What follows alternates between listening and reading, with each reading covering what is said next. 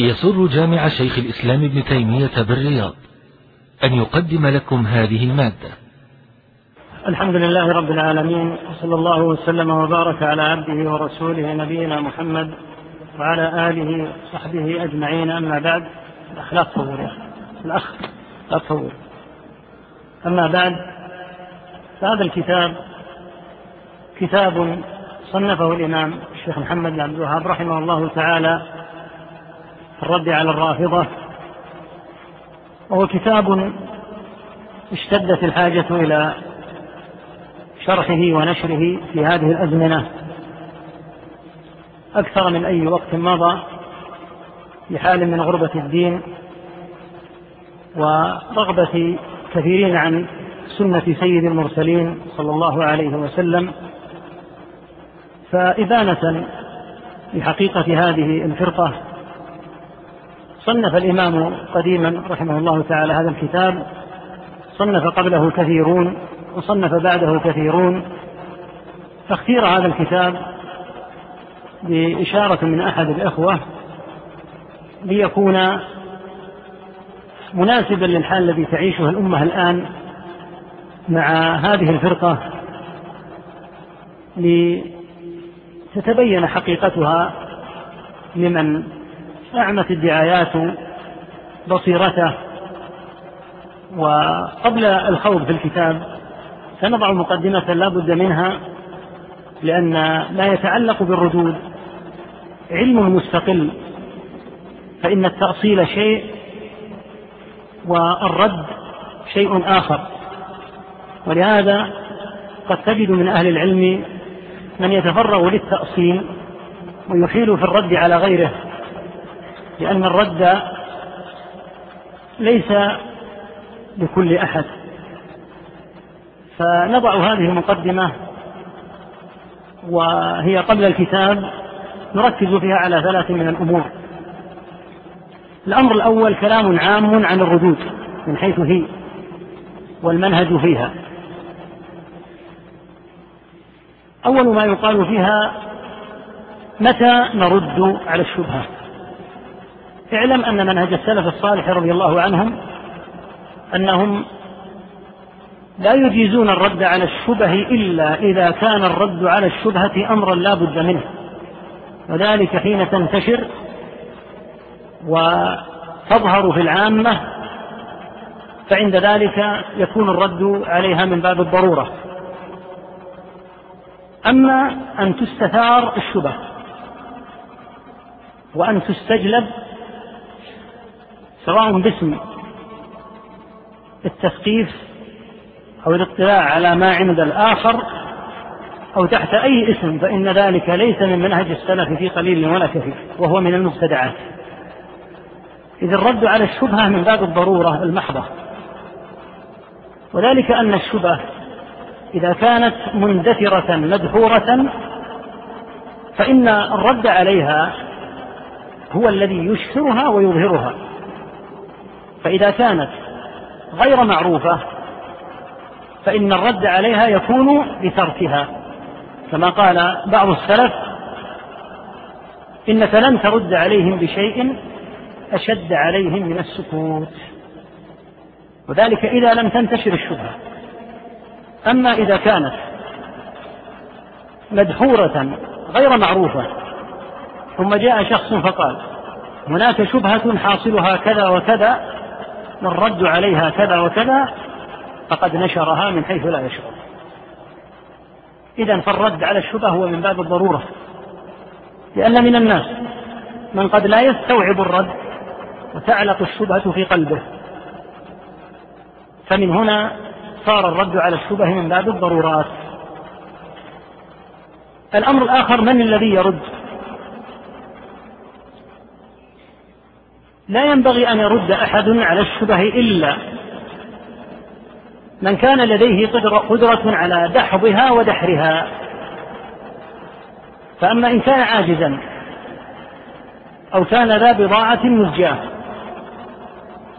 فإن رده عليها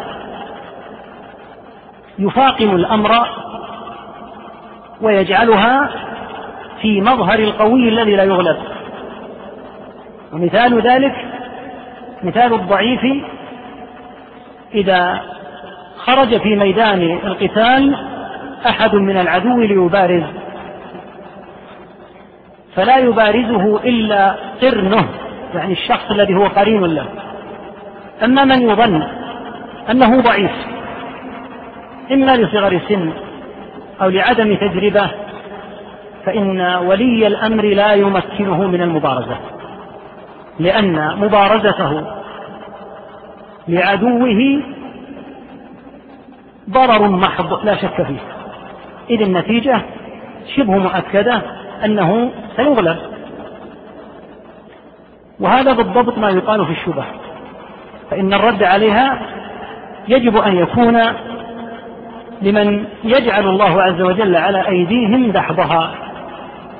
أما من لم يتأهل للرد فإنه لا يرد.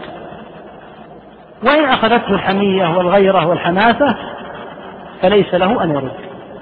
وذلك أنه إذا رد ردا ضعيفا تسبب رده في انتشار الشبهة وظهورها بمظهر القوي الذي لم يتمكن أحد من الرد عليه. وهذه مفسدة ظاهرة لا شك فيها. الأمر الثالث المرتبط بهذا الأمر الأول لا نزال في الأمر الأول ما الهدف من الرد؟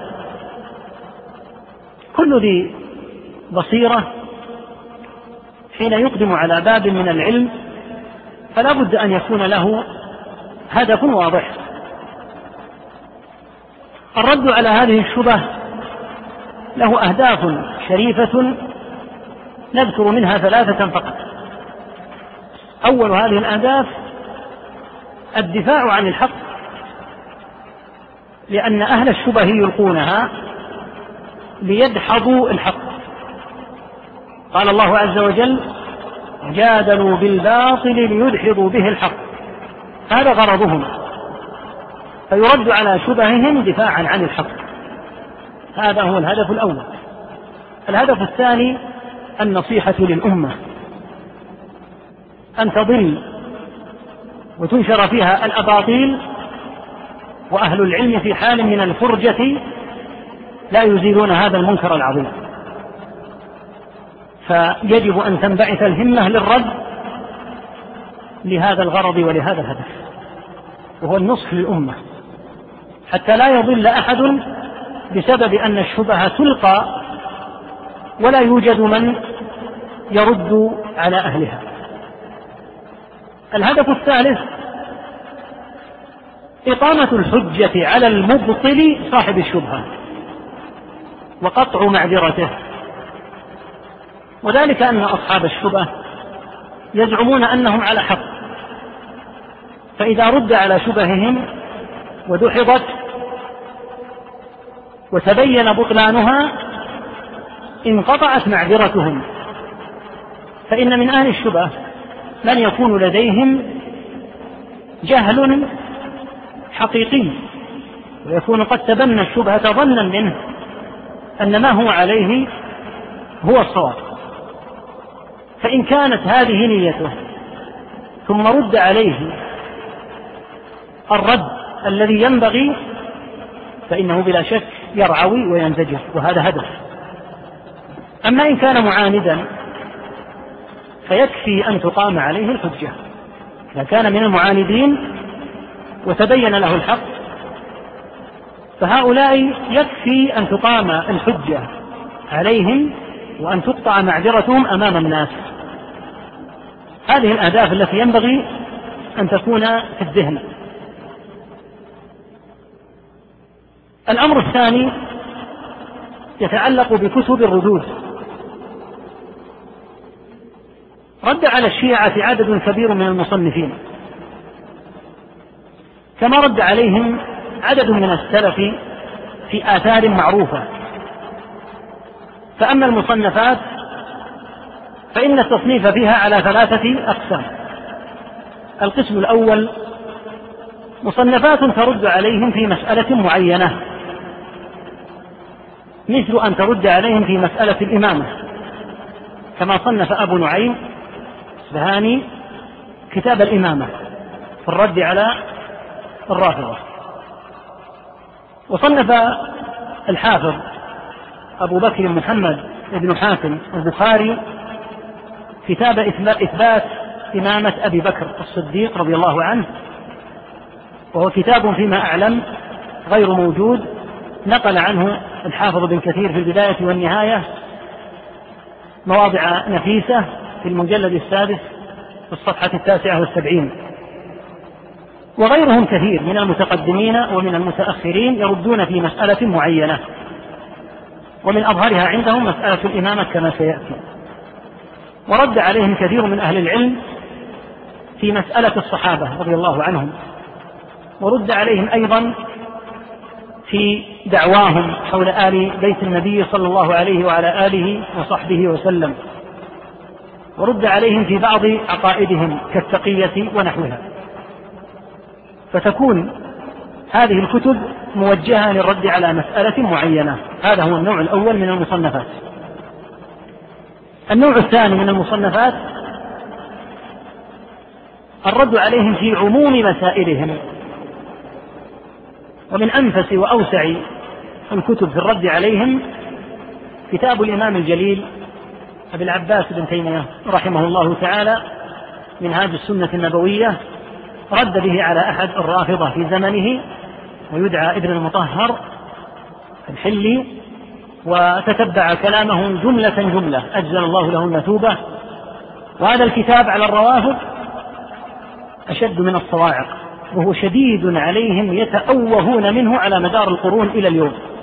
لأنه رحمة الله عليه تتبع مقولات ابن مطهر هذا وتتبع أدلتهم وبدت له شخصية عظيمة في الرد رحمه الله تعالى من جعل الدليل الذي يستدلون به دليلا عليهم ومن إلزامهم بنظير ما فروا منه ومن إظهار مدى تناقضهم في باب بضربه بباب آخر في جملة عجيبة من الردود رحمة الله تعالى عليه.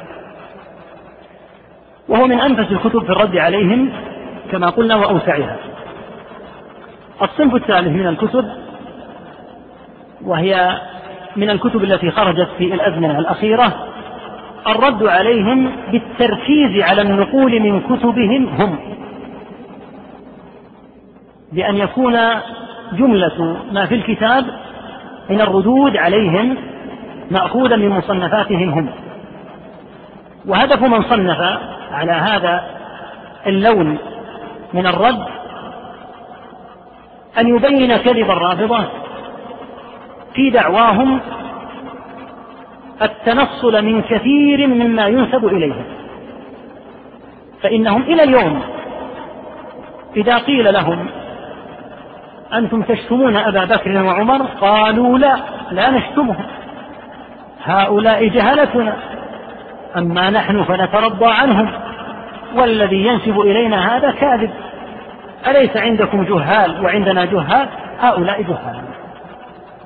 وإذا قيل إنكم تعملون بالتقية قالوا أبدا ليست التقية من مذهبنا. نحن أناس يفترى علينا وهذا من كذب خصومنا علينا. ونحن لم ننصر وظلمنا في القديم وفي الحديث ويبدأون في التأوه على هذه الطريقة. فجاءت هذه المصنفات لتجمع النقولات الموجودة في كتبهم المعتبرة. ولهم كتب محددة معينة معروفة مشهورة. هي مرجع لهم يلتزمون ما فيه. فإذا جمعت هذه النقولات من كتبهم هم انقطعت حجتهم. وهذه الطريقة شديدة عليهم جدا لأنهم يكونون بين خيارين اثنين إما أن يكذبوا هذه النقولات وإما أن يظهروا على حقيقتهم فيؤيدوها وهم لا يريدون لا الخيار الأول ولا الخيار الثاني ويحبون أن يعيشوا دائما في الظلام.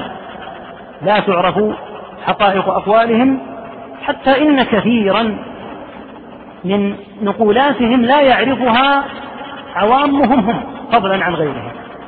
ويأتي إن شاء الله عز وجل نماذج لهذا كله بحول الله تعالى. المسألة الثالثة طبيعة المذهب الشيعي. هذه المذاهب لها خصائص ولها مزايا. يعرفها من تصدى لها. فهذه الطوائف سواء الشيعة أو غيرهم لهم خصائص معينة ينبغي على من أراد الرد عليهم أن يلاحظ هذه الخصائص وأن يجعلها منه على بال. ونضرب بعض الأمثلة. مثلا الخوارج. الخوارج معروف أنهم يشددون في أمر صاحب الكبيرة وأنهم يعظمون القول فيه. ولكن مع خبث مسلكهم إلا أن فيهم خاصية نبه عليها أهل العلم الشافعي وابن تيمية وغيرهم رحمهم الله وهي أنهم لا يكذبون. لماذا لا يكذبون؟ لأن الكذب كبيرة. وهم يعتقدون أن الكبائر من الكفر. فلهذا يصدقون عن مذهبهم وإذا سئلوا عنه أصحوا به. هذه خاصية ومزية من مزايا المذاهب التي ينبغي أن تكون في ذهن من أراد أن يدرس هذه الطرائق على خبث مذهب الخوارج وسوءه وقبحه. ليس مذهبا صالحا بل هو مذهب ضال مضل. لكن نحن نتحدث عن الخصائص فنقول فيه هذه الخاصية عد الآن إلى الشيعة. الشيعة فيهم عدد من الخصائص. ينبغي على من أراد الرد عليهم أن تكون هذه الخصائص منه على بال.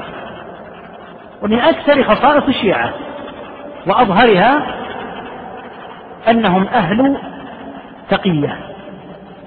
وسيأتي في كلام المصنف إن شاء الله تعالى الكلام عليها وبناء على هذه المسألة التي هي من أبرز ما في الشيعة من الخصائص انعكس على مواقف كثيرة لهم في القديم وفي الحديث أمر التقية هذا. فهم يمارسونها تدينا على سبيل الديانة. ويأتينا إن شاء الله أنهم يقولون تسعة أعشار الدين في التقية. فيرون أن تسعة الأعشار تقية. ويأتيك بعون الله أن التقية هذه هي محض الكذب. فهم يتدينون بها عياذا بالله الأمر الآخر منبثق من هذه الخاصية وهي التقية بعد التدين بها أنهم كلما أقيم عليهم دليل من أدلة كتبهم عن الأئمة الذين يرتضون قولهم. قالوا إن هذا القول قيل على سبيل التقية فلا ينتهى معهم في نقاش. إذا نقل عن علي بن أبي طالب رضي الله عنه أو الحسن أو الحسين أو غيرهم عليهم رضوان الله قول صحيح سديد على خلاف قول الشيعة. قالوا إنه قال هذا تقية. فلهذا النقاش معهم يطول.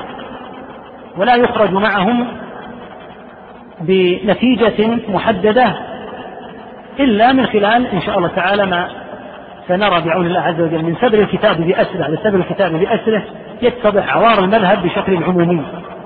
وما فيه من التهافت والتناقض والتضارب الكبير. فهذه الخاصية غابت عن كثيرين ممن مجدوا الشيعة في هذا الزمن. وأثنوا على مواقفهم لأن الشيعة بناء على التقية ركزوا على الجانب الدعائي كثيرا جدا. فتجد لهم مواقف الشجعان. وتجدهم أصحاب المبادرات وأصحاب الكلمات القوية والنبرات العالية. على سبيل الدعاية المحضة وإلا فإن عقيدتهم حيال عموم المسلمين بخلاف هذا الذي يظهرونه وكل ذلك آت بحول الله عز وجل. وقد أكثروا من الكلام في هذه الأزمنة عن الحرص على الوحدة الإسلامية وأن علينا أن نقف صفا واحدا أمام الأعداء وأن أعداء الأمة من اليهود والنصارى والملاحدة والمشركين عموما هم الذين يجب أن تتوجه لهم السهام. وهذا الكلام المعسول راجع على كثير من الناس ولم يعرفوا ما في باطنه من سم الزعاف والحقائق المرة التي منها اعتقادهم كما سيأتي إن شاء الله أن أي دولة إلى قيام الساعة تقوم قبل دولة إمامهم الموهوم المنتظر فإنها دولة طاغوت. هكذا يرون أنه لا يجوز أن تقام ويأتي إلماحا من الشيخ رحمه الله تعالى إلى هذا أنه لا يجوز أن تقام دولة مطلقا حتى يخرج هذا الموهوم الذي ينتظرونه منذ أكثر من اثني عشر قرنا. وأن ما سواه فالواجب على الأمة أن تكف. وكل قيام لله عز وجل فليس بجهاد. وكل دولة قبله فهي دولة طاغوت. وهذا كله منصوص كتبهم ويأتي بعون الله وحوله إن شاء الله عز وجل. إذا فلماذا الدأب والحدب الشديد على هذه الأمة؟ هذا راجع إلى ما قلناه من خصائص هذا المذهب المربوط بالتقية والذي يحملهم على كثير من الجوانب التي تكون الدعاية فيها بمثابة الفخر الذي يسقط كثيرا من المغفلين الذين لا يعرفون حقيقة هذا المذهب. من خصائص هذا المذهب خاصية ذكرها غير واحد من أهل العلم أنه من أضعف الناس حجة. هناك بعض الطوائف يحتاج في نقاشها إلى شيء من الجلد الكبير والنقاش المستديم قال أهل العلم إن الشيعة من أضعف الناس حجة ومن أبعدهم عن طريق العلم. حتى إن أبا العباس القليوبي الشافعي صنف كتابا له عنوان معبر سماه الحجة الرابضة لفرق الرافضة. يعني أن حججهم ضعيفة رابضة لا تنهض نهائيا. بمثابة النعج لا تنهض فهي رابضة لا تستطيع القيام. قال شيخ الإسلام ابن تيمية رحمه الله تعالى في منهاج السنة إن مذهب الرافضة لا يروج إلا في البوادي والأطراف ولا يروج حيث موضع العلم وأهل العلم وإنما يروج في البوادي والأطراف التي يقل فيها نور العلم وهذا واقع لا شك فيه. فإن قلت فإن مذهب الرافضة اليوم قد راج بكثرة وانتشر في أنحاء عديدة. فلماذا راج في هذا الزمن في غير الأطراف. فجوابه من وجهين. الوجه الأول أن الجهل قد أطبق على كثير من المواضع حتى غدت كالأطراف قديما. وقد ثبت عن النبي صلى الله عليه وسلم أنه قال إن من أشراط الساعة أن يقل العلم ويظهر الجهل. وليس المقصود بالعلم هنا العلم الدنيوي وإنما المقصود العلم الشرعي بلا شك. أما العلم الدنيوي فلا ريب أنه يزداد ويكثر. لكن العلم الشرعي لا شك أنه ينحسر في أحيان كثيرة في مواضع كثيرة. ولهذا أيضا قال صلى الله عليه وسلم بدأ الإسلام غريبا وسيعود غريبا كما بدأ. وغربة الإسلام اليوم لا تخفى على ذي لب. وفي وضع الغربة لا يكون الحال كحال العزة والقوة. هذا الوجه الأول. إذا كثير من البلاد حتى وإن كانت عواصم يكثر فيها الجهل ويقل فيها العلم. فأضحت كالأطراف قديما وكجهات البوادي البعيدة. هذا هو الوجه الأول. الوجه الثاني ما نبهت عليه قبل قليل من اتخاذ الشيعة مبدأ التقية بحيث لا يظهرون حقيقتهم ولا يبينون للناس ما هم عليه بالفعل. ولهذا دخل عن طريقهم عدد من غير المسلمين يستغلون عظمة الإسلام وجلال الإسلام العام ويبرزونه أمامهم. فإذا دخلوا شربوهم عقائدهم. أما لو أتوا إليهم وقالوا مباشرة إنا ندعوكم لتقروا بأن علي بن أبي طالب هو الإمام. ما في أحد يقبل هذا الكلام وما شأني وشأن هذا الوضع الذي بينكم ولا أدخل دينا من هذا الباب ولكنهم يأتونه من باب ما في الإسلام من العظمة الكبيرة في جوانب عظيمة سواء في جوانب علمية كما يروج لها في بعض البلاد الأوروبية وأمريكا وغيرها أو بعض المسائل الخلقية العظيمة في الإسلام أو المبادئ الكبيرة الجليلة التي في الاقتصاد أو في الجانب الخلقي العظيم في الإسلام فتبرز هذه فتستجلب أناسا لما فيها من العظمة. ثم يدخلونهم إلى داخل المذهب الشيعي من هذه الزاوية. فالحقيقة أنهم لا يظهرون حقيقتهم ويعملون على أمر التقية وهم كثير التباكي وكثير ادعاء الظلم وأنهم أمة مستضعفة وأن أئمتهم أتوا لرفع الظلم وأن الاستكبار في الأرض أحالها إلى كذا وكذا فيتباكون بمثل هذا. مع أنهم إذا تمكنوا من أشد الناس ظلما ومن أعظمهم فتكا قديما وحديثا. فحاصل الأمر أن هذه المسائل سواء كانت متعلقة بالردود عموما أو بمذهب الشيعة خصوصا لا بد أن تكون في ذهن من أراد أن يبحث في مثل هذه المسائل. تبقى قضية اسم الكتاب. مصنف رحمه الله تعالى سماه الرد على الرافضة ولم يسميه الرد على الشيعة. وهذا يستجلب نوعا من البحث في الفرق بين التشيع والتصوف والترفض تقرأ في تقريب التهذيب. فلان ابن فلان ثقة فيه تشيع. فتستغرب. هذا الثقة الذي فيه تشيع. يقال عليك أن تعرف أن التشيع درجات.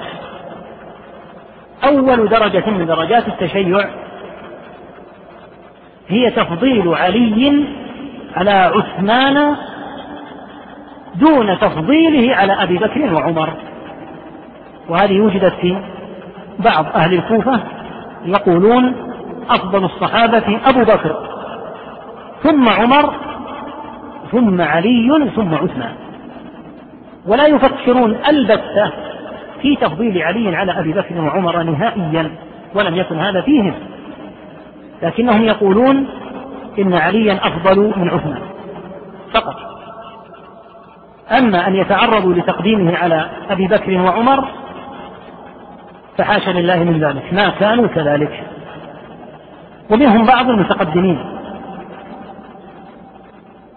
وتواتر عن علي كما يقول شيخ الإسلام رحمه الله أنه كان يخطب على على منبر الكوفة فيقول أفضل هذه الأمة بعد نبيها صلى الله عليه وسلم أبو بكر وعمر. هذا أمر مفروغ منه. أن أبا بكر وعمر لم يكن أحد يجرؤ على تفضيل علي عليهما. وفي البخاري عن محمد بن الحنفية أنه قال لأبيه يا أبت من أفضل الناس بعد رسول الله صلى الله عليه وسلم؟ قال يا بني أو ما تعلم؟ أفضل الناس بعد النبي صلى الله عليه وسلم أبو بكر. قال قلت ثم من؟ قال ثم عمر. يقول محمد وهو ابن علي سمى ابن الحنفية نسبة إلى أمه لأنها من بني حنيفة وإلا هو محمد بن علي بن أبي طالب رحمه الله. يقول فخشيت أن يقول ثم عثمان. من باب يعني حب الولد لأبيه. يقول فقلت ثم أنت يعني بعد أبي بكر وعمر. فقال يا بني أبوك من المسلمين أو كلمة نحوها. رضي الله عنه وأرضاه مع أنه يعلم عليه رضوان الله أنه بعد عثمان في الفضل. فهذا قول قال به بعض المتقدمين ولا شك أنه ليس بصواب. وكان من يقوله يسمى متشيعا. فصارت كلمة التشيع تشمل من لا يتعرض للصحابة بسوء ولكنه يفضل عليا على عثمان فقط. فكان يطلق عليه أن عنده تشيعا وقد قال بعض السلف من فضل عليا على عثمان فقد أزرى بالمهاجرين والأنصار. لأن المهاجرين والأنصار اختاروا عثمان في الخلافة بعد أن انحصر الاختيار في علي وعثمان. فاختيارهم لعثمان دون علي لا شك أنه دليل على أن عثمان أفضل هذا الذي عليه أهل السنة أن ترتيب الخلفاء رضي الله عنهم في الفضل كترتيبهم في الخلافة. كما أن أول خليفة هو أبو بكر وثاني الخلفاء هو عمر وثالثهم عثمان ورابعهم علي فهم كذلك في الفضل. هذا الصحيح الذي لا شك فيه.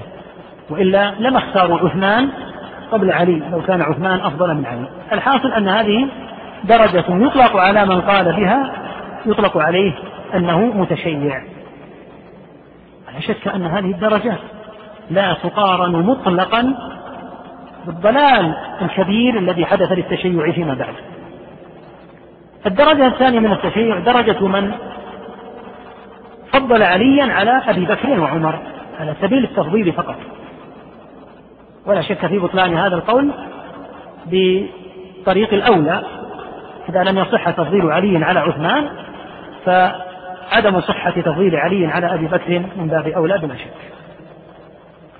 أما الرافض إذا قيل رافضي فهو الذي يتعرض للصحابة بالسب. هذا إذا سب ولم يكفر سب سبا فقط. فهو رافضي.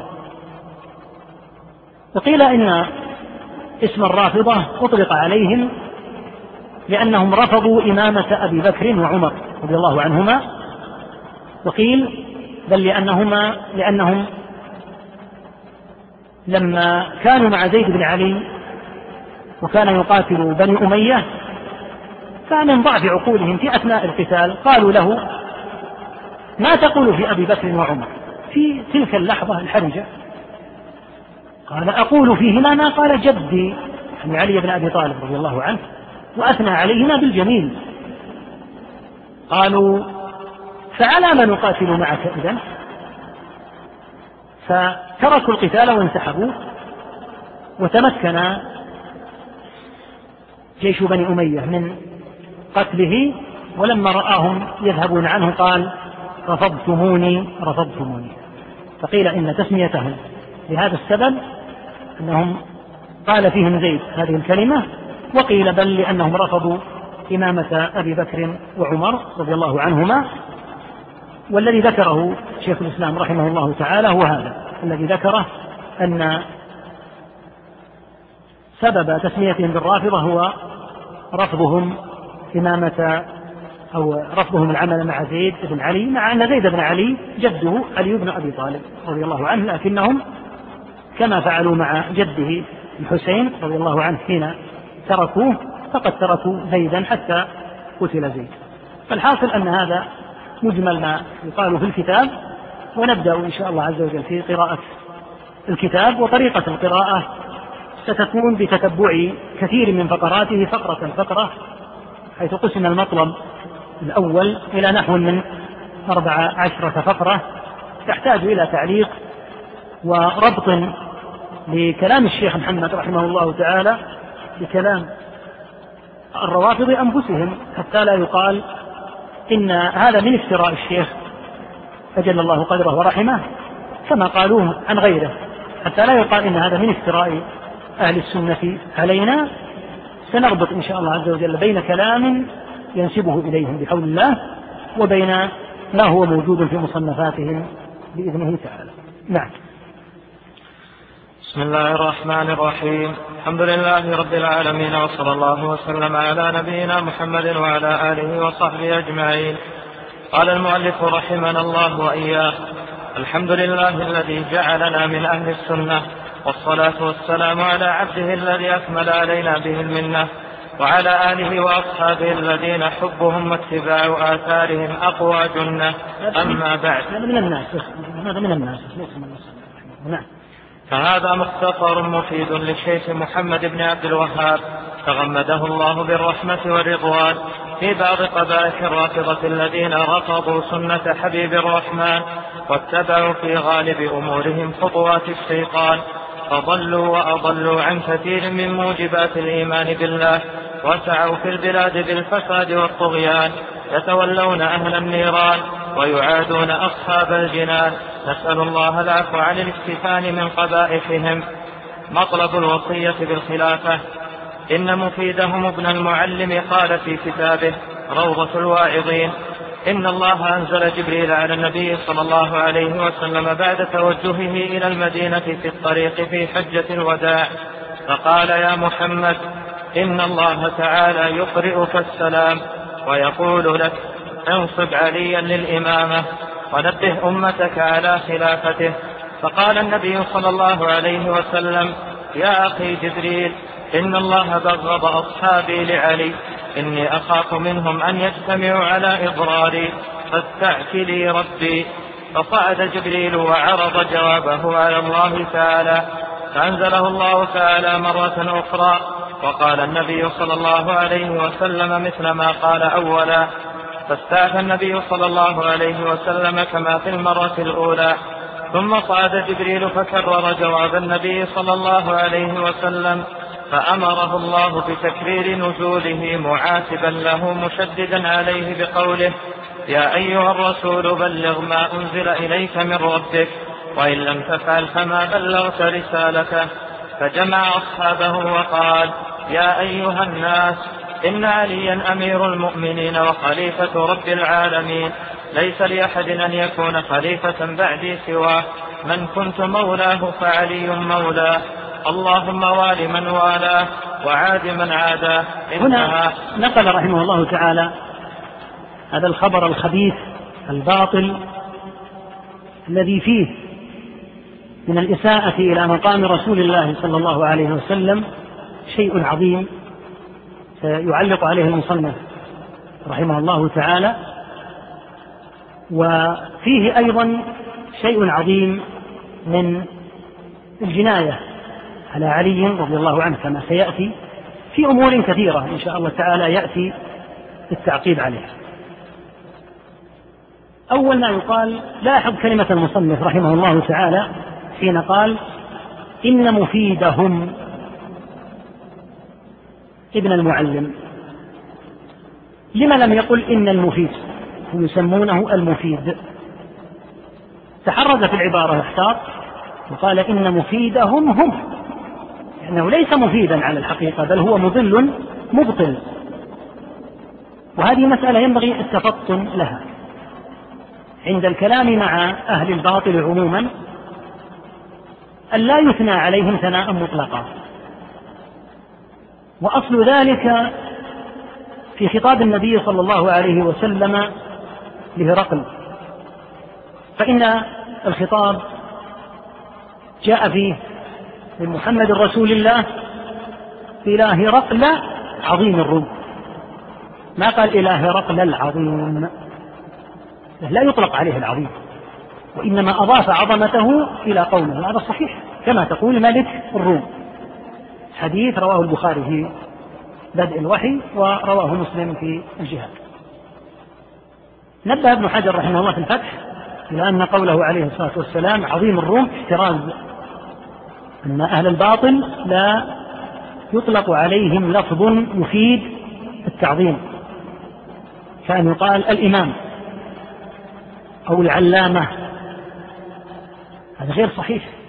بل يقال إمامهم عالمهم يضاف إليهم هم. وهذا مراده رحمه الله حين قال إن مفيدهم. يعني ليس مفيدا على الحقيقة بل هو مفيد لهم هم.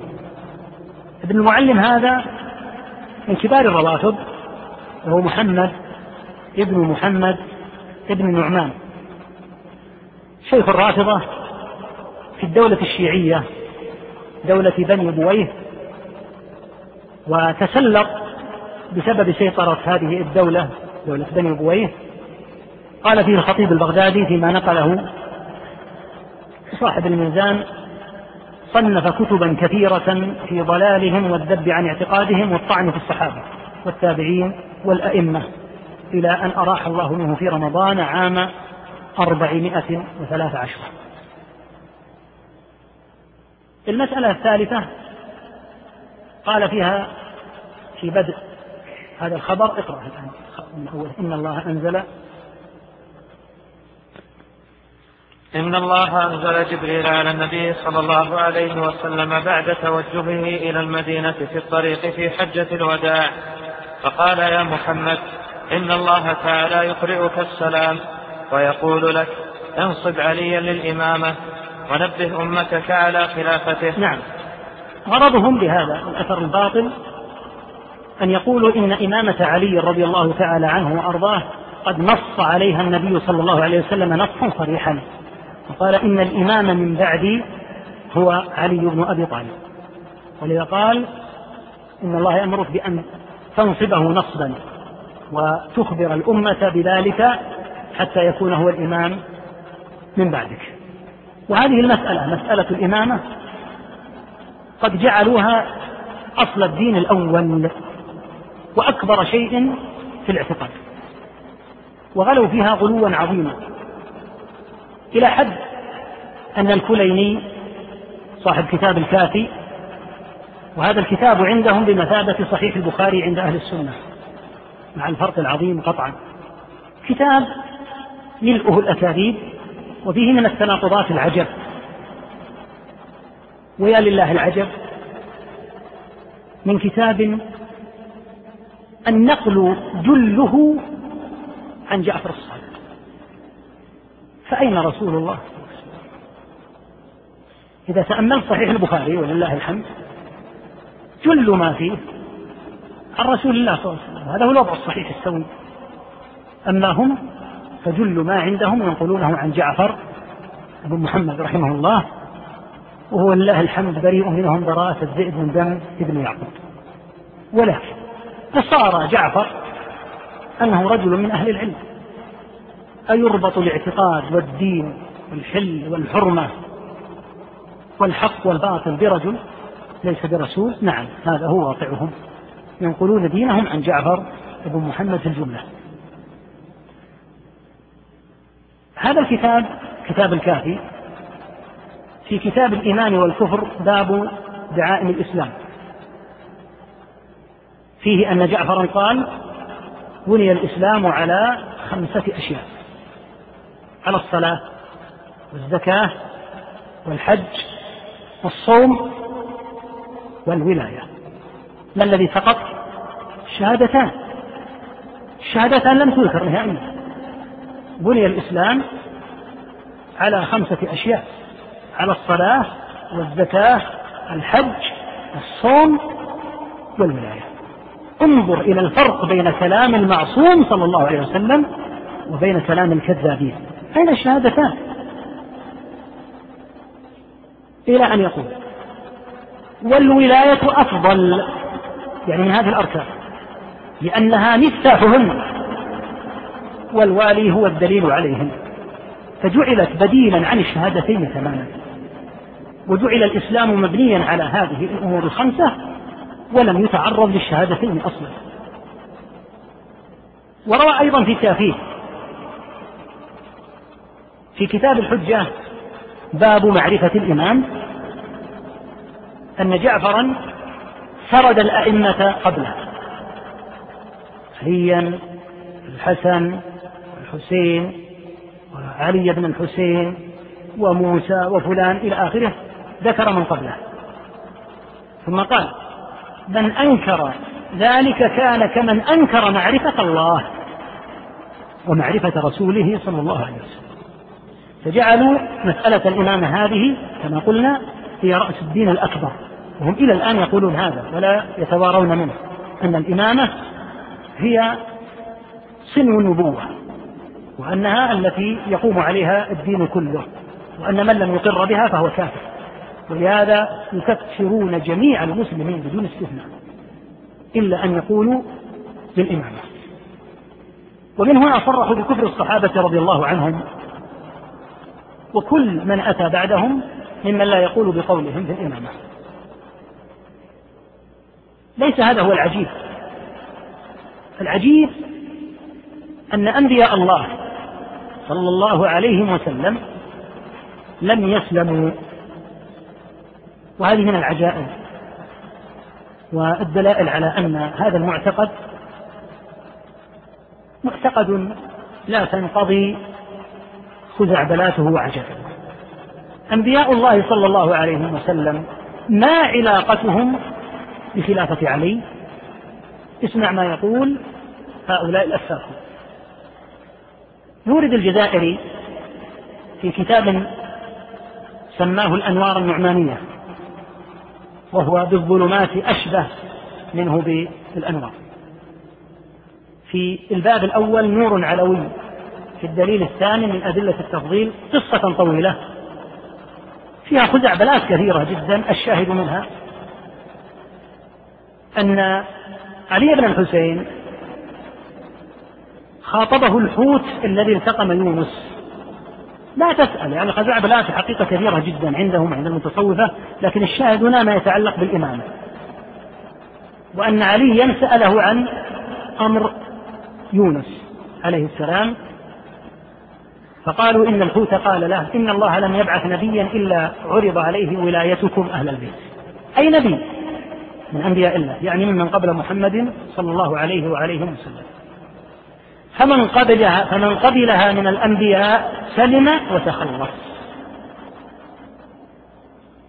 ومن توقف عنها وتتعتع في حملها لقي ما لقي آدم من المصيبة وما لقي نوح من الغرق. ما لقي إبراهيم من النار وما لقي يوسف من الجب وما لقي أيوب من البلاء وما لقي داود من الخطيئة إلى أن بعث يونس فأوحى, فأوحى إليه. تولى أمير المؤمنين عليا والأئمة.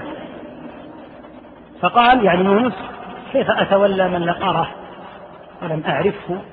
وذهب مغاضبا. انظر الافتراء على الله. القرآن واضح لأنه ذهب مغاضبا من جواب قومه. قالوا إنه ذهب مغاضبا وأبى أن يقبل ولاية الأئمة. فأوحى الله إلي يعني الحوت أن التقم يونس. فمكث أربعين صباحا ينادي أن لا إله إلا أنت سبحانك إني كنت من الظالمين.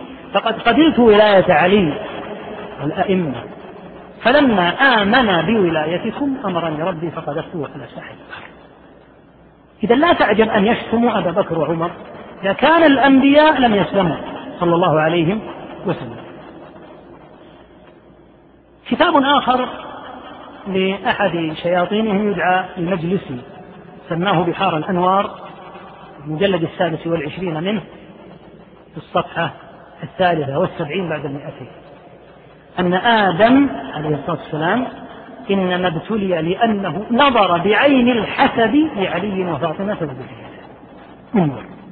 إذا لا تتعجب أن يسبوا أبا بكر. إذا كان هذا كلامهم في من؟ في الأنبياء.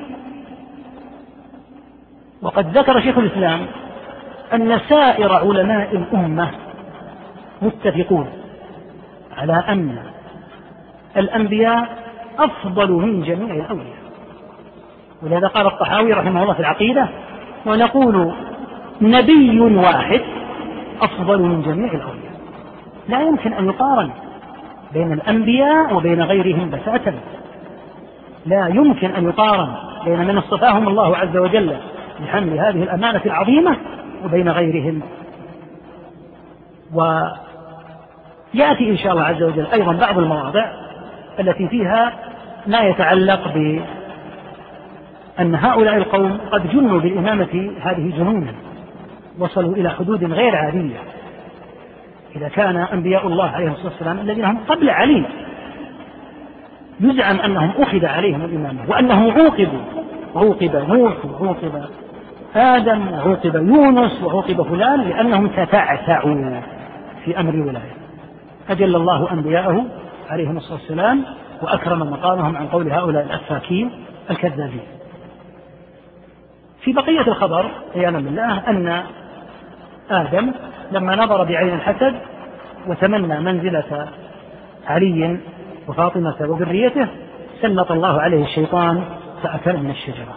وأنه تاب بالاستغاثة بأسمائهم يعني قولوه الشرك عليه الصلاة والسلام.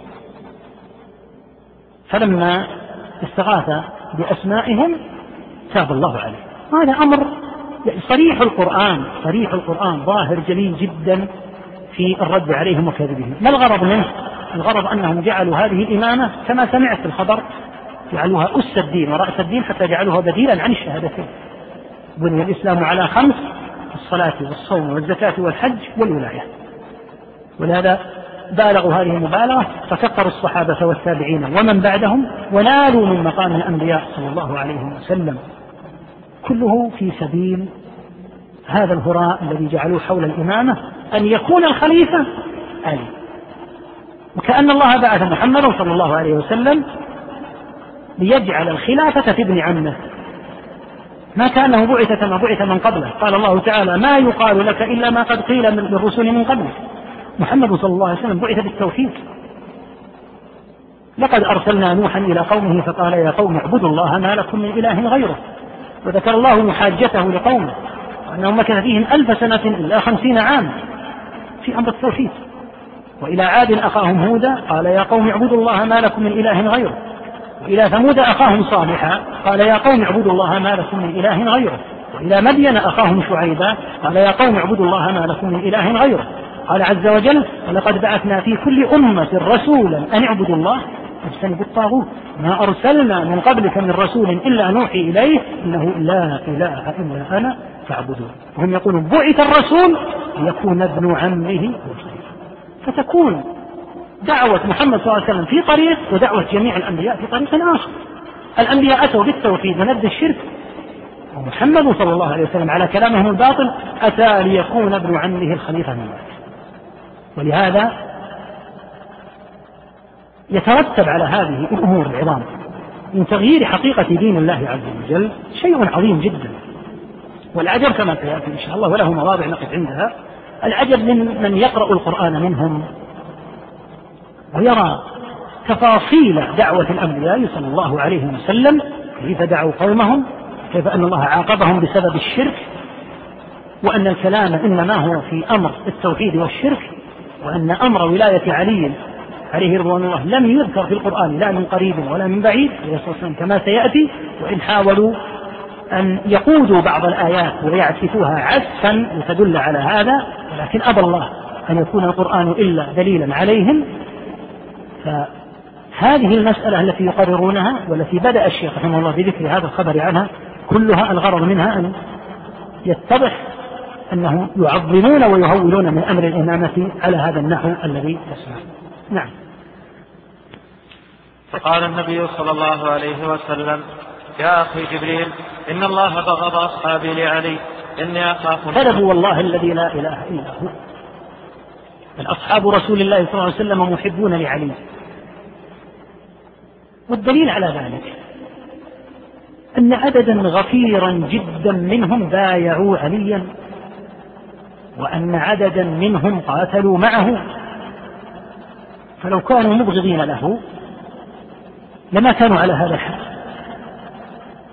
فإن قلت قد قاتل عليا بعض أصحاب النبي صلى الله عليه وسلم كمعاوية وطلحة والزبير رضي الله عنهم فيقال هل قاتلوا عليا على الخلافة؟ يعني هل قاتلوه قالوا أنت لست أهلا للخلافة؟ أبدا. لم يقاتلوا على هذا. وإنما عرضت مسألة قتلة عثمان. وقالوا يبدأ بقتلة عثمان أولا. وهم موجودون في البصرة وفي الكوفة وفي مصر. دخلوا عليه بيته رجل في الثانية والثمانين من عمره صاحب رسول الله صلى الله عليه وسلم وخليفة المسلمين الذي بويع بيعة لم يبايع مثلها. وفي المدينة وزوج بنتين من بنات رسول الله صلى الله عليه وسلم فقتلوه على هذه الآية قالوا فلا يقر لنا قرار حتى نقتله. أما علي فلم ينصب خليفة غيره أصلا. قد روى عبد الرزاق المصنف عن معاوية رضي الله عنه أنه قال ما قاتلت عليا إلا في أمر عثمان. يقول ما قاتلت لأكون أنا الخليفة. وروى ابن عساكر أن أبا مسلم الخولاني أتى معاوية وقال له تقاتل عليا؟ أفأنت مثله؟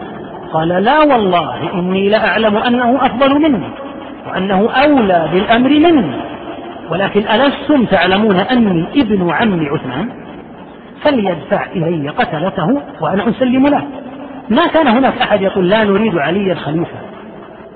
ولكن كان رأي بعضهم أن يقتل قتلة عثمان. لأن عثمان خليفة بلا إشكال. قالوا فليقتل قتله أولا ثم بعد ذلك يأتي أمر البيعة. والبيعة قد بايع طلحة والزبير بايعوا عليا ولم يذهبوا لقتال علي لأنهم لو أرادوا قتال علي لقاتلوه في المدينة. لكنهم ذهبوا إلى البصرة ليقاتلوا قتلة عثمان. فالحاصل أن عليا في قوله بغض عليا لا ولله الحمد ما كانوا يرغبونه رضي الله تعالى عنه وأرضاه وكان بالمقام الذي يستحقه عليه رضوان الله ودعوى أنهم يبغضونه من الكذب البين وعلي. وهذه مسألة مهمة ينبغي أن يتفطن لها طالب العلم. علي ابن عمهم جميعا. علي ابن عم لمعاوية وابن عم لطلحة وابن عم للزبير لأنهم جميعا من قريش كلهم من قريش. فأتى الذين لا يلتقون في علي مع علي إلا في نوح ليقولوا نحن الذين سنقوم بأمر قرابته. هم قرابته. جميعهم من قريش. لهذا قال الله تعالى في شأن نبيه صلى الله عليه وسلم قل لا أسألكم عليه أجرا إلا المودة في القربى. قال ابن عباس لم يكن بطن من بطون قريش إلا وله قرابة للنبي صلى الله عليه وسلم. فكلهم أقارب. والدعوة أنهم بينهم ما بين الأعادي غير صحيح كلهم قرابة وكلهم من قريش بلا ريب. فقوله إنه بغضه بغض عليا لا شك أنه من الكذب البين نعم. الأمر الآخر أمر آخر مهم يتعلق بالصحابة رضي الله عنهم. من دلائل كون الصحابة رضي الله عنهم أبعد الناس عن بغي علي أنهم رووا فضائل علي وحدثوا بها في الأمة ونشروها في التابعين ونشرها التابعون إلى أن وصلت إلينا. فلو كانوا يبغضونه ما ذكروا فضائل. وما ذكروا ما قال النبي صلى الله عليه وسلم فيه. فكل هذه الأمور دالة على بطلان قول هؤلاء الأسفل نعم. إني أخاف منه من يجتمع على إضراري فاستعفي لي ربي. فصعد جبريل وعرض جوابه على الله تعالى. فأنزله الله تعالى مرة أخرى. وقال النبي صلى الله عليه وسلم مثل ما قال أولا فاستعفى النبي صلى الله عليه وسلم كما في المرة الأولى. ثم صعد جبريل فكرر جواب النبي صلى الله عليه وسلم فأمره الله بتكرير نزوله معاتبا له مشددا عليه بقوله تأمل الآن ما في هذا الكلام الباطل من تنقص مقام رسول الله صلى الله عليه وسلم.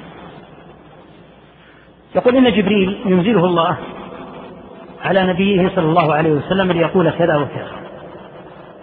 فيقول إني أخاف. سبحان الله العظيم. هكذا أشجع بني آدم ومن وطئ الأرض محمد صلى الله عليه وسلم. فلا يمكن أن يكون الأخ لا تصور لا تصور الآن. يعني تصوير بعد. فيما بعد. فرسول الله صلى الله عليه وسلم أبعد الناس عن الخوف والجبن. صلوات الله وسلامه عليه. فيقول إنه خاف. وقال لجبريل ارجع إلى ربك. ثم قال له ارجع إلى ربك. حتى عاتبه الله وشدد عليه. سبحان الله العظيم. أيقال هذا في رسول الله صلى الله عليه وسلم؟ أيقول هذا يعي أحد يعي مقام محمد صلى الله عليه وسلم؟ هذا لا يقوله إلا الأفاكون الكذابون. فهذا الخبر غاية في الخبث ونضح الشر على مقام رسول الله صلى الله عليه وسلم. نعم. يا أيها الرسول بلغ ما أنزل إليك من ربك وإن لم تفعل فما بلغت رسالته. فجمع أصحابه وقال يا أيها الناس إن عليا أمير المؤمنين وخليفة رب العالمين. ليس لأحد أن يكون خليفة بعدي سواه. من كنت مولاه فعلي مولاه. نعم. قوله من كنت مولاه. فعلي مولاه هذا اللفظ ثابت. ما الذي تفعل الرافضة؟ تزيد قبله وبعده. فتزيد قبله من الكذب الخبر السابق. أن النبي صلى الله عليه وسلم تتعتع رفض أرجع جبريل عدة مرات وقال إني أخاف. كل هذا قبل قوله من كنت مولاه فعلي مولاه ثم يضيفون أيضا بعد قوله من كنت مولاه فعلي مولاه مجموعة من الأقوال. قوله من كنت مولاه فعلي مولاه هل يعني؟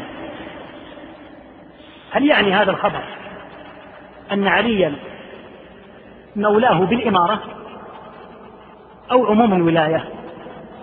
لا شك أن الولاية عموما ثابتة لكل مؤمن. إنما وليكم الله ورسوله والذين آمنوا جميعا. قال تعالى والمؤمنون والمؤمنات بعضهم أولياء بعض. وقد روى اللالكائي رحمه الله تعالى في المجلد الثامن هذا الخبر النفيس العظيم عن الحسين ابن الحسن ابن الحسن رحمهم الله ورضي عنه يقول فيه مخاطبا الشيعة ويلكم لئن كان الأمر كما تزعمون أن الله ورسوله اختار عليا لهذا الأمر والقيام به على المسلمين بعد رسول الله صلى الله عليه وسلم ثم ترك علي أمر رسوله أمر الله ورسوله أن يقوم به كما أمره الله ورسوله به أو يعذر فيه إلى المسلمين. إن أعظم الناس في ذلك خطيئة وذنبا لعلي رضي الله عنه. يقول إن كان الأمر كما تقولون وأن الإمامة أصل الدين وأنها أس الدين وأن الدليل عليها قوله من كنت مولاه فعلي مولاه. فكان على علي أن يأخذ هذه الإمامة ولو انفردت ثالثته ولو قتل لأن الله قد جعل في عنقه هذه الأمانة. فيقول إذا كان الأمر كما تقولون معاشر الشيعة فليست الخطيئة في غير علي. علي هو أعظم الناس خطيئة بناء على قولكم. إن أعظم الناس في ذلك خطيئة يعني لو كان الأمر كما تقولون وذنبا لعلي رضي الله عنه إذ ترك أمر الله ورسوله. يقول فقال الرافضي ألم يقل رسول الله صلى الله عليه وسلم من كنت مولاه فعلي مولاه قال بلى.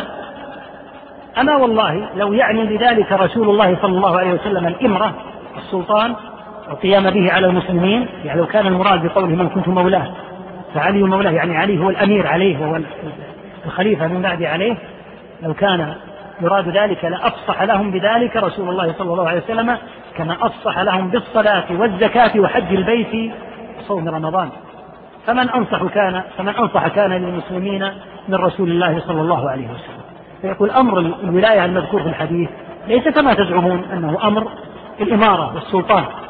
ولو كان الأمر كذلك لبينه الرسول صلى الله عليه وسلم بيانا قاطعا للعذر كما بين كيفية الصلاة والزكاة والصوم والحج. ولو كان الأمر كما تقولون أن الإمامة بهذه العظمة وبهذه الفخامة وتخلى عنها علي لكان أعظم الناس ذنبا هو علي. لأن الواجب عليه أن يأخذ بأمر الإمامة مهما كلفه ذلك لأن الله قد علق في رقبته هذا الأمر وقد علق رسول الله صلى الله عليه وسلم الأمر فيه من بعده. وهذا مما يسمى بقلب الدليل على المستدل. فأرادوا أن يجعلوا هذا الحديث دليلا لهم على الولاية.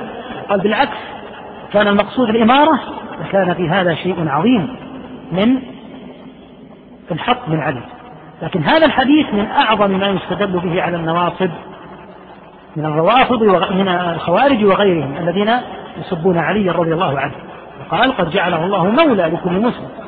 إن كنت مولاه فعلي مولاه هذا من نفائس وفضائل علي رضي الله عنه. لكن هل معناه أنه هو الخليفة؟ لا. ليس لهذا الحديث علاقة بالخلافة كما ذكر الحسين بن الحسن رحمه الله. نعم. اللهم اللهم وال من والاه وعاد من عاداه انتهى.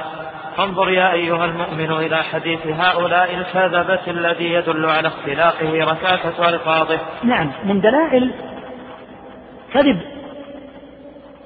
الأحاديث أن تكون ذات ألفاظ ركيكة ضعيفة هزيلة. حديث رسول الله صلى الله عليه وسلم بأعلى ما يكون من الحسن والعبارة الجزلة البينة. فإذا أتى بهذه الألفاظ التي سمعت ألفاظ كأن قائلها رجل لا يعرف العربية رشيكة هزيلة. يقول هذه من علامات كون هذا الحديث موضوعا ولا شك موضوع من عدة جهات من ضمنها. هذا نعم. فانظر يا أيها المؤمن إلى حديث هؤلاء الكذبة الذي يدل على اختلافه ركاكة ألفاظه وبطلان أغراضه ولا يصح منه إلا من كنت مولاه ومن اعتقد منهم صحة هذا فقد هلك إذ فيه اتهام المعصوم قطعا من المخالفة بعدم امتثال أمر ربه ابتداء. نعم. قال الله عز وجل مبينا ما الذي على الرسول من المهمة؟ ما على الرسول إلا البلاغ. إن عليك إلا البلاغ. يا أيها الرسول بلغ. ما على الرسول إلا مجرد أن يبلغ. هذه مهمته فإذا اتهم صلى الله عليه وسلم في أمر البلاغ لا شك أن هذا من أعظم الطعن. يعني إذا كان ينزل له جبريل ويتكعكع ويتردد على هذا الوضع فأي بلاغ هذا؟ بل كان صلوات الله وسلامه عليه أشجع الناس. وكان أقرب الناس في القتال إلى العدو. حتى كان الصحابة يتقون به العدو من قربه للعدو. ولما فر من فر في غزوة حنين ركض صلى الله عليه وسلم بغلته نحو القوم وقال أنا النبي لا كذب أنا ابن عبد المطلب. يعني لم يذهب إليهم فقط بل عرف بنفسه وقال أنا النبي. وكان عدد كبير من الصحابة قد فر. وهو عليه الصلاة والسلام يتجه نحوهم وقد لا يعرف فيعرف بنفسه يقول من لا يعرفني فليعرفني أنا النبي. من أعظم الشجاعة فكيف من يكون هذا مقامه صلى الله عليه وسلم يقال فيه هذا؟ لاحظ أن الشيخ رحمه الله يقول هذا يريد أن يلزمهم به إلزاما. يقول إنه يلزمكم أن النبي صلى الله عليه وسلم عند التتعتع في البلاغ وإنه عليه الصلاة والسلام كما تزعمون يلزمكم ويلزمكم. هذه الأمور يريد الشيخ أن يقولها لهم مبينا بطلان مذهبهم. هذا اللازم قد قالوه صراحا. قد صرحوا صراحا بأن إشكال المسلمين في عدم البلاغ. وإليك البيان من هذا الكتاب الشنيع والمسمى بكشف الأسرار. الصفحة الخامسة والخمسين بعد المئة من النسخة المترجمة. الترجمة البنداري وهي للخميني. يقول فيها بصريح العبارة. واضح أن النبي لو بلغ بأمر الإمامة طبقا ما أمره الله به وبذل, وبذل المساعي في هذا المجال لما نشبت في البلدان الإسلامية الإسلامية كل هذه الاختلافات. ما معنى هذا الكلام؟ أن سبب الخلافات عدم البلاغ. ولما ظهرت ثمة خلافات في أصول الدين وفروعه. لماذا؟ قال لأن النبي صلى الله عليه وسلم لو أنه بلغ طبقا لما أمره الله به وبذل المساعي ما بذل كما ينبغي. وأيضا بلغ لكن لم يبلغ طبقا بما أمره الله به وهذه صريحة. الشيخ رحمه الله يريد الإلزام بكلامه الشيخ محمد يريد الإلزام. يقول يلزمكم كذا. فهذا الآن قالها صراحة. وهذا في النسخة العربية كشف الأسرار الصفحة الخامسة والخمسين بعد المئة. نسأل الله العافية والسلام. يقول الله عز وجل لنبيه صلى الله عليه وسلم فقاتل في سبيل الله لا تكلف إلا نفسك. الله أكبر. كم تحمل هذه الآية من مضمون يأمر الله النبي صلى الله عليه وسلم بأن يقاتل وهو مكلف بمن؟ في أمر القتال بأمر نفسه.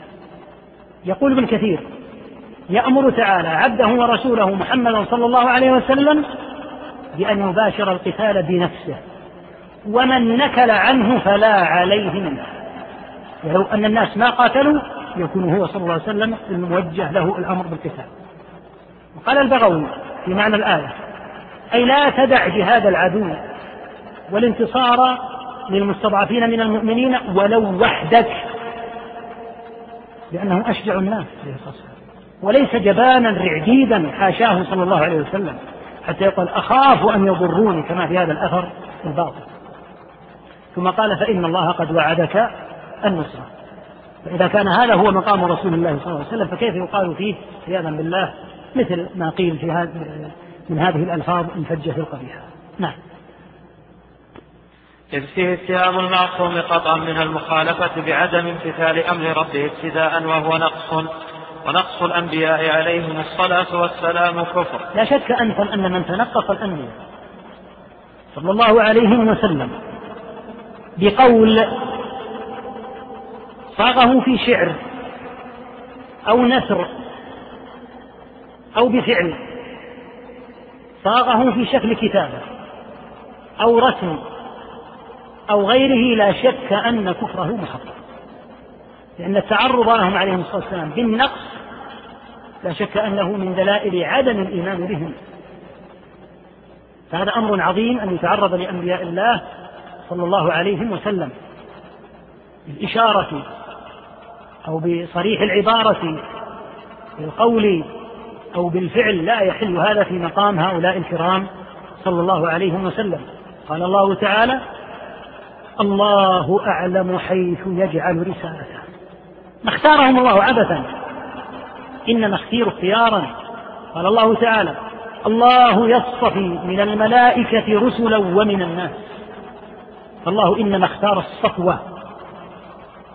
وهم سادة بني آدم جميعا. ولهذا ثبت عن النبي صلى الله عليه وسلم في الأمور الهول العظام في القيامة قال ولا يتكلم يومئذ إلا الأنبياء. لماذا؟ لمقامهم صلى الله عليه وسلم. الصديقون الصالحون مهما كان فهم دونهم. أما الأنبياء صلى الله عليه وسلم فيتكلمون في ذلك الموقف. الحاصل أن التنقص لأنبياء الله صلى الله عليه وسلم في قليل أو كثير بتصريح أو تلميح من دلائل عدم الإيمان بهم بلا شك. نتم بإذن الله بهذا الأسلوب بحول الله تعالى. أخذ الأمور يعني واحدة واحدة بحول الله عز وجل إلى أن يسهل الله الفراغ منه إن شاء الله. يسأل عن يوجد في صحيح البخاري عن علي عليه السلام وعن فاطمة عليها السلام. هذه الأمور من النساخ. هذه الأمور تكون من النساخ. ولهذا تجد أن بعض المصنفين يختار أن لا يصلى إلا على الأنبياء. يكون اختياره معروف هو الذي يرجحه ثم تجد في كتابه مثل هذا. لأن كلمة رضي الله عنه رحمه الله عليه السلام مما قد يتساهل فيها النساخ.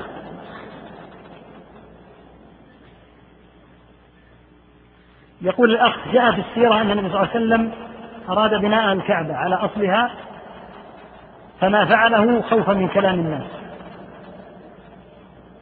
يا أخي هذه مسألة تختلف كل الاختلاف. النبي صلى الله عليه وسلم لو أراد أن يبني الكعبة بالقوة لبناها بالقوة وأرغمهم. لكن قال لولا أن قومك حديث عهد بكفر. خشي عليهم صلى الله عليه وسلم أن يتسبب هذا في فتنة بعضهم. ومثل هذا ما وقع له صلى الله عليه وسلم حين كان مع أم المؤمنين صفية. فمر اثنان من الأنصار. فلما رأي النبي صلى الله عليه وسلم وكان في معتكفه وأرادت أن ترجع إلى بيتها وكان الوقت ليلا أسرع الأنصاريان. فقال على رسلكما إنها صفية. فقال سبحان الله يا رسول الله. يعني هل يشك فيك؟ قال إني خشيت أن يقذف الشيطان في قلوبكما شرا. فليس خوف النبي صلى الله عليه وسلم يخاف من الناس أن يقتلوه.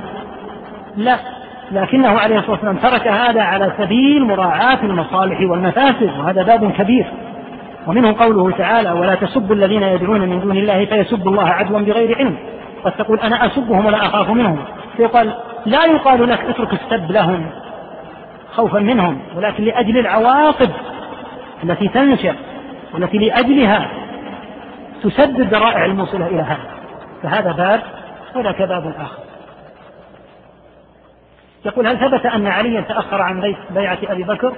مع العلم أن عليا يعرف أن أبا بكر أفضل منه الرجاء السعودي جاء هذا في الصحيحين أنه تأخر رضي الله تعالى عنه حتى توفيت فاطمة بعد بعد ستة أشهر. لكن ذكر البيهقي أن هذه اللفظة يرويها الزهري من غير الطريق الموصولة. يقول فهذه اللفظة في الحديث غير ثابتة وهو المظنون بعلي رضي الله عنه مستبعد. أن يبايع الناس أبا بكر ثم يأبه أن يبايع. لأن هذه في حق علي ليست بسليمة يعني نوع من الخروج على الجماعة وهو أبعد الناس عن هذا. فإن أبا بكر رضي الله عنه بويع له في السقيفة ثم بويع له من الغد البيعة العامة. هذه البيعة العامة المذكور في أن عليا تأخر عنها يقول البيهقي هذا من ما ذكره الزهري ولم يذكره من الطريق المتصل وإنما ذكره دون أن يكون بالطريق المتصل إلى أول الخبر. قال فهذه الجملة من الحديث غير ثابتة وهو المظنون به رضي الله تعالى يسر جامع شيخ الإسلام ابن تيمية بالرياض أن يقدم لكم هذه المادة. الحمد لله رب العالمين صلى الله وسلم على نبينا محمد وعلى آله وصحبه أجمعين.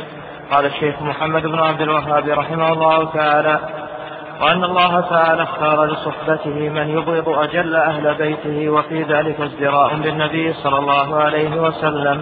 ومخالفة لما مدح الله به رسوله وأصحابه من أجل المدح. الحمد لله رب العالمين وصلى الله وسلم وبارك على نبينا محمد وعلى آله وصحبه أجمعين. كلامه موصول رحمه الله تعالى عن الخبر الباطل المكذوب الذي فيه أن جبريل نزل على النبي صلى الله عليه وسلم وأمره أن يجهر بين الصحابة بأن عليا هو الخليفة من بعده إلى آخر الخبر المكذوب. ثم ذكر رحمه الله تعالى اللوازم التي تلزم من هذا القول الباطل وكان من ضمنها هذا الكلام المستقيم وهو لازم لا محيد لهم عنه. يلزم من كلامهم هذا أن الله اختار لصحبته صحبة نبيه صلى الله عليه وسلم من يبغض أجل أهل بيته. وذكر أن في هذا ازدراء بالنبي صلى الله عليه وسلم. فيقال في هذا الكلام هذا الاعتقاد فيه بليتان. البلية الأولى أن فيه قدحا في حكمة الله وعلمه عز وجل لأنه إذا زعم أن أصحاب النبي صلى الله عليه وسلم بهذه المثابة وأن الله اختار صحبة نبيه صلى الله عليه وسلم قوما على هذا الوصف وعلى هذا الحال عصاة عثاة كفرة منافقين فهذا قدح في الله قبل أن يكون قدحا في أصحاب النبي صلى الله عليه وسلم لما؟ لأن الله عز وجل اختار أن يبعث محمد صلى الله عليه وسلم في وقت معين واختار أن ينصره أناس معينون يقاتلون معه يكونون سندا له. فإذا اختار لصحبته هؤلاء الذين لا يتم بهم المقصود بل لا يتم المقصود إلا بانعدامهم. هذا قدح في حكمة الباري وعلمه عياذا بالله. الأمر الثاني أن فيه قدحا وهو الذي ذكره الشيخ هنا مقتضى كلامهم القدح في النبي صلى الله عليه وسلم نفسه. كيف ذلك؟ لأن النبي صلى الله عليه وسلم قرب هؤلاء الصحابة وصاهرهم وعينهم ولاة على الجيوش والسرايا واستأمنهم في كتابة الوحي وغزا بهم العدو وأرسل معهم الرسائل إلى ملوك أهل الأرض يدعون الناس إلى الإسلام وسافر بأفضلهم وأجلهم في أخطر سفر وهو سفر الهجرة واستأمنه حيث كان الطلب في أثره عليه الصلاة والسلام وكان قد جعل فيه مئة من الإبل لمن يأتي به حيا أو ميتا. فإذا كان النبي صلى الله عليه وسلم يستأمن هؤلاء الصحبة الكرام على هذه الأمور العظام وهم منافقون كفار مخادعون فهذا قدح في رسول الله صلى الله عليه وسلم. ويا لله العجب. لو قيل لهؤلاء إن زعماءكم كتابهم ونوابهم ومن حولهم وحاشيتهم على خلاف ما هم عليه فزعيم من زعمائكم كبير كل من حوله جملة من المخادعين المحتالين. لكان جوابهم أول ما يجيبون إنكم تقدحون بهذا في عقله وفي علمه وفي فهمه لأنه اختار هؤلاء جعلهم حوله وأسند إليهم الأمور. فكيف تقدحون في علمه وفضله بمثل هذا؟ فيقال ها أنتم فعلتم هذا برسول الله صلى الله عليه وسلم. فجعلتم هؤلاء الصحبة الكرام خونة عياذا بالله وقلتم فيهم هذه المقولات العظيمة. ويأتي إن شاء الله عز وجل كلام لهم مطول في هذا. ذكر شيخ الإسلام في منهاج السنة أن الشيعة قالوا لزعيم التتار كان من أجهل خلق الله وأبلدهم قالوا له إن أبا بكر رجل منافق ومختال. وكاذب على رسول الله صلى الله عليه وسلم. وإن النبي صلى الله عليه وسلم هاجر به. فقال هذا التتري الجلف هاجر به؟ وهو منافق؟ قال نعم. قال إذا هو غبي. نسأل الله العافية والسلام. هكذا قود مقالة الرافضة. قودوا مقولتهم ونهايتها هي هذا يقول إذا كان هاجر به في أخطر سفر ولم يجد من يستأمن إلا رجلا منافقا في الباطن فاجرا كذابا فالغبي هو من اختار هذا. وهكذا مقولات الشيعة تجر على الله وعلى دينه وعلى رسوله صلى الله عليه وسلم. هذه المقولات العظيمة الشنيعة. ويأتي لها نظائر وأمثلة أخرى. فالحاصل أن في هذا قدحا واضحا ولو أنه قيل لهم في أحد زعمائهم إن من يقولون ثورتكم الآن مثلا وزراؤهم ونوابهم ومن حولهم مجموعة من المختالين الكذابين. لقالوا هم أعقل وأنبى من أن يستأمنوا مثل هؤلاء. فيقال قد قلتم في رسول الله صلى الله عليه وسلم مثل هذا حتى إنهم كما سيأتي زعموا أن الصحابة جميعا ارتدوا إلا خمسة. وهذا في الحقيقة يتجه مباشرة نحو من رباهم. خطب النبي صلى الله عليه وسلم في مئة ألف في حجة الوداع. فلم تجد الشيعة منهم مسلما إلا خمسة. يا عباد الله أليس هذا فشلا؟ لم يوفق هذا الرجل من بين هؤلاء الألوف إلا في خمسة. والبقية كفار وهاجر بهم وصاهرهم واستأمنهم وجعلهم كتبة للوحي وأمرهم على السرايا والجيوش. كلام خطير للغاية. لهذا مباشرة القذف فيهم رضي الله عنهم على سبيل الإجمال قدحا قدح في من رباهم. هذا أمر يعرفه الناس إلى اليوم. يعرفون أن من ربى أحدا تربية معينة انعكست هذه التربية عليه. حتى إن الناس إذا رأوا من ربي تربية حسنة صالحة قالوا جزى الله من رباك خيرا. لقد أحسن تربيتك. والعكس بالعكس. إذا رأوا منه بهذه الحالة السيئة قالوا هذا بسبب سوء من رباه. ما أحسن تربيته.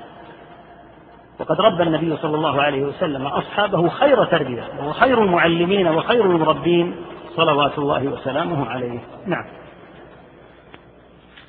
قال الله تعالى محمد رسول محمد رسول الله والذين معه. محمد رسول الله ثم يستأنف هنا وقف. صلى الله عليه وسلم. محمد رسول الله والذين معه أشداء على الكفار رحماء بينهم. تراهم ركعا سجدا يبتغون فضلا من الله ورضوانا سيماهم في وجوههم من أثر السجود. ذلك مثلهم في التوراة ومثلهم في الإنجيل كزرع أخرج شطأه فآزره فاستغلظ فاستوى على سوقه. يعجب الزراع ليغيظ بهم الكفار. وعد الله الذين آمنوا وعملوا الصالحات منهم مغفرة وأجرا عظيما. هذه الآية العظيمة. أولها في رسول الله صلى الله عليه وسلم لهذا قال ابن كثير رحمه الله في قوله تعالى محمد رسول الله قال مبتدأ وخبر. هذه جملة مستقلة اسمية. محمد رسول الله ثم استؤنف كلام آخر في أصحابه. فقال تعالى والذين معه أشداء على الكفار رحماء بينهم وهذه صفة من؟ صفة عباد الله الذين يحبهم عز وجل كما قال تعالى فسوف يأتي الله بقوم يحبهم ويحبونه. أذلة على المؤمنين أعزة على الكافرين. هذه الصفة في من يحبهم الله من عباده المؤمنين عموما وقد ذكرها في أصحاب نبينا صلى الله عليه وسلم. أشداء على الكفار رحماء بينهم. ثم مدحهم بكثرة الصلاة التي هي من أعظم الأعمال. تراهم ركعا سجدا. كثير الركوع كثير السجود كثير الصلاة رضي الله تعالى عنهم وأرضاهم. ثم قال تعالى سيماهم في وجوههم من أثر السجود. ذكر ابن جرير رحمه الله تعالى في المراد بالآية أربعة ذكر في المراد بالآية أربعة أقوال. من المفسرين من قال إن المراد بقوله تعالى سيماهم في وجوههم علامة في وجوههم تكون يوم القيامة. فيكون المعنى أن هذه العلامة يعرفون بها في الآخرة. قال آخرون المراد سيما الإسلام وخشوعه وسمته ترى في الدنيا فيهم. وقال آخرون المراد سيماهم في وجوههم من أثر السجود أنه أثر في وجوههم كأثر السهر الذي يظهر في الوجوه من آثار كثرة الصلاة بالليل كالصفرة ونحوها وهذه تعرف في وجه من كان من الذين يسهرون في الليل. لكنهم عليهم رضوان الله يسهرون كما ذكر الله ركعا سجدا فيظهر أثر ذلك في وجوههم من آثار العبادة.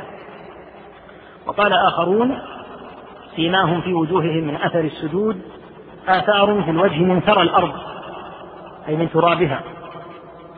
واختار ابن جرير رحمه الله تعالى عموم هذا المعنى لهذه الأقوال كلها أنه لا تناقض بينها فيكون المعنى فيهم على هذا على هذه المعاني أي أنها وهذا كثير ما يختاره ابن جرير رحمه الله تعالى يقول لا يوجد ما يمنع من أن تشمل الآية جميع هذه المعاني فلا يقال القول الأول صواب والآخر باطل يقول الآية تحتمل جميع هذه المعاني فتكون سيما لهم في الآخرة وتكون سيما لهم في الدنيا وهكذا.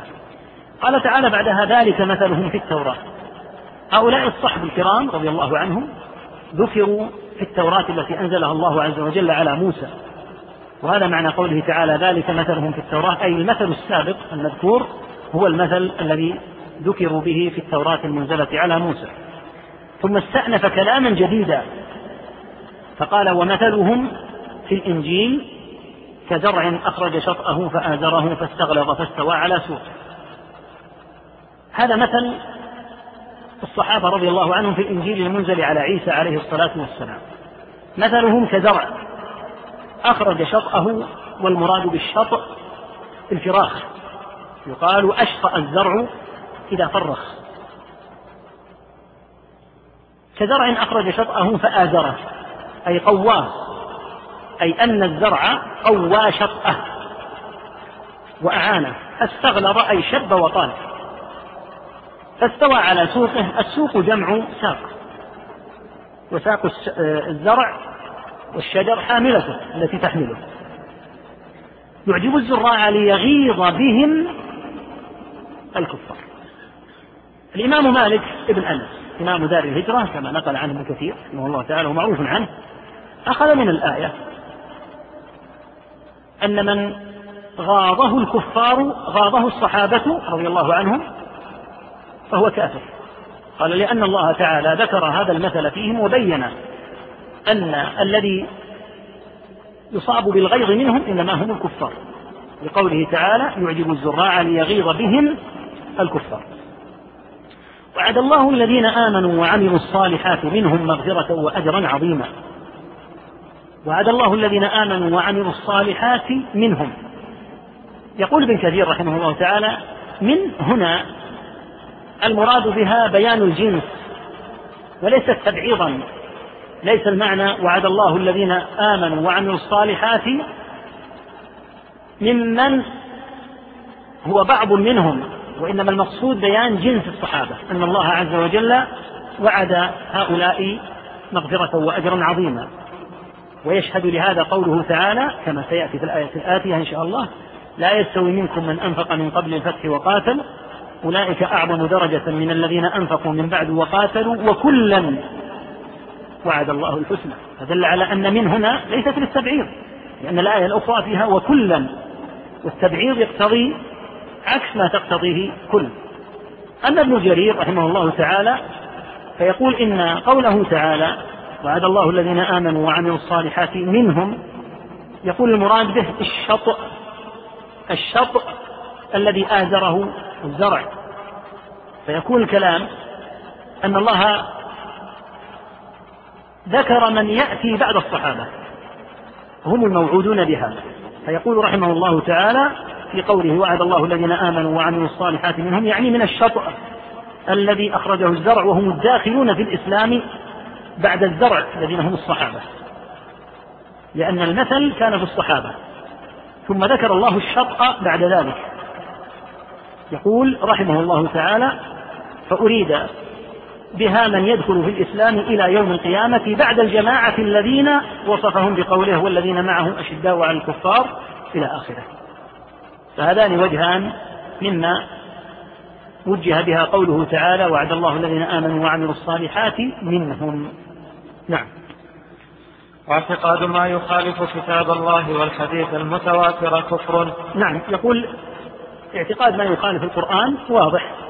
كفر. كأن يعتقد إنسان أن القيامة لا تقوم. قال القرآن قد جاء بأن القيامة آتية. فكيف تقول إن القيامة لا تقوم؟ فاعتقاد ما يخالف القرآن كفر. صريح القرآن لا شك أن اعتقاد ضده من الكفر. ثم قال والحديث المتواتر. وهذا فيه قيد. لأن الحديث المتواتر لا يخفى مثله عادة. أما غير المتواتر الذي قد لا يحيط به إلا أهل العلم فقد يخفى على أناس ويردونه لا لأنهم يريدون الرد على الله وعلى رسوله صلى الله عليه وسلم ولكن لأن الحديث لم يبلغهم. يقول بخلاف الحديث المتواتر. نعم. وأنه صلى الله عليه وسلم خاف إضرار الناس وقد قال الله تعالى والله يعصمك من الناس قبل ذلك كما هو معلوم بديهة. واعتقاد عدم توكله على ربه فيما وعده نقص ونقصه كفر. نعم لا شك أن النبي صلى الله عليه وسلم كما تقدم أشجع الناس وتقدم أنه عليه الصلاة والسلام كان على أشد ما يكون من البسالة والشجاعة وأن الله أمره أن يقاتل ولو وحده وأنه غير مكلف بغيره. فقاتل في سبيل الله لا تكلف إلا نفسك. وتقدم أنه عليه الصلاة والسلام يوم حنين لما فر من فر من الصحابة ركض بغلته صلوات الله وسلامه عليه نحو العدو. ومع ذلك قال أنا النبي لا كذب. فعرف بنفسه زيادة على هذا. أنا ابن عبد المطلب صلوات الله وسلامه عليه. فلا شك أنه أشجع الناس. فالقول بأنه خاف في أمر مثل هذا يعني أنه خاف على نفسه. النبي صلى الله عليه وسلم قد يخاف على أمته وقد يترك الشيء خوفا على الأمة صحيح؟ لكن هذا ليس خوف الجبان حاشاه من ذلك ولكنه من يخاف على أمته. خوف الشفيق الناصح صلى الله عليه وسلم كما قال تعالى بالمؤمنين رؤوف رحيم. ومنه ما تقدم في الحديث الذي سأل عنه أحد الإخوة بالأمس من قوله لولا أن قومك حديث عهد بكفر. لهدمت الكعبة بنيتها على بناء إبراهيم. فإن تخوفه هنا ليس على نفسه لا يخاف لو هدم الكعبة لا يخاف من أحد. دخل مكة بعشرة آلاف. لكن يخشى أن يتسبب هذا في أن يقول الناس هدم محمد صلى الله عليه وسلم الكعبة. ويساء تصوير هذا الموقف. وهكذا تركه عليه الصلاة والسلام لقتل بعض المنافقين. قال لا يتحدث الناس أن محمدا يقتل أصحابه. وهذا أمر معروف في مراعاة المصالح والمفاسد وسد الذرائع التي قد توصل إلى المفاسد. فمن هنا قال إن النبي صلى الله عليه وسلم سيد المتوكلين. فالقول بأنه يخاف والطعن فيه بأنه لم يحقق التوكل من أفظع ما يكون قولا وأخبثه نطقا نسأل الله العافية والسلامة. فلا شك أنه سيد من توكل عليه الصلاة والسلام وأنه لا أحد بتاتا يمكن أن يدعى له الشجاعة قبل محمد بن عبد الله صلى الله عليه وسلم. كان أشجع الناس على الإطلاق. صلوات الله وسلامه عليه. وتقدم أن الصحابة رضي الله عنهم كانوا يتقون به في الحرب شدة قربه من العدو عليه الصلاة والسلام. فلا ينبغي أن يكون عند المسلم في هذا أدنى تردد أو مجالا للتزعزع نعم. وإن فيه كذبا على الله تعالى ومن أظلم ممن افترى على الله كذبا وكذبا على رسول الله صلى الله عليه وسلم ومن استحل ذلك فقد كفر ومن يستحل ذلك فقد تفسق. هذه الجملة تحتمل أمرين.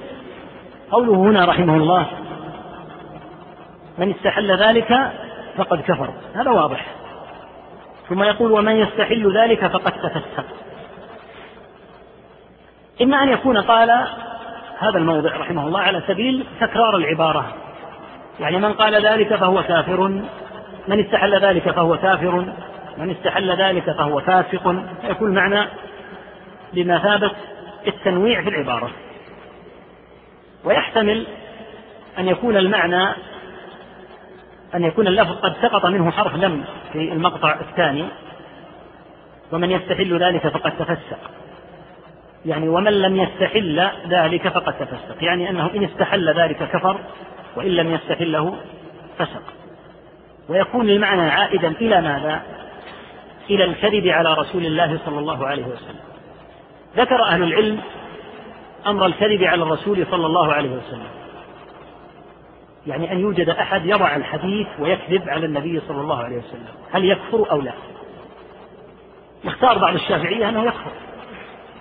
يقول إنه بمجرد أن يكذب على النبي صلى الله عليه وسلم تحت أي مسمى إنه يكفر لأنه يضيف إلى شريعته شيئا. ومنهم من يقول إنه لا يكفر بمجرد أن يكذب على النبي صلى الله عليه وسلم وهو متوعد بقوله عليه الصلاة والسلام من كذب علي متعمدا فليتبوأ مقعده من النار. وقد عمل عملا عظيما جدا يرد به حديثه ولا يقبل منه البتة. قالوا لكن الحكم بردته مسألة أخرى. فيكون من كبار الجرائم التي يمكن أن يقع فيها أحد من المنسوبين إلى الإسلام. واختار آخرون أنه يكفر بمجرد أن يكذب على النبي صلى الله عليه وسلم فيقول يصنع سندا فيقول حدثني فلان عن فلان أن النبي صلى الله عليه وسلم قال كذا. اختار بعضهم أنه يكفر لأنه أضاف إلى الدين شيئا وإن كان بحمد الله لا يستطيع أن يضيف شيئا يضلل به المسلمين لأن الحديث له جهابذته الذين يفرقون بين الضعيف والصحيح الثابت. فيكون المعنى عائدا إلى هذه المسألة المذكورة أن من كذب على النبي صلى الله عليه وسلم إن استحل ذلك أن يجوز الكذب على النبي صلى الله عليه وسلم فهذا بالإجماع لا نقاش أنه كافر.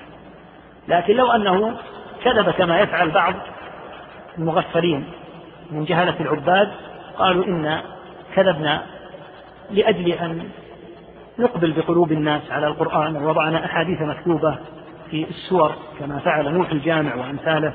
قال رأيت الناس أقبلوا على مغازي ابن إسحاق وفقه أبي حنيفة فرأيت أن أضع أحاديث في هذه السور حتى أقبل بقلوبهم إلى القرآن. يعني هذا في زعمه في نظره أنه محسن. لا شك أنه مسيء غاية الإساءة ولهذا هو من مشاهير الكذابين. الحاصل أن الأمر يحتمل هذا أن يكون المقصود به أن مستحل هذا كافر فاسق أو أن يكون سقط من الكلام ومن لم يستحل ذلك فقد تفسق. أي أن من لم يستحل الكذب على النبي صلى الله عليه وسلم فإنه فاسق من الفساق كما يقال في من يكذب مثلا وفي من يزني فتكون من الكبائر. نعم. وليس في قوله من كنت مولاه أن النص على خلافته متصلة. ولو كان نصا لادعاها علي رضي الله عنه. تقدم كلام الحسين بن الحسن بن الحسن رحمه الله نقلناه من اللالكائي رحمه الله تعالى وفيه بيان. الأثر رقم ثلاثة آلاف وثمانمائة وثلاثة في اللالكائي بيانه رحمه الله تعالى أن قول الشيعة بأن الولاية هي أس الدين وأصله ومع ذلك لم يقم علي بالقتال لأجلها مع أن مدار الدين عليها وبني الإسلام عليها وعلى المباني الأربعة يقول في هذه الحالة سيكون علي حاشاه من ذلك أعظم الناس ظلما أعظم الناس إجراما لأنه ترك أن يقوم بأمر الله كان عليه أن يقوم بأمر الله حتى لو حصل ما حصل. فقوله من كنت مولاه فعلي مولاه ليس المقصود به قطعا ولاية الإمارة. ولهذا أيضا قال الحسين بن حسن رحمه الله وهو من آل البيت الحسين بن حسن بن الحسن بن علي رحمهم الله ورضي عنهم يقول لو كان المقصود به الإمرة لبينه النبي صلى الله عليه وسلم كما بين الصلاة والزكاة والحج وغيرها. بينها يوضحها لا تكون على سبيل الألغاز. أصل الدين الأكبر أن عليا هو الإمام ما هو واضح. يقول انظر كم ذكر الله الصلاة من مرة كم ذكر الحج من مرة كم ذكر الزكاة من مرة. لذلك هي أركان واضحة جلية. فتكون الإمامة هذه الأمر العظيم الهائل غير واضحة لما لم يبينها الله ويقطع المعذرة بها. فهذا المراد فقوله من كنت مولاة فعلي مولاه تقدم الحديث عنه في السابق وأن المؤمنين جميعا بعضهم أولياء بعض كما قال تعالى والمؤمنون والمؤمنات بعضهم أولياء بعض وليس معناها أن بعضهم أمراء على بعض لكنها ولاية الإيمان ولاية الإسلام لهذا بدأ بقوله بذكر الإيمان والمؤمنون والمؤمنات. فكل مؤمن يوالي أخاه المؤمن والمؤمن ذاك الآخر يوالي أخاه الذي يواليه وهكذا. نعم. ولو كان نصا لادعاها علي رضي الله عنه لأنه أعلم بالمراد ودعوى ادعائها باطل ضرورة. نعم. ودعوى علمه بكونه نص على خلافته وترك ادعاءها سقية أبطل من أن تبطل. سواء قيل هذا أو هذا أو هذا فلا شك أن هذا مما فيه مفاسد عظيمة. أولا إذا قيل إن عليا ادعاها يقال كذبتم الله ما ادعاها. ما ادعاها ولا دعا الناس إلى نفسه ولا شهر سيفه ولا قال لنقاتل في سبيل أن أكون أنا الوالي هذا أمر مفروغ منه أنه ما حصل منه عليه رضوان الله وهو أعقل وأبين وأعلم من أن يفعل ذلك. لأن الولاية تتم بالأسلوب الشرعي من البيعة وغيرها فهذا ما يتعلق بالأمر الأول. ولو كانت نصا كما تقدم منصوصا وجزءا أساسا من الدين لما تركها ولقاتل دونها حتى لو قتل رضي الله تعالى عنه وأرضاه. أما القول بأنها كانت منصوصة ولكن عليا تركها على سبيل التقية. فهذا أردأ ما يكون قولا في علي رضي الله عنه وأرضاه. إذا قيل إن عليا ترك هذا الأمر المنصوص تقية يعني أنه كان جبانا خوارا حاشاه من ذلك فلم يرد أن يدعو إلى نفسه وأخفى هذا الأمر لأنه خاف. المراد بالتقية إظهار أمر الإنسان على خلافه. لماذا؟ يتقي عدوه. وهل يجوز هذا؟ يجوز في حال الضرورة المحضة الملجئة قال الله تعالى في شأن الكفار إلا أن تتقوا منهم تقاه في الضرورة الملجئة أما أن يكون المسلم كذابا له وجه يبديه غير حقيقته فحاشا له من ذلك لأن هذه صفة المنافقين. قال تعالى يقولون بألسنتهم ما ليس في قلوبهم. يقولون بأفواههم ليس في قلوبهم. هذه صفة المنافقين. لكن عند الضرورة وكان الإنسان إما أن يقول هذه الكلمة أو سيقتل أو يتعرض لعرضه فقال كلاما خوفا من عدو ليسلم هذا من باب الضرورة كمان يجوز أن يأكل الميتة. أما أن تكون سجية في المسلم وطبيعة فحاشا الله من ذلك ويأتي لها كلام. فإذا وصف بها علي رضي الله عنه فهذا من أردأ ما يكون فقد كان عليه رضوان الله من أشجع الناس. كان علي رضي الله عنه شجاعا معروفا بالشجاعة وهو ممن يذكر في الشجاعة بلا ريب عليه رضوان الله.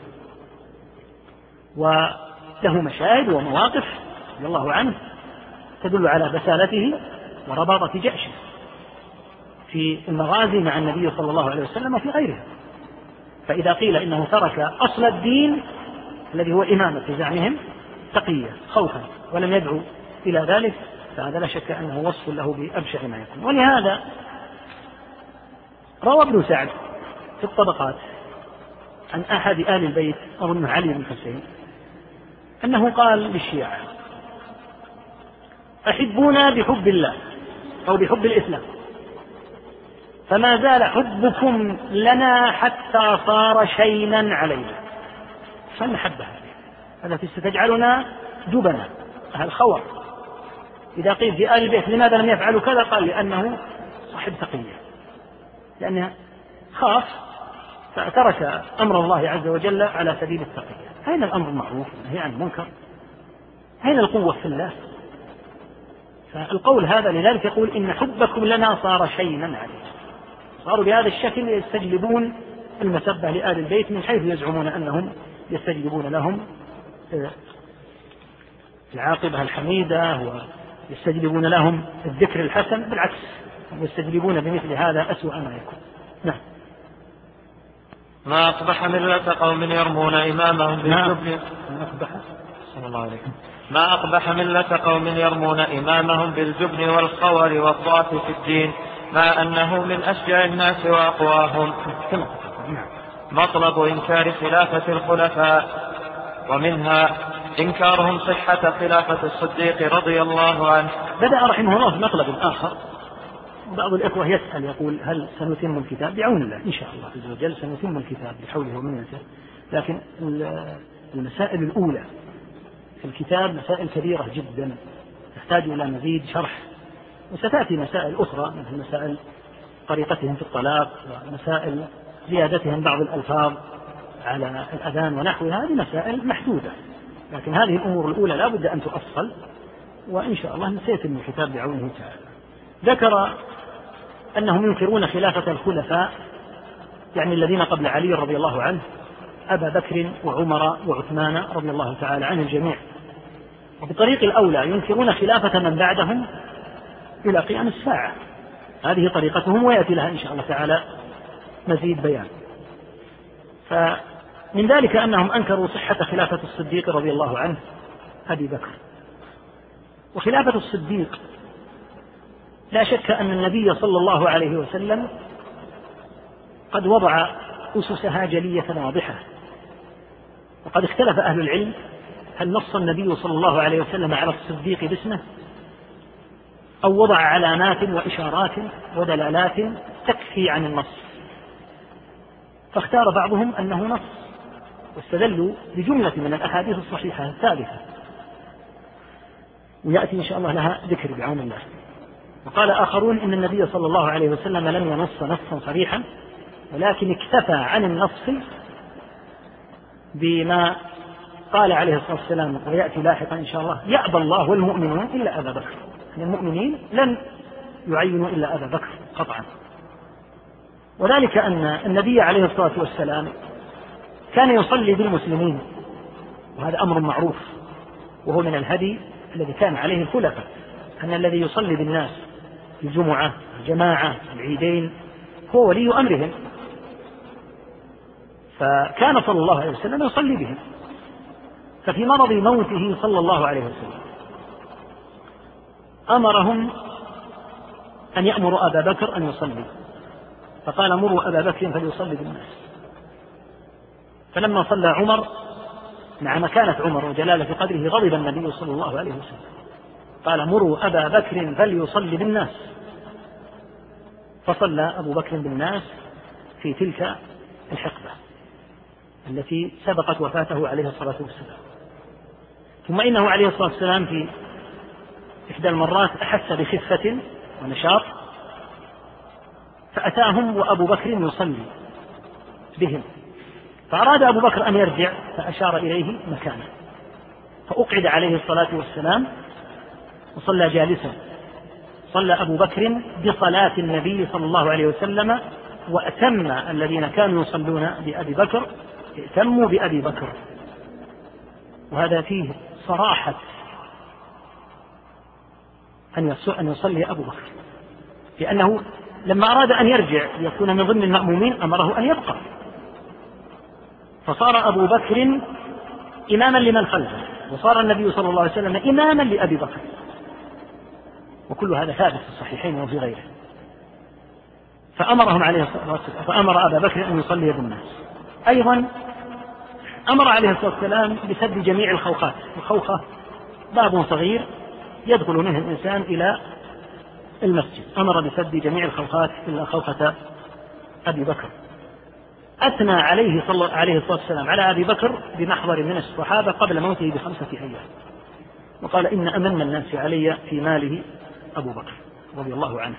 وقال لو كنت متخذا من أمتي خليلا لاتخذت أبا بكر خليلا. كل هذا أمام الصحابة. لماذا؟ حتى يعوا أنه أولى الجميع بالخلافة. ولهذا قالت الأنصار قال الصحابة لما تفاوضوا من يكون الخليفة؟ قالوا رضيه رسول الله صلى الله عليه وسلم لديننا. أفلا نرضاه لدنيانا يعني أنه عليه الصلاة والسلام جعله مؤهلا ليصلي بنا. الصلاة أعظم شعائر الإسلام الظاهرة ولا يوجد ركن أعظم منها بعد التوحيد وشهادة أن محمدا رسول الله. فرضيه النبي صلى الله عليه وسلم لهذا الفرض العظيم أفلا نرضاه لأمر الدنيا من بعد أولى وأحرى أن يرضوه؟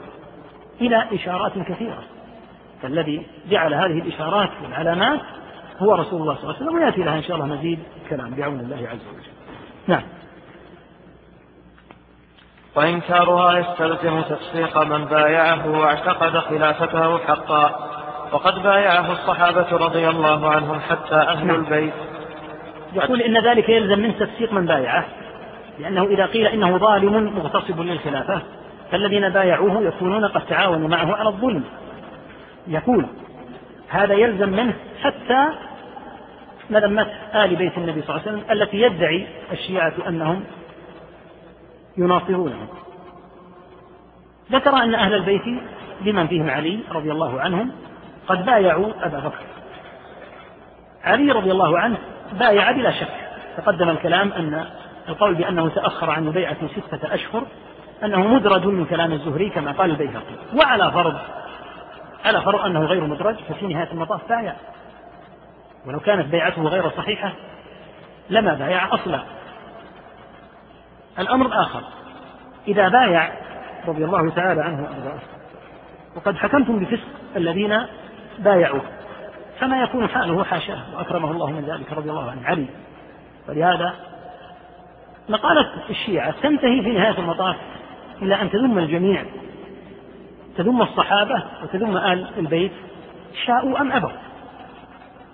سواء قالوا بهذا ولم يقولوه حتى لو لم يقولوه قود مقالتهم يوصلوا إلى هذا. نعم. وقد بايعه الصحابة رضي الله عنهم حتى أهل البيت كعلي رضي الله عنه وقد اعتقدها حقا جمهور الأمة واعتقاد تفسيقهم يخالف قوله تعالى كنتم خير أمة أخرجت للناس. نعم لأن ذلك فيه تناقض.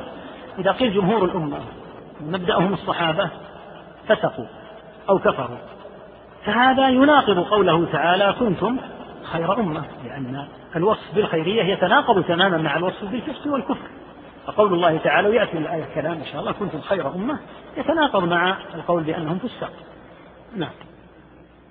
إذ أي خير في أمة يخالف أصحاب نبيها إياه ويظلمون أهل بيته بغصب أجل المناصب ويؤذونه بإيذائهم ويعتقد جمهورها الباطل حقا. نعم. ذكر هنا أربعة أشياء تدل على ما تزعمه الرافضة يقول أي خير في هذه الأمة؟ إذا كان الصحابة يخالفون النبي صلى الله عليه وسلم ويظلمون أهل بيته ويؤذونه هو صلى الله عليه وسلم بإيذائهم يعني أنهم إذا آذوا آل بيته فقد آذوه وهكذا ما يتعلق بجمهورهم. إذا كان الجمهور يعتقدون الحق باطلا. هذه أربعة أمور تعتقدها الشيعة فيهم. تتناقض مع قوله تعالى كنتم خير أمة. فأي مدلول للآية في هذا؟ هل يستحق هؤلاء الخيرية مع وجود هذه الأمور؟ هذا متناقض.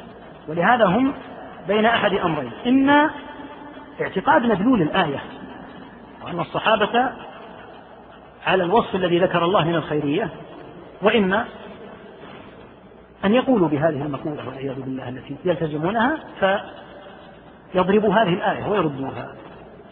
نعم. سبحانك هذا بهتان عظيم. ومن اعتقد ما يخالف كتاب الله فقد كفر. والأحاديث الواردة في صحة خلافة الصديق وبإجماع الصحابة وجمهور الأمة على الحق. وجمهور الأمة على الحق أكثر من أن تحصر.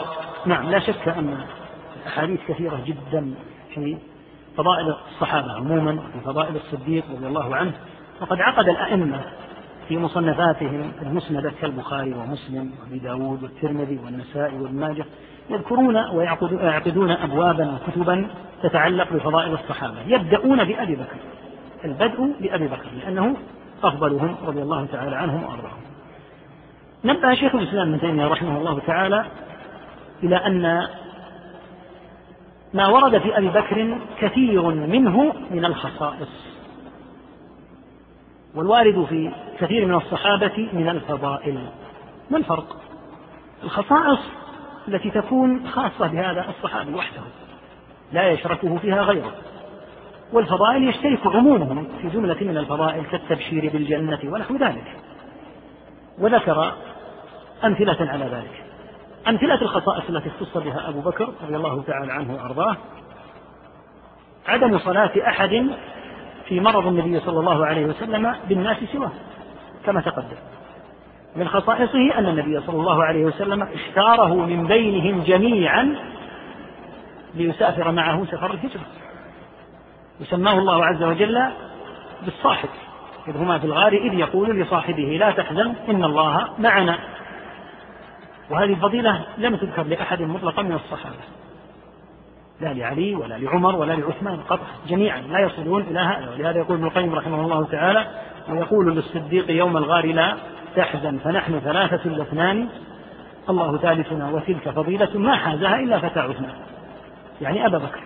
هذه خاصة مسائل خاصة لأبي بكر رضي الله عنه وأرضاه. نعم. ومن نسب جمهور ومن نسب جمهور أصحابه صلى الله عليه وسلم إلى الفسق والظلم وجعل اجتماعهم على الباطل فقد ازدرى بالنبي صلى الله عليه وسلم وازدراؤه كفر.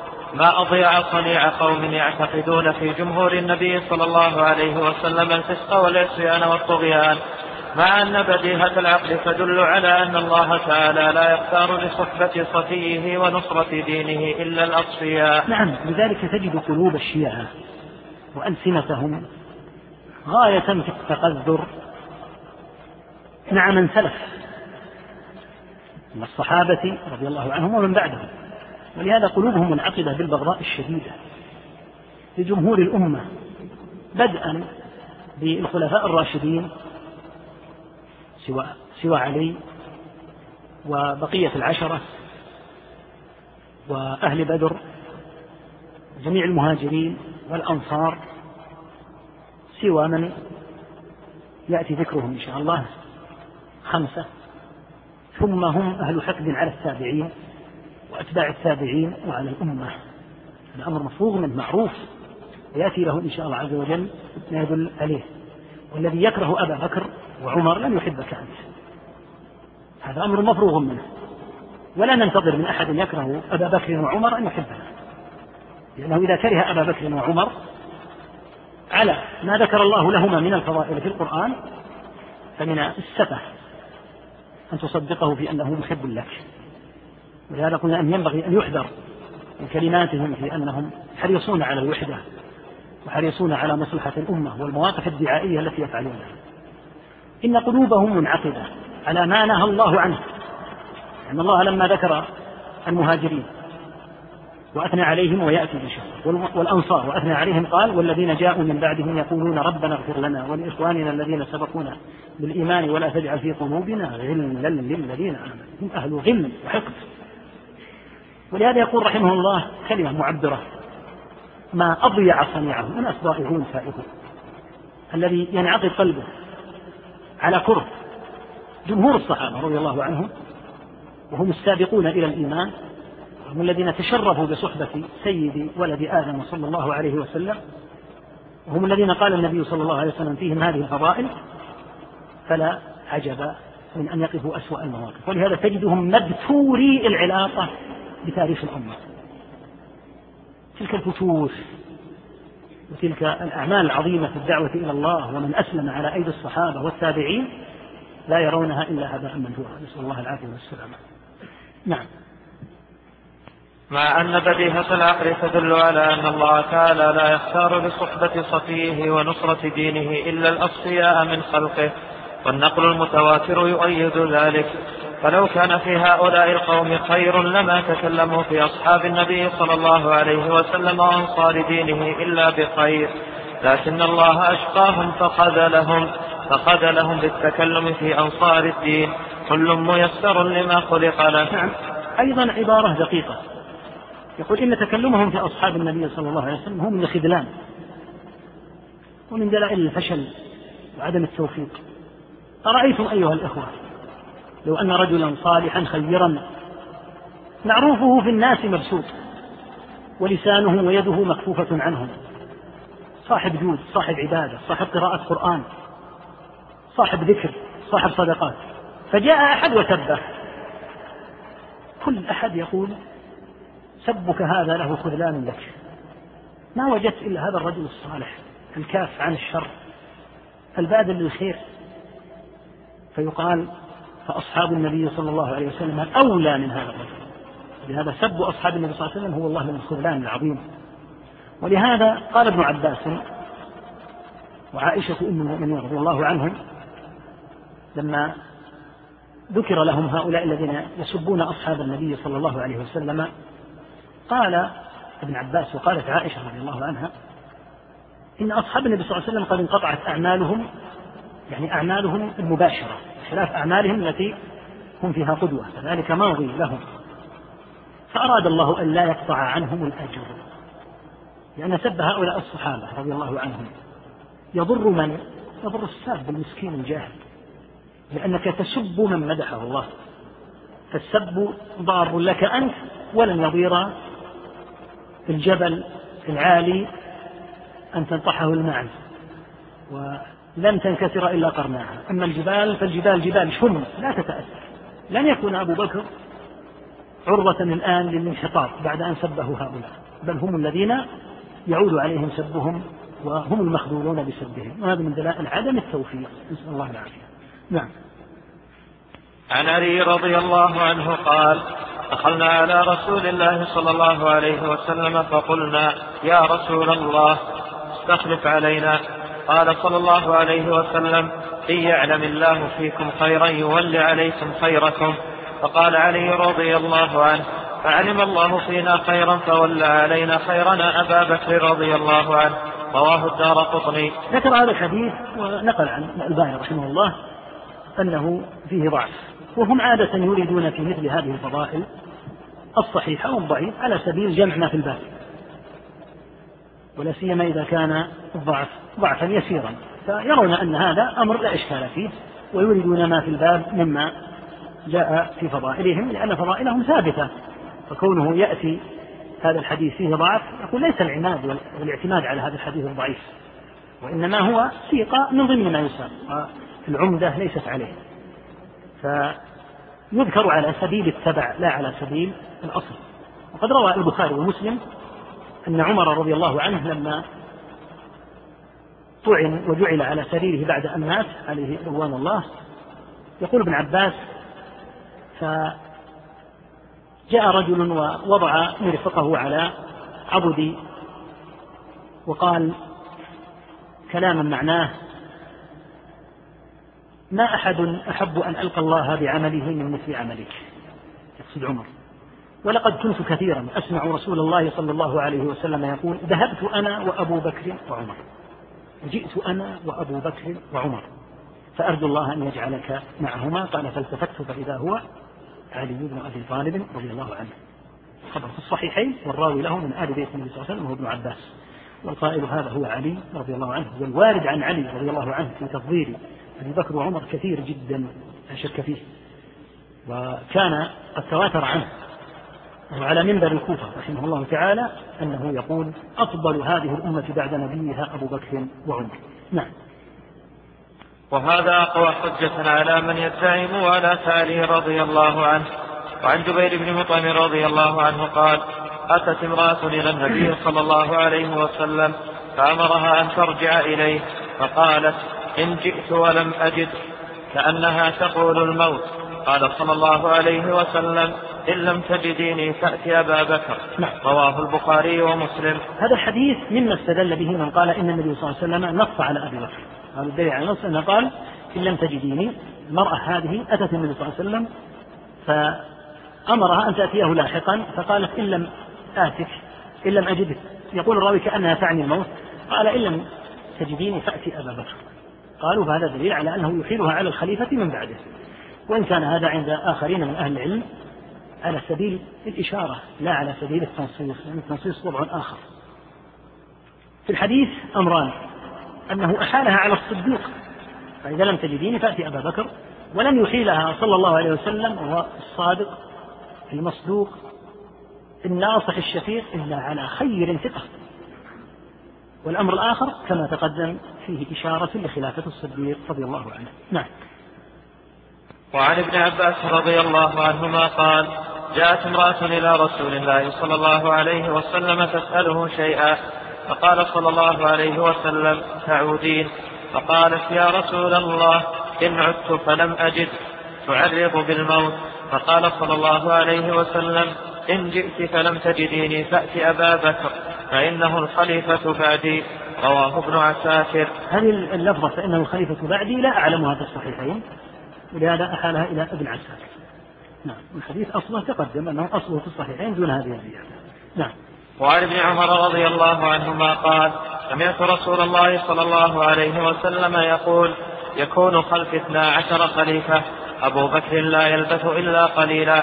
رواه البغوي بسند حسن. الحديث أصله في الصحيحين أن النبي عليه الصلاة والسلام كما روى البخاري في كتاب الأحكام حديث جابر بن سمرة رضي الله عنه يكون اثنا عشر أميرا كلهم من قريش. رواه مسلم في الإمارة أيضا. بلفظ لا يزال الإسلام عزيزا إلى اثني عشر خليفة. وقوله لا يلبث إلا قليلا هذا لم أجدها في البغوي ولكن جاء في الحديث أن النبي عليه الصلاة والسلام ذكر رؤيا وأن أبا بكر نزع بدلو أو دلوين قال وفي نزعه ضعف قال أهل العلم إشارة إلى قلة مدة خلافته بالنسبة إلى عمر أنه بقي أبو بكر بقي سنتين وأشهرا قليلة أما عمر رضي الله عنه فمكث عشر سنين فرح الشيعة بالحديث لماذا؟ قالوا لأن في الحديث دلالة على الأئمة الاثني عشر هذه من عجائبهم ومن دلائل الفقه المقلوب لديهم. حديث يقول عليه الصلاة والسلام لا يزال الإسلام عزيزا. وهم يقولون لم يزل الإسلام ذليلا. الإسلام ذليل. ولن يرفع ذله إلا المهدي الذي في سامراء. هكذا يقولون. فأين العز؟ الذي قالوا. ثم قال عليه الصلاة والسلام إلى اثني عشر خليفة. والأئمة الاثنى عشر الذين يذكرون طبعا الثاني عشر غير موجود قطعا. لأن والده العسكري لم يكن ينجب أصلا وانقطع نسله فاخترع لهم ابن نمير الكذاب فرية أنه ولد له وفر الغلام إلى سرداب وأنهم ينتظرونه من أكثر من اثني عشر قرنا. كل مرة يقولون سيخرج. هذه الليلة سيخرج وهكذا إلى أن تقطعت آمالهم فيه. فيقال قوله عليه الصلاة والسلام الاثني عشر خليفة من الذي تولى الخلافة من هؤلاء الذين تعتقدون إمامتهم؟ لم يتولها إلا علي والحسن ستة أشهر رضي الله عنهم.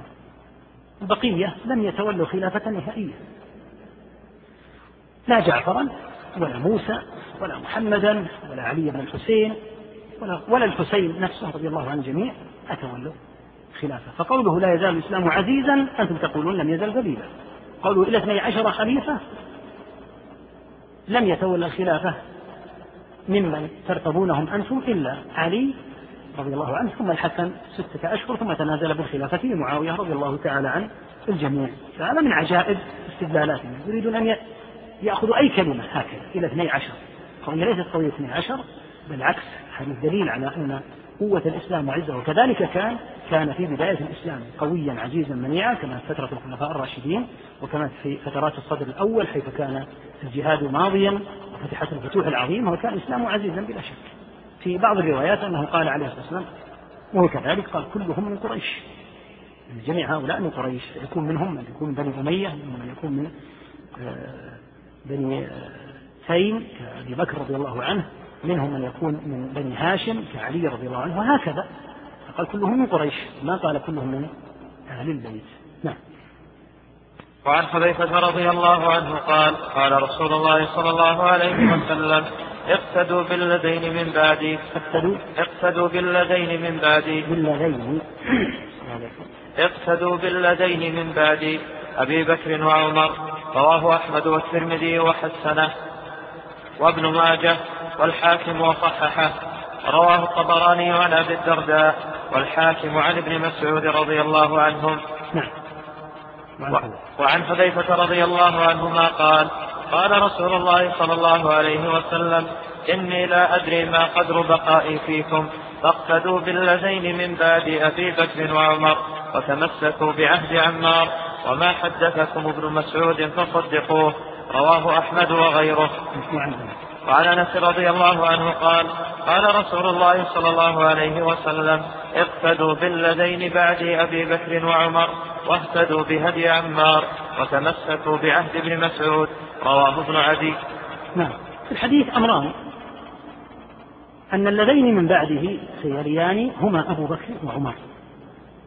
وهذا كما في حديث فعليكم بسنتي وسنة الخلفاء الراشدين المهديين من بعدي. فبين عليه الصلاة والسلام أن الذين يلون من بعده وهم الأربعة هؤلاء يطلق عليهم الخلفاء الراشدون. وفي قوله من بعده دلالة على صحة خلافتهما لأنه وهذا هو الأمر الثاني أمر بالتأسي بهما فقال اقتدوا. فالأمة مأمورة بالاقتداء بهؤلاء الأخيار كما في الحديث المشهور فعليكم بسنتي وسنة الخلفاء الراشدين المهديين من بعدي. والنبي صلى الله عليه وسلم أنصح الناس للأمة فلا يحيلهم للاقتداء إلا على أخيارها وعلى صلحائها نعم. وعنه رضي الله عنه بعثني بنو المصطلق إلى رسول الله صلى الله عليه وسلم أن أسأله إلى من ندفع صدقاتنا بعدك؟ فقال صلى الله عليه وسلم إلى أبي بكر رواه الحاكم وصححه. نعم. عنه أي عن أنس رضي الله عنه أن النبي أن بني المصطلق بعثوه. إلى النبي صلى الله عليه وسلم يسأل يسألون إلى من ندفع صدقاتنا بعدك؟ فقال إلى أبي بكر. والذي يتولى قبض الصدقات هو من؟ هو ولي الأمر. يعني كانوا يدفعونها إلى النبي صلى الله عليه وسلم فسألوه إلى من يدفعونها من بعده فأحالهم إلى الخليفة من بعده إلى أبي بكر. نعم. وعن عائشة رضي الله عنها قالت قال رسول الله صلى الله عليه وسلم في مرضه الذي مات فيه ادعي لي أباك وأخاك حتى أكتب كتابا فإني أخاف أن يتمنى متمن ويقول قائل أنا أولى ويأبى الله والمؤمنون إلا أبا بكر رواه مسلم وأحمد. نعم هذا الحديث رواه مسلم وروى أيضا البخاري فيما من طريق القاسم بن محمد بن أخت عائشة عن عائشة رضي الله عنها لما دخل النبي صلى الله عليه وسلم فقالت ورأسه؟ فكان يؤلمها رأسه. فقال عليه الصلاة والسلام ذاك لو كان وأنا حي فأستغفر لك وأدعو لك. يعني ذاك لو مت وأنا حي فأستغفر لك وأدعو لك. وهذا فيه فائدة عظيمة جدا جدا في التوحيد. أن النبي صلى الله عليه وسلم يقول أدعو لكم وأنا حي. يقول ذاك يعني لو أن وفاتك حصلت وأنا حي لماذا؟ قال فأستغفر لك وأدعو لك. وهذا يدل على أن طلب الدعاء من النبي صلى الله عليه وسلم في قبره بدعوى أنه سيشفع هذا من أعظم الباطل لذلك قال عليه الصلاة والسلام لعائشة لو كان وأنا حي يعني حتى أدعو لك كما قال فأستغفر لك وأدعو لك. ثم قال عليه الصلاة والسلام لقد هممت أو أردت أن أرسل إلى أبي بكر وابنه وأعهد إلى آخر الحديث مثل هذا الحديث. أمرها أن تدعو أخاها. وأباها حتى يكتب كتابا. لماذا؟ بخلافة الصديق بلا شك. هذا الواضح. يعني قال فإني أخاف أن يتمنى متمن ويقول قائل يعني يقول قائل أنا أولى. ثم ترك الكتاب وقال يأبى الله والمؤمنون إلا أبا بكر. علم أن الله عز وجل لن يقدر خليفة إلا أبا بكر وأن المؤمنين الذين أدبهم ورباهم صلى الله عليه وسلم وعلموا من المستحق للخلافة؟ أنهم لن يبايعوا بعده إلا أبا بكر. نعم. وهذا الحديث يخرج من يأبى خلافة الصديق عن المؤمنين. لماذا؟ لأنه يقول يأبى الله والمؤمنون إلا أبا بكر. يقول فإذا لم يرى بخلافة أبي بكر فإن النبي صلى الله عليه وسلم أخبر أن المؤمنين هم الذين يرتضون خلافة أبي بكر رضي الله عنه. نعم. عن علي رضي الله عنه قال قال لي رسول الله صلى الله عليه وسلم سألت الله أن يقدمك ثلاثا فأبى الله إلا تقديم أبي بكر وفي رواية زيادة ولكني خاتم الأنبياء وأنت خاتم الخلفاء رواه الدار قطني والخطيب وابن عساكر. هذا في ضعف يعني شديد فيما يبدو ويغني عنه الحديث الأحاديث الصحيحة. لكن قلنا إن طريقتهم أن يجمعوا عددا كبيرا مما في الباب مما يصح ومما يضعف. نعم. وعن سفينة رضي الله عنه قال لما بنى رسول الله صلى الله عليه وسلم المسجد وضع في البناء حجرا وقال لأبي بكر ضع حجرك إلى جنب حجري. ثم قال لعمر ضع حجرك إلى جنب حجر أبي بكر. ثم قال صلى الله عليه وسلم هؤلاء الخلفاء بعدي. رواه ابن حبان. قال أبو زرعة إسناده قوي لا بأس به والحاكم وصححه والبيهقي. يعني وعند الحاكم زيادة كأن الشيخ اختصر رحمه الله تعالى ثم جاء عثمان بحجر فوضعه فقال رسول الله صلى الله عليه وسلم هؤلاء ولاة الأمر من بعدي. والحديث صححه الحاكم أيضا وكذلك الذهبي. ولا يعني ذلك أن الخلافة في هؤلاء. النبي صلى الله عليه وسلم قال في الحديث الآخر فعليكم بسنتي وسنة الخلفاء الراشدين. وقال في حديث سفينة نفسه المعروف الخلافة من بعد ثلاثون سنة. فيدخل فيها سنتان وأشهر من ولاية أبي بكر ويدخل فيها عشر سنين من ولاية عمر رضي الله عنه ويدخل فيها اثنتا عشرة سنة من خلافة عثمان ثم بقيتها تتم بخلافة علي رضي الله عنه. نعم. روي في تفسير قوله تعالى وإذا سر النبي إلى بعض أزواجه حديثا الإخبار بخلافة أبي بكر وعمر رضي الله عنهما. هذا هذا الموضع قوله يعني قوله تعالى وإذا سر النبي إلى بعض أزواجه حديثا. أن من أهل العلم قال إن المقصود الإخبار بخلافة أبي بكر وعمر لعل مراد الشيخ أن الله عز وجل قال في بقية الخبر وإن تظاهر عليه فإن الله هو مولاه وجبريل وصالح المؤمنين. ذكر عدد كبير من المفسرين أن المراد بقوله وصالح المؤمنين أبو بكر وعمر. وذكر الله تعالى هذا على سبيل ذكرهم مع جبريل فإن الله هو مولاه وجبريل وصالح المؤمنين والملائكة بعد ذلك ظهير. فذكر أن صالح المؤمنين وإذا فسر بأبي بكر وعمر هو هو ممن ذكر الله في هذا الموضع هو مولاه فلعل مراده رحمه الله بهذا. وإن كنت لم أتبين مقصده يعني بهذا لكن لعل المراد في قوله وإذا سر النبي إلى بعض أزواجه حديثا بقية الآية التي بعدها فإن الله هو مولاه. من باقي الآيات إن الله هو مولاه وجبريل وصالح المؤمنين حيث فسر كثير من المفسرين آه، المراد بقوله صالح وصالح المؤمنين لأن المراد أبو بكر وعمر. نعم. قيل يشير إلى خلافة الصديق رضي الله عنه قوله تعالى ومن يرتد منكم عن دينه فيمت وهو كافر فأولئك حبطت أعمالهم في الدنيا والآخرة وأولئك أصحاب النار هم فيها خالدون. الآية لأنه هو الذي جاهد أهل الردة. قوله تعالى قل للمخلفين من الأعراب ستدعون إلى قوم أولي بأس شديد تقاتلونهم أو يسلمون. الآية لأنه هو الذي باشر قتال بني حنيفة الذين كانوا من أشد الناس حين ارتدوا. نعم. هذه الآية ذكر الله فيها قوما أولي بأس شديد. قال تعالى قل للمخلفين من الأعراب ستدعون إلى قوم أولي بأس شديد. تقاتلونهم أو يسلمون. إما أن يقاتلوا يقاتلون إلا أن يسلموا فإذا أسلموا فقد أحرزوا دماءهم. هؤلاء القوم أولي البأس الشديد اختلف من هم لكن فسر بعض أهل العلم المراد بأن المقصود بهم بنو حنيفة قالوا ومن كانوا من أشد الناس بأسا. جاء هذا عن ابن عباس ونقله ابن جرير عن الزهري وسعيد وعكرمة رحمهم الله. ولا شك أن الذي تولى قتال هؤلاء هو أبو بكر رضي الله عنه.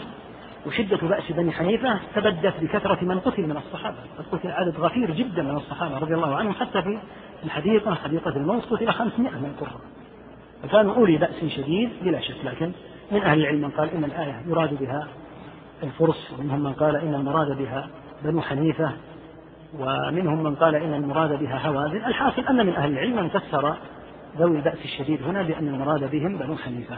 نعم. من باشر قتال بني حنيفة يأتي الكلام عليه. نعم. وقوله تعالى وعد الله لأن لأنه هو الذي قاتل. لأنه هو الذي باشر قتال بني حنيفة الذين كانوا من أشد الناس حين ارتدوا. نعم. وقوله نعم لا شك أن الذي باشر قتال بني حنيفة بلا ريب هو أبو بكر. ما في أحد يجحد هذا. أن الذي شرفه الله بقتالهم هو أبو بكر. وهنا ينبه طالب العلم إلى مسألة مهمة جدا. لأن الصحابة رضي الله عنهم حين وقعت الردة وتناقشوا فيما بينهم هل يقاتلون أو لا يقاتلون وتناقش أبو بكر وعمر لم يتناقشوا في بني حنيفة وأمثالهم. لأن بني حنيفة قد ارتدوا زمن النبي صلى الله عليه وسلم وادعوا أن مسيلمة أشرك في الأمر مع النبي صلى الله عليه وسلم وكتب عدو الله مسيلمة إلى النبي صلى الله عليه وسلم إني قد أشركت في الأمر معك. فكفرهم ظاهر جلي جدا. لكن الذين امتنعوا من دفع الزكاة. ولهذا ماذا قال أبو بكر؟ والله لأقاتلن من فرق بين الصلاة والزكاة. ما ذكر أمر بني حنيفة أو جماعة الأسود العنسي أو نحو هؤلاء كفرهم ليس محل نقاش. مفروغ منه يقينا أنهم إذا اعتقد أحد أن هناك رسول غير محمد صلى الله عليه وسلم فكفره مؤكد لا إشكال إذا من قاتل بني حنيفة؟ هو أبو بكر. وإذا فسر قوله تعالى أولي بأس شديد فيكون شرف قتال هؤلاء ببني حنيفة يكون شرف قتالهم وقع على يد أبي بكر رضي الله عنه وقد باشر قتال المرتدين بيده عليه رضوان الله أول ما بدأت الردة كما ذكر ابن كثير في بداية أخبار الردة أنهم عدوا على المدينة بعض القبائل التي من حولها وأنه تولى قتالهم بنفسه رضي الله عنه وكان معه علي عليه رضوان الله. وهذا هو المظنون بأبي الحسن رضي الله عنه. أو المظنون منه ماذا؟ تفرج على المرتدين حاشاه من ذلك وأجل الله مقامه. ولهذا كان رضي الله عنه مع الثلاثة إخوانه أبي بكر وعمر وعثمان وشيرا وكان هو الذي يتولى تنفيذ الحدود ولهذا لما شرب الوليد الخمر كما في البخاري أمر عثمان عليا أن يجلده أنه هو الذي يتولى تنفيذ الحدود القول بأنه كان منابذا وأنه كان كان من أكاذيبهم. وكما قلنا مما يسيء إلى علي رضي الله عنه وأجل الله مقامه. فلا شك أن شرف قتال هؤلاء كان على يد أبي بكر رضي الله عنه وإخوانه أيضا. عمر وعثمان وعلي وبقية الصحابة رضي الله تعالى عنهم. نعم. آه، من المعروف أن هناك من أبناء علي رجلا مشهورا يسمى محمد بن الحنفية. محمد بن الحنفية هذا أمه من سبي بني حنيفة هؤلاء. وقد سباها المسلمون فاستولدها علي. لو كان بنو حنيفة غير مستحقين للقتال للكفر لما استحل علي رضي الله عنه أن يطأ امرأة منهم على سبيل التسري ومملوكة. وهي من عجائبهم فإن ابن المطهر الرافضي قال إن من مثالب أبي بكر أنه قاتل بني حنيفة وهم مسلمون. فغضب شيخ الإسلام وقال الله أكبر على هؤلاء الكفرة المرتدين في أحد يقول إن بني حنيفة مسلمون؟ وهم يرسل عدو الله مسيلمة الكذاب إلى النبي صلى الله عليه وسلم يقول إني قد أشركت في الأمر معك.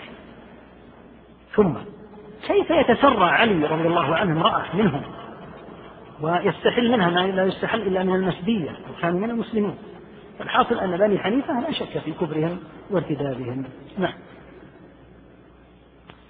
وقوله تعالى وعد الله الذين آمنوا منكم وعملوا الصالحات ليستخلفنهم في الأرض كما استخلف الذين من قبلهم. هذه الآية الحقيقة تحتاج إلى إطالة تحتاج إلى كلام كثير لأنها مرتبطة حتى بالواقع الذي نحن فيه اليوم سنطيل عليها إن شاء الله عز وجل في الأسبوع في يوم الغد بعون الله. يقول الأخ لماذا يسمي الشيعة أهل السنة بالنواصب؟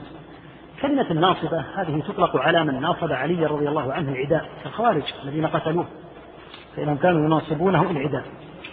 الشيعة يقولون إما أن تسبوا معنا أبا بكر وعمر وعثمان تشتموهم وتغلوا في علي وتعتقدوا أنه يعلم الغيب ويفعل كذا ويسجد لقبره وإلا فأنتم نواصب.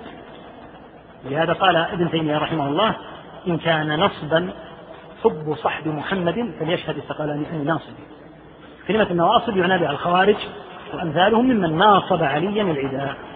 الرافضة تقول إذا لم تشتموا أبا بكر وعمر معنا فإنكم تكونون نواصب حتى لو ترضيتم عن علي وقلتم إنه أفضل الصحابة بعد أبي بكر وعمر وعثمان هذا لا يكفينا حتى تغلوا فيه. فقال أهل السنة نحن ولله الحمد. لا نحكم عقائدنا بردود الأفعال.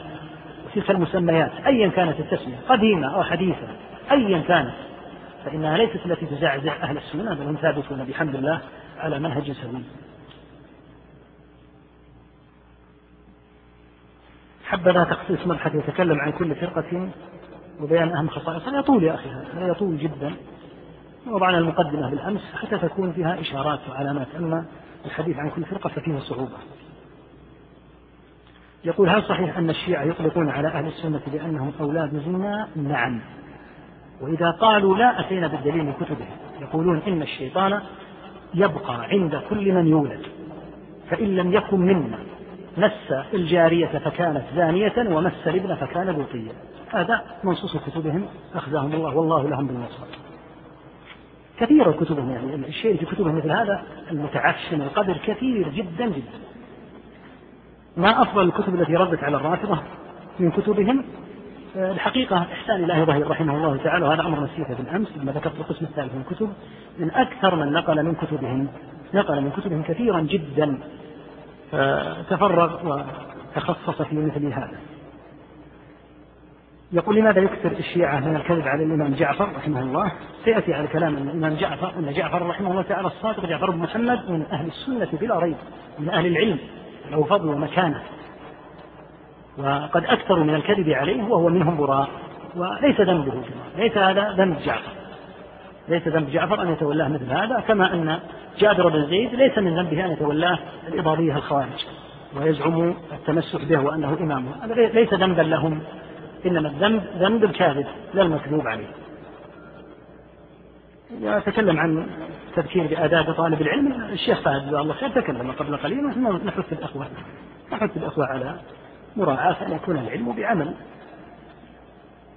يتكلم عن فضل زيارة قبر النبي صلى الله عليه وسلم وأبي بكر وعمر رضي الله عنهما.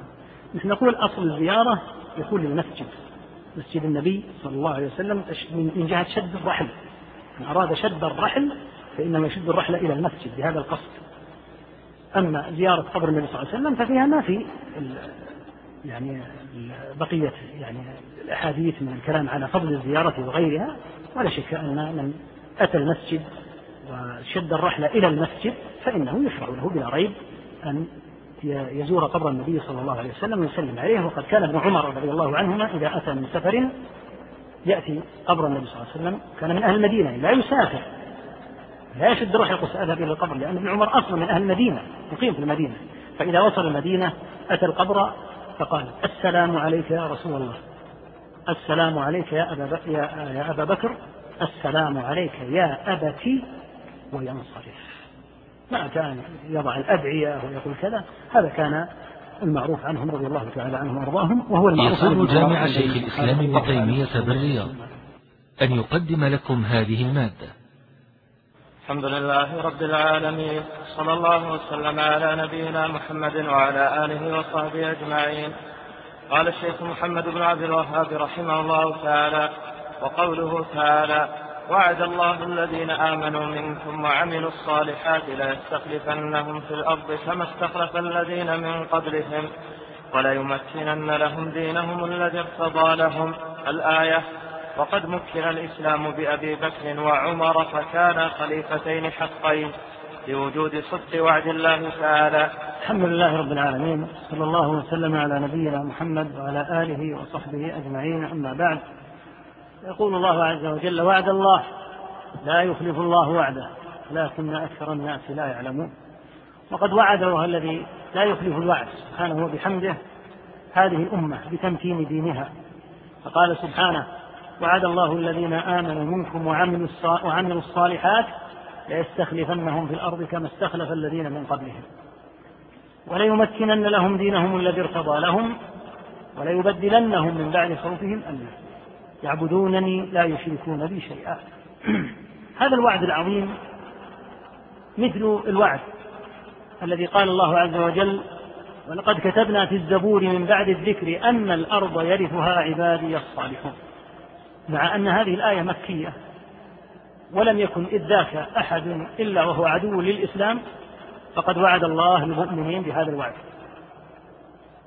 وبين أنه كتبه في الكتب السابقة بعد أن كتبه في اللوح المحفوظ. ولقد كتبنا في الزبور من بعد الذكر. الذكر هو اللوح المحفوظ الأول.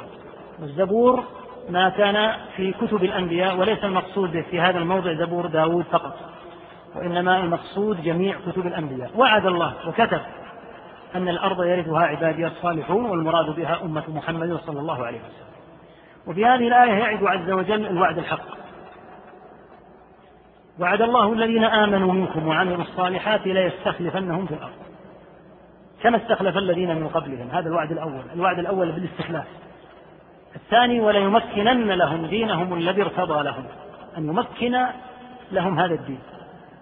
والثالث ولا يبدلنهم من بعد خوفهم أمنا. هذا الوعد قد تحقق بفضل الله عز وجل بأن مكن لأهل الإسلام في الأرض. وكان المسلمون زمن النبي صلى الله عليه وسلم قبل فتح مكة في المدينة وفي مواضع قليلة. بعد أن فتحت مكة جاءت الوفود مبايعة. من أنحاء الجزيرة وبايع معظم الناس في الجزيرة. خارج الجزيرة كان الناس كلهم كفارا. فنصر الله عز وجل هذه الأمة على أعتى دولتين في ذلك الوقت وهما دولة الفرس ودولة الروم. وكانت هزيمة هاتين الدولتين آية من آيات الله البالغة. لأنه لا مجال مطلقا لأي نوع من أنواع المقارنة البتة في الجانب العسكري بين الصحابة وبين تلك الدولتين بتاتا بأي حال من الأحوال. ما هنالك مقارنة. لكن الله عز وجل إذا نصر فإنه ينصر الفئة القليلة وإن ضعفت عددها على الفئة الكثيرة وإن قويت عددها. هذا الوعد تحقق. الله لا يخلف وعده سبحانه وتعالى. إنك لا تخلف الميعاد. فعلى يد من تحقق هذا؟ على يد الصحابة. رضي الله عنهم. الذين فتحوا الشام والعراق فتحوا ما وراء ومصر وفلسطين وغيرها وما وراءها حتى فتحت قبرص في زمن معاوية وغيرها وانتهى الروم تماما من الشام وانتهى الفرس من العراق ومن أنحاء كثيرة من المشرق. ما اسم هذا؟ إلا وفاء الله بوعده. على كلام الشيعة لم يتحقق الوعد بعد إلى الآن. والوعد معلق إلى الآن منذ, ألف منذ, منذ أكثر من ألف وأربعمائة سنة لم يتحقق. لماذا؟ لأنهم يقولون إن الصحابة فيهم كذا وكذا مما سيأتي الله تعالى أخبر في كتابه أن الساعة قريب جدا. قال تعالى وما أمر الساعة إلا كلمح البصر. أو هو أقرب. وقد مضى أكثر الدنيا بلا شك. وهؤلاء يقولون لم يفل الله بوعده بعد. فهذه الآية ذات شأن عظيم جدا. لأنه إذا قيل إن الله لا يخلف وعده فلا بد أن يقال إنه حقق وعده بالصحابة. وإذا قال الشيعة إن الصحابة رضي الله عنهم فيهم كذا وكذا يقال معنى ذلك أن الله لم يحقق وعده. ولهذا قلنا إن هذه الآية لها شأن عظيم جدا. ومن عجيب الأمور أيها الإخوة أن عددا من سبابة الصحابة وشاتميهم إنما أدخل الإسلام إلى بلادهم وأدخل أجدادهم في الإسلام أصحاب محمد صلى الله عليه وسلم. لهم الفضل بعد الله على أجدادهم حين فتحوا عليهم بلادهم كما فتحوا بلاد المجوس وغيرها وغيرها ثم دخل من دخل من تلك الأمم في الإسلام ولم يعرفوا دين الله قط إلا عن طريق الصحابة رضي الله عنهم. ثم خلفت الخلوف التي لا تعرف الوفاء. ولا تعرف أن لأولئك الصحب فضلا عليهم وعلى آبائهم وأجدادهم. أنهم كانوا مجوسا وكانوا من النصارى. كانوا كفارا على هذا الحال. ثم أدخل الصحابة رضي الله عنهم عليهم الإسلام. فلما خلفت الخلوف من أحفادهم صاروا يشتمون من أدخلوا أهلهم في الإسلام آباءهم في الإسلام الحاصل أن هذه الآية من الآيات ذات الشأن العظيم لأن أي أحد يقول إن الله لا يخلف وعده فلا بد أن يعي أن هذا الوعد إنما تحقق على يد الصحابة رضي الله عنهم وهذه الآية من أشد ما يأخذ بخناق الشيعة إلى قيام الساعة. نعم. وما صح من قوله صلى الله عليه وسلم الخلافة بعدي ثلاثون. وفي بعض الروايات خلافة رحمة وفي بعضها خلافة النبوة. وما صح من أمره صلى الله عليه وسلم أبا بكر في مرض موته بإمامة الناس. وهذا التقديم من أقوى أمارات حقيقة خلافة الصديق وبه استدل جلاء الصحابة كعمر وأبي عبيدة وعلي رضي الله عنهم أجمعين. فهذه وما شاكلها تسود وجوه الرافضة والفسقة المنكرين خلافة الصديق رضي الله عنه. هذا الحديث عنه عليه الصلاة والسلام ثابت فيه إخباره بأن الخلافة بعده ثلاثون سنة. وتقدم أن مبدأها بأبي بكر رضي الله عنه ثم بعمر ثم بعثمان ثم بعلي رضي الله عنهم أجمعين. ثم إن النبي صلى الله عليه وسلم وصف هذه الخلافة بأنها خلافة رحمة. كذلك كانت قد كانت رحمة. لأن فيها التطبيق الحقيقي لشرع الله عز وجل وفيها إيصال الحق إلى مستحقيه. أيضا مما وصفت به بأنها خلافة نبوة. خلافة على منهاج النبوة. وهذا ثناء عظيم جدا. أنهم على هدي سيد ولد آدم صلى الله عليه وسلم. فيقول رحمه الله إن الصحابة استدلوا رضي الله عنهم على فضل الصديق وكونه أولاهم بالإمامة بما فعل النبي صلى الله عليه وسلم مما ذكرنا من تأميره عليهم في الصلاة ونحو ذلك من الأمارات التي تقدمت. نعم. مطلب دعواهم ارتداد الصحابة رضي الله عنهم. هذا المطلب ذكر فيه أنهم يقولون إن أصحاب النبي صلى الله عليه وسلم مرتدون عياذا بالله وهذا كثير فيهم. يأتي له نماذج بعون الله تعالى. لكن قلت عدة مرات من هؤلاء القوم من باب التقية والتلبيس على الذين لا يفقهون يقولون إنا لا نقول بهذا وإنا نعتقد أنهم على الإيمان ولكن نقول أبو بكر ليس أفضل من علي علي أفضل منه هكذا يهمشون المسألة. واقع الأمر كما ستسمع في كتبهم إن شاء الله عز وجل من منصوص كتبهم بخلاف هذا تماما. فهم يعتقدون عياذا بالله ردة الصحابة إلا نفرا قليلا. نعم. ومنها أنه روى الكشي منهم وهو عندهم أعرفهم بحال الرجال وأوثقهم في رجاله وغيره عن الإمام جعفر الصادق رضي الله عنه وحاشاه من ذلك أنه قال لما مات النبي صلى الله عليه وسلم ارتد الصحابة كلهم إلا أربعة أن إلا أربعة المقداد وحذيفة وسلمان وأبو ذر رضي الله عنهم فقيل له كيف حال عمار بن ياسر؟ قال حاص حيصة ثم رجع. نعم. هذا من ضمن عدد كبير جدا من نقولاتهم الدالة على تكفيرهم عموم الصحابة رضي الله تعالى عنهم. أولا هذا المسمى بالفشي عندهم ما يسمى بالحقيقة أنهم ليسوا من أهل الصبر السديد للرجال يعني رجال الإسناد فهم في هذا ليسوا بشيء بلا شك. ورجال الإسناد عندهم هم يصدقون الكاذب ويكذبون الصادق.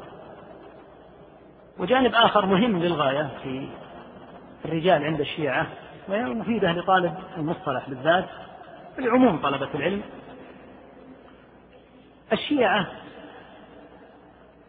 ينبذ المتقدمون منهم مجموعة من الرواة ويتهمونهم ويضعفونهم ويبطلون رواياتهم. جاء المتأخرون فوثقوهم. وعكسوا المسألة وهذه من العجائب. لأن المتقدمين أقرب إلى معرفة الرجال. هذا من حيث العموم. لأنه أقرب صبرا وأعرف ربما التقى بعض الرجال. فجاء المتأخرون وعكسوا المسألة. وأنقل لك من كتاب تنقيح المقال تنقيح المقال للمامقاني وهو من أشهر رجالاتهم في المجلد الثالث صفحة 240 لما ترجم لرجل يدعى المفضل ابن عمر الجعفي. هذا الرجل قد طعن فيه المتقدمون من الشيعة. دافع هو عنه وقال بينا غير مرة أن رمي القدماء الرجل بالغلو لا يعتمد عليه ولا يركن إليه. لماذا؟ لوضوح كون القول بأدنى مراتب فضائلهم يعني الأئمة غلوا عند القدماء. وكون ما نعده من ضروريات مذهب التشيع غلوا عند هؤلاء. يقول الأشياء الضرورية التي هي من صميم المذهب اليوم كانت عند المتقدمين غلوا.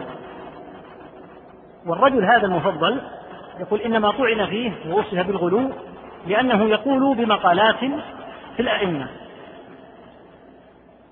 نبذه المتقدمون وذموه بسبب تلك المقالات. يقول هذه المقالات التي كان يقولها المفضل هذا هي اليوم ضروريات ضروريات ماذا؟ الأمور الضرورية التي لا بد منها فيه. وهذا يدل على النقلة الكبيرة والتحول الهائل في المذهب. أن هناك أشياء تعد غلوا عند المتقدمين صارت عند المتأخرين ليست جائزة ولكن من الأمور الضرورية التي لا بد منها في المذهب. ثم قال وذكر مثالا على ذلك نفي السهو. هم يعتقد المتأخرون منهم أن الأئمة كعلي والحسن والحسين لا يسهون أصلا ولا ينسون. نسأل الله العافية. وهذا من غلوهم العظيم. يقول كان المتقدمون يعدون هذا غلوا ويعدون أيضا دعوى قدرتهم على العلم بما يأتي. يعني بالغيب بتوسط جبريل والنبي يقول يعدونه غلوا وهو اليوم من ضروريات المذهب. هذا يدل على أن مذهب التشيع أخذ نوعا وهذا اللي قلناه أخذ نوعا من النقلات إلى الأسوأ للأسف. فالأمور التي كانت تعد غلوا صارت من ضروريات المذهب. فموضوع علم الرجال هذا وما صنفوا فيه لا شك أنهم هم فيه تبع لغيرهم وأن الوضع عندهم على هذا الاضطراب لما ذكر الشيخ رحمه الله تعالى الشيخ محمد ما نقل عن جعفر الصادق رحمه الله تعالى قال حاشاه من ذلك. لأن قد كذب على الرجل رحمه الله الرجل كذب عليه قلنا عدة مرات الرجل كذب عليه والذنب ذنب الكاذب لا المكذوب عليه. ثم ذكر هذا الخبر الخبيث لما مات النبي صلى الله عليه وسلم ارتد الصحابة كلهم. نعوذ بالله من هذا. يعني أنهم كفروا جميعا. إلا أربعة المقداد وحذيفة وسلمان وأبو ذر. فسئل عن عمار بن ياسر فقال حاق حيصة يعني رجل ما كان من المستقيمين اضطرب ثم رجع. وهذا نموذج على بعض من الألفاظ عندهم التي فيها التكفير بالعموم. نسأل الله العافية لعموم الصحابة. نعم. هذا العموم المؤكد يقتضي ارتداد علي وأهل البيت وهم لا يقولون بذلك وهذا نعم. يقول هذا الكلام حين يقال ارتد الصحابة إلا أربعة ثم لا يذكرون عليا فيهم.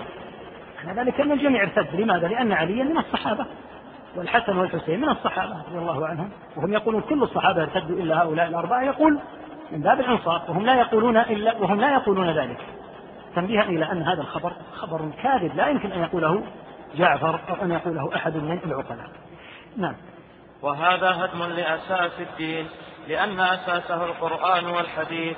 فإذا فرض ارتداد من أخذ من النبي صلى الله عليه وسلم إلا النفر الذين لا يبلغ خبرهم التواتر وقع الشك في القرآن والأحاديث.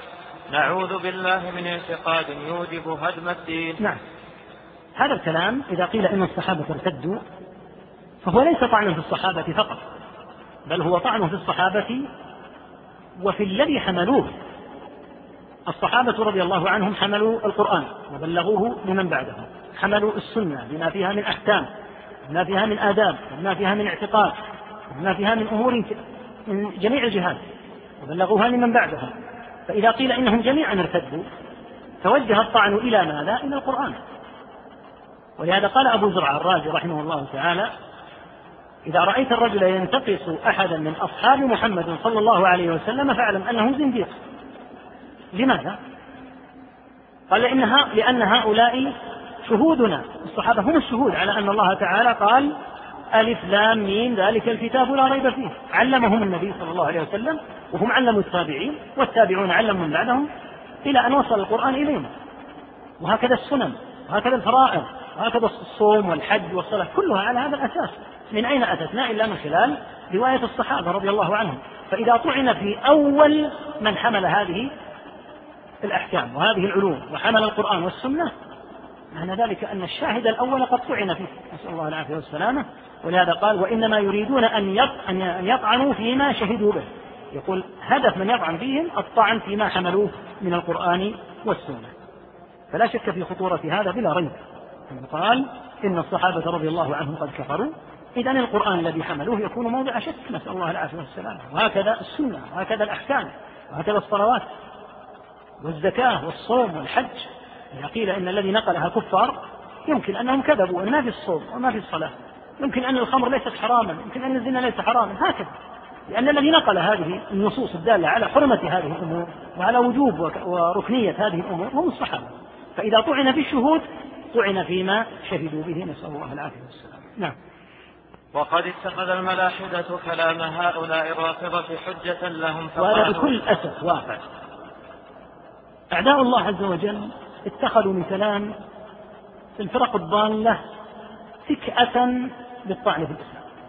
ودخلوا من خلالهم إلى النيل من الإسلام في مواضع كثيرة سواء بالسخرية به من خلال خزعبلات وخرافات ليست من دين الله عز وجل في قليل أو كثير أو في مثل قول الشيعة إن القرآن حمله كفار.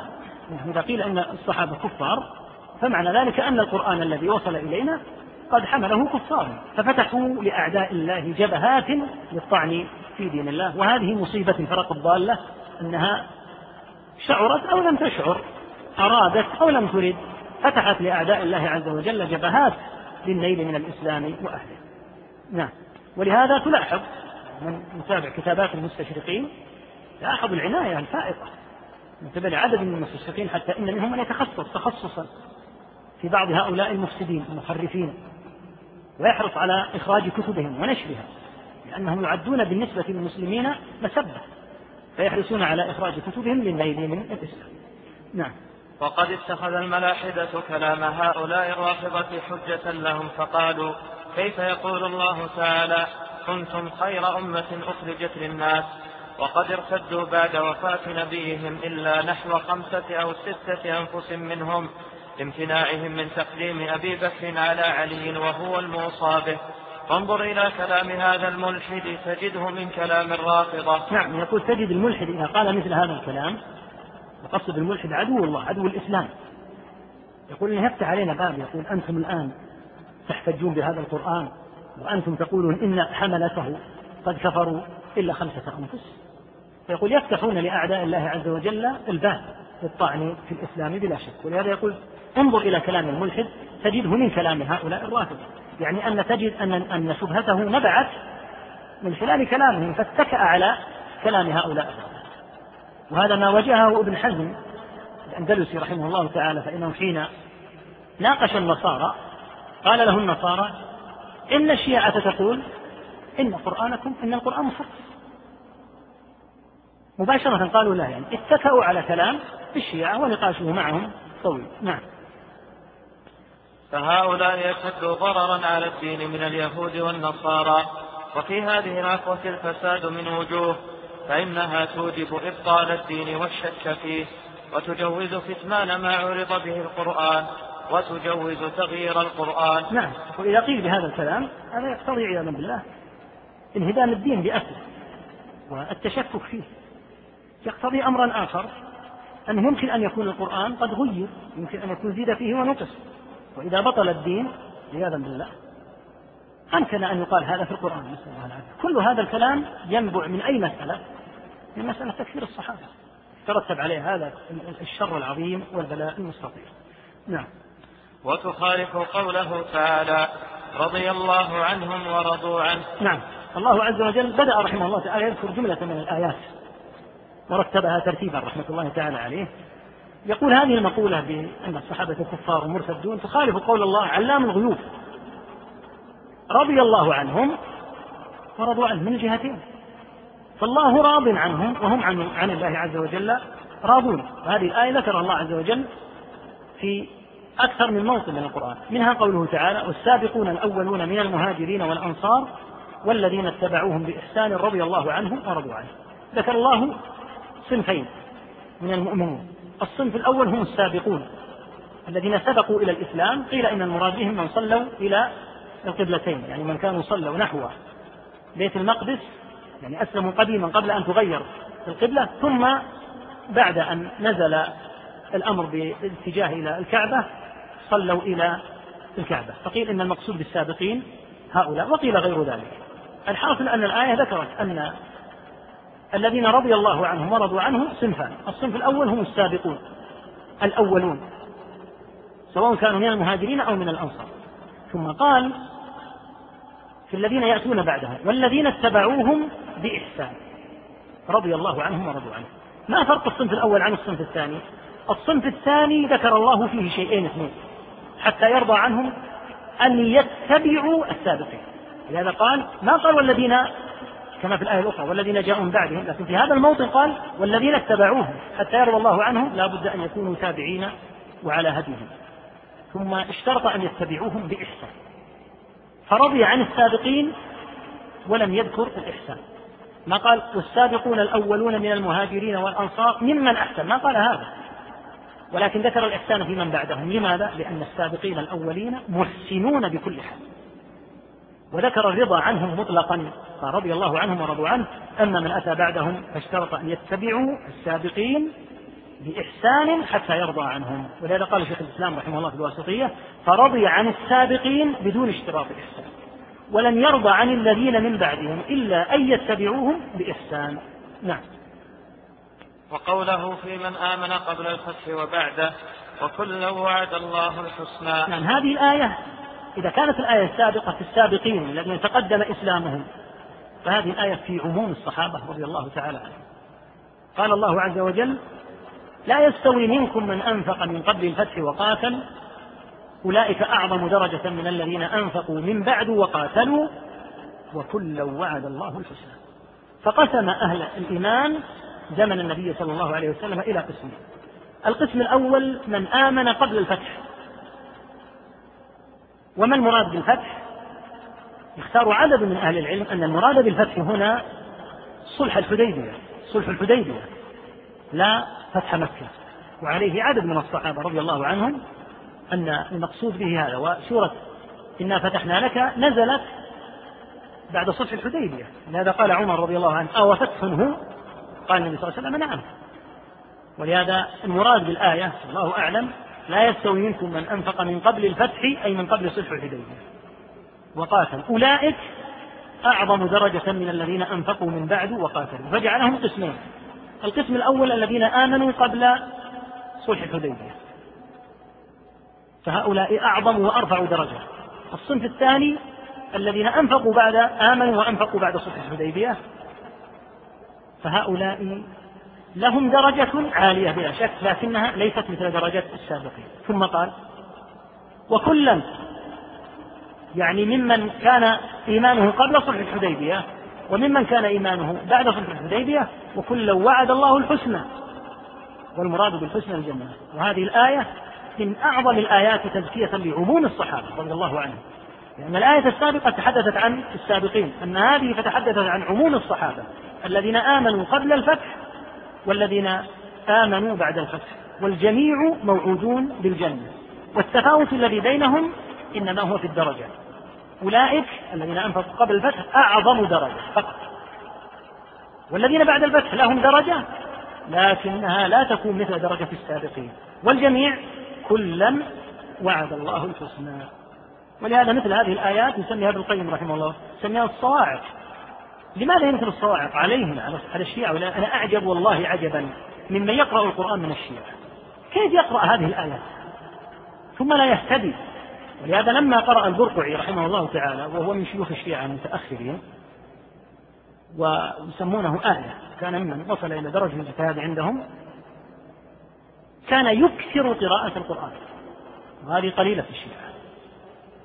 فلم يستطع الثبات على ما هو على ما عليه القول من هذا الكلام الباطل وترك التشيع وصنف كتبا مثل كسر الصنم وغيره كله في الرجوع عن ما عليه الشيعة. وقال إن سبب تركه للتشيع هو أنه يقرأ القرآن كثيرا.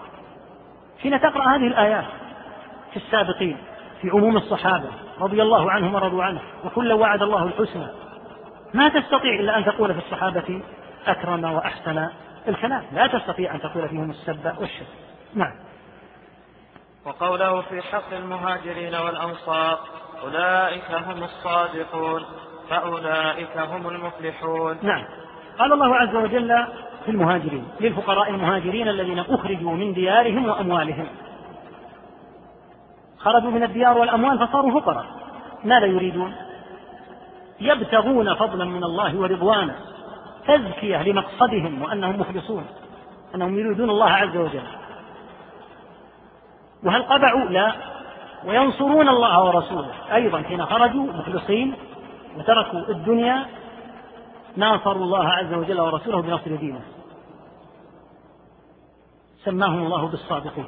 هؤلاء هم الصادقون حقا الذين صدقوا إيمانهم بالتطبيق وينصرون الله ورسوله أولئك هم الصادقون. ثم ذكر الأنصار. فقال والذين تبوأوا الدار والإيمان من قبلهم يحبون من هاجر إليهم. يحبون إخوانهم المهاجرين ولا يجدون في صدورهم حاجة مما أوتوا يؤثرون على أنفسهم ولو كان بهم خصاصة ومن يوق شح نفسه فأولئك هم المفلحون. فسمى الله الأنصار بالمفلحين وسمى المهاجرين بالصادقين. والإحالة في صفحة في أربعة أو خمسة عندكم ليست دقيقة.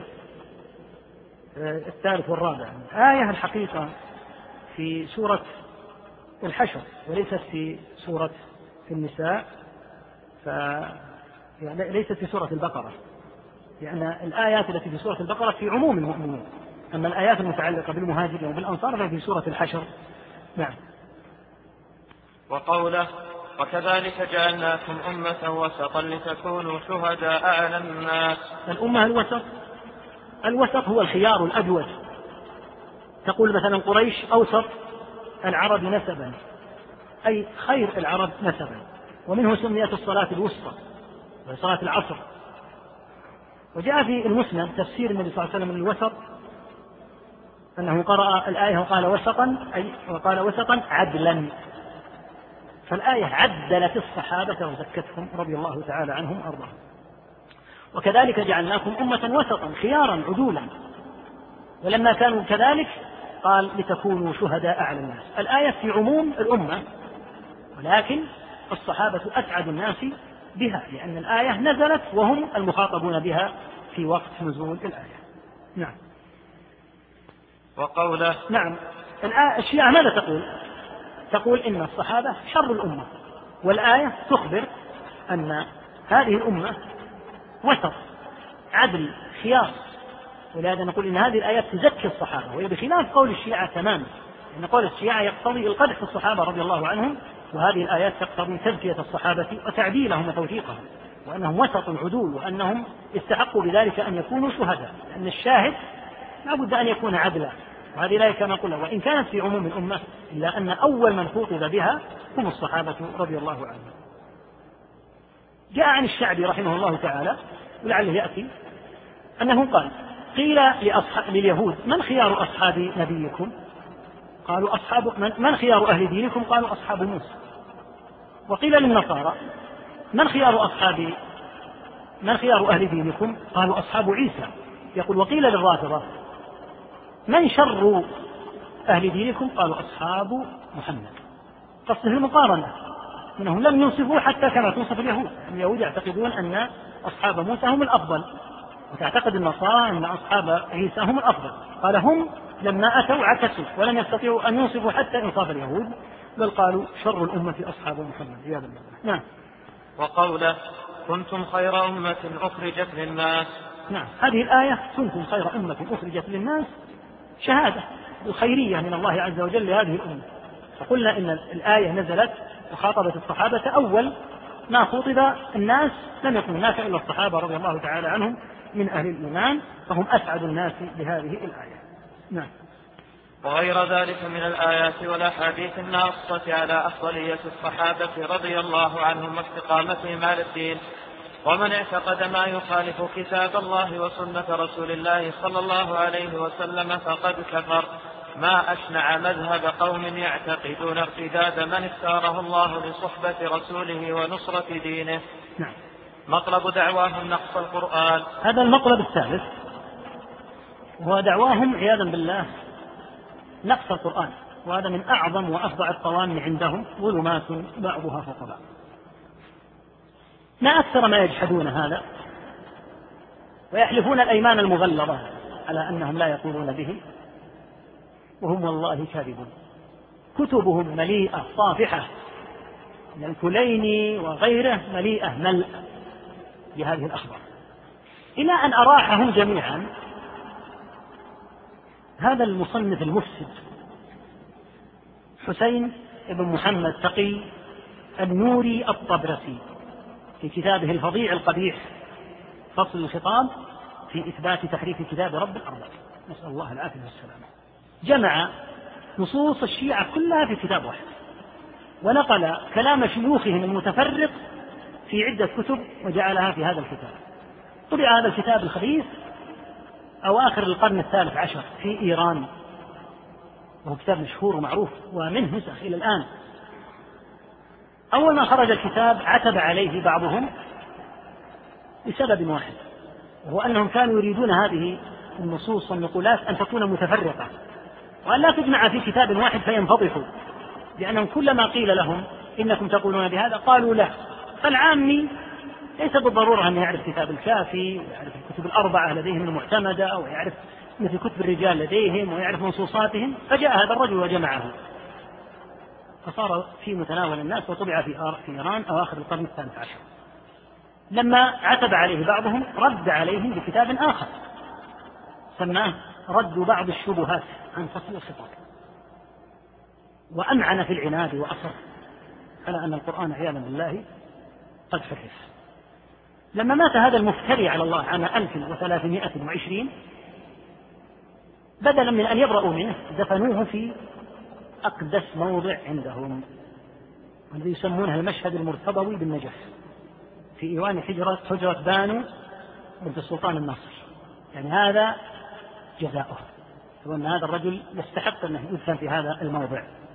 وهذا يدل على إقرارهم بالكتاب وإلا فمثل هذا الذي صنف هذا الكتاب. لو كان عند أهل السنة لقطعوه إربا كيف يقول أحد إن كتاب الله بهذه المثابة نسأل الله العافية والسلامة ذكر الشيخ مثالين والكتاب الذي ذكرته هذا مليء بالأمثلة.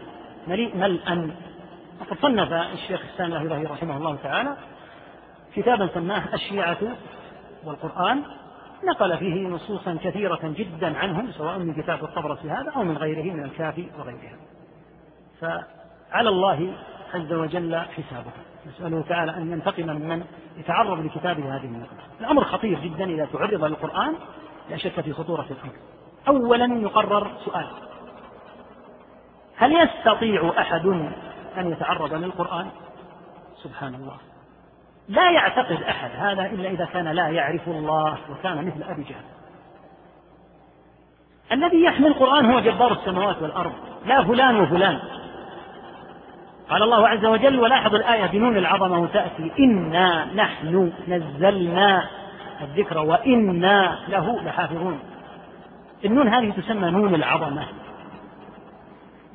وهي تقال دلالة على عظمة من يتكلم وعلى عظمة الأمر لا تستخدم دائما في أمور العظام. فالله عز وجل هو الذي تكفل به لا فلان وفلان. الأمر الآخر إذا قيل عياذا بالله إن القرآن حرف هل يقوم لله حجة على أحد؟ أبدا. قال الله عز وجل رسلا مبشرين ومنذرين لئلا يكون للناس على الله حجة بعد الرسل. فأنزل الله القرآن وبعث الرسول صلى الله عليه وسلم لتنقطع حجة الناس حتى لا يقول أحد ما علمت فإذا قيل في القرآن هذه المقولة فمعنى ذلك أن الله لا حجة له على أحد عياذا بالله. أمر آخر. هل يقال إن هذا الدين أكمل الأديان وإنه دين كامل؟ لا يمكن يقال هذا.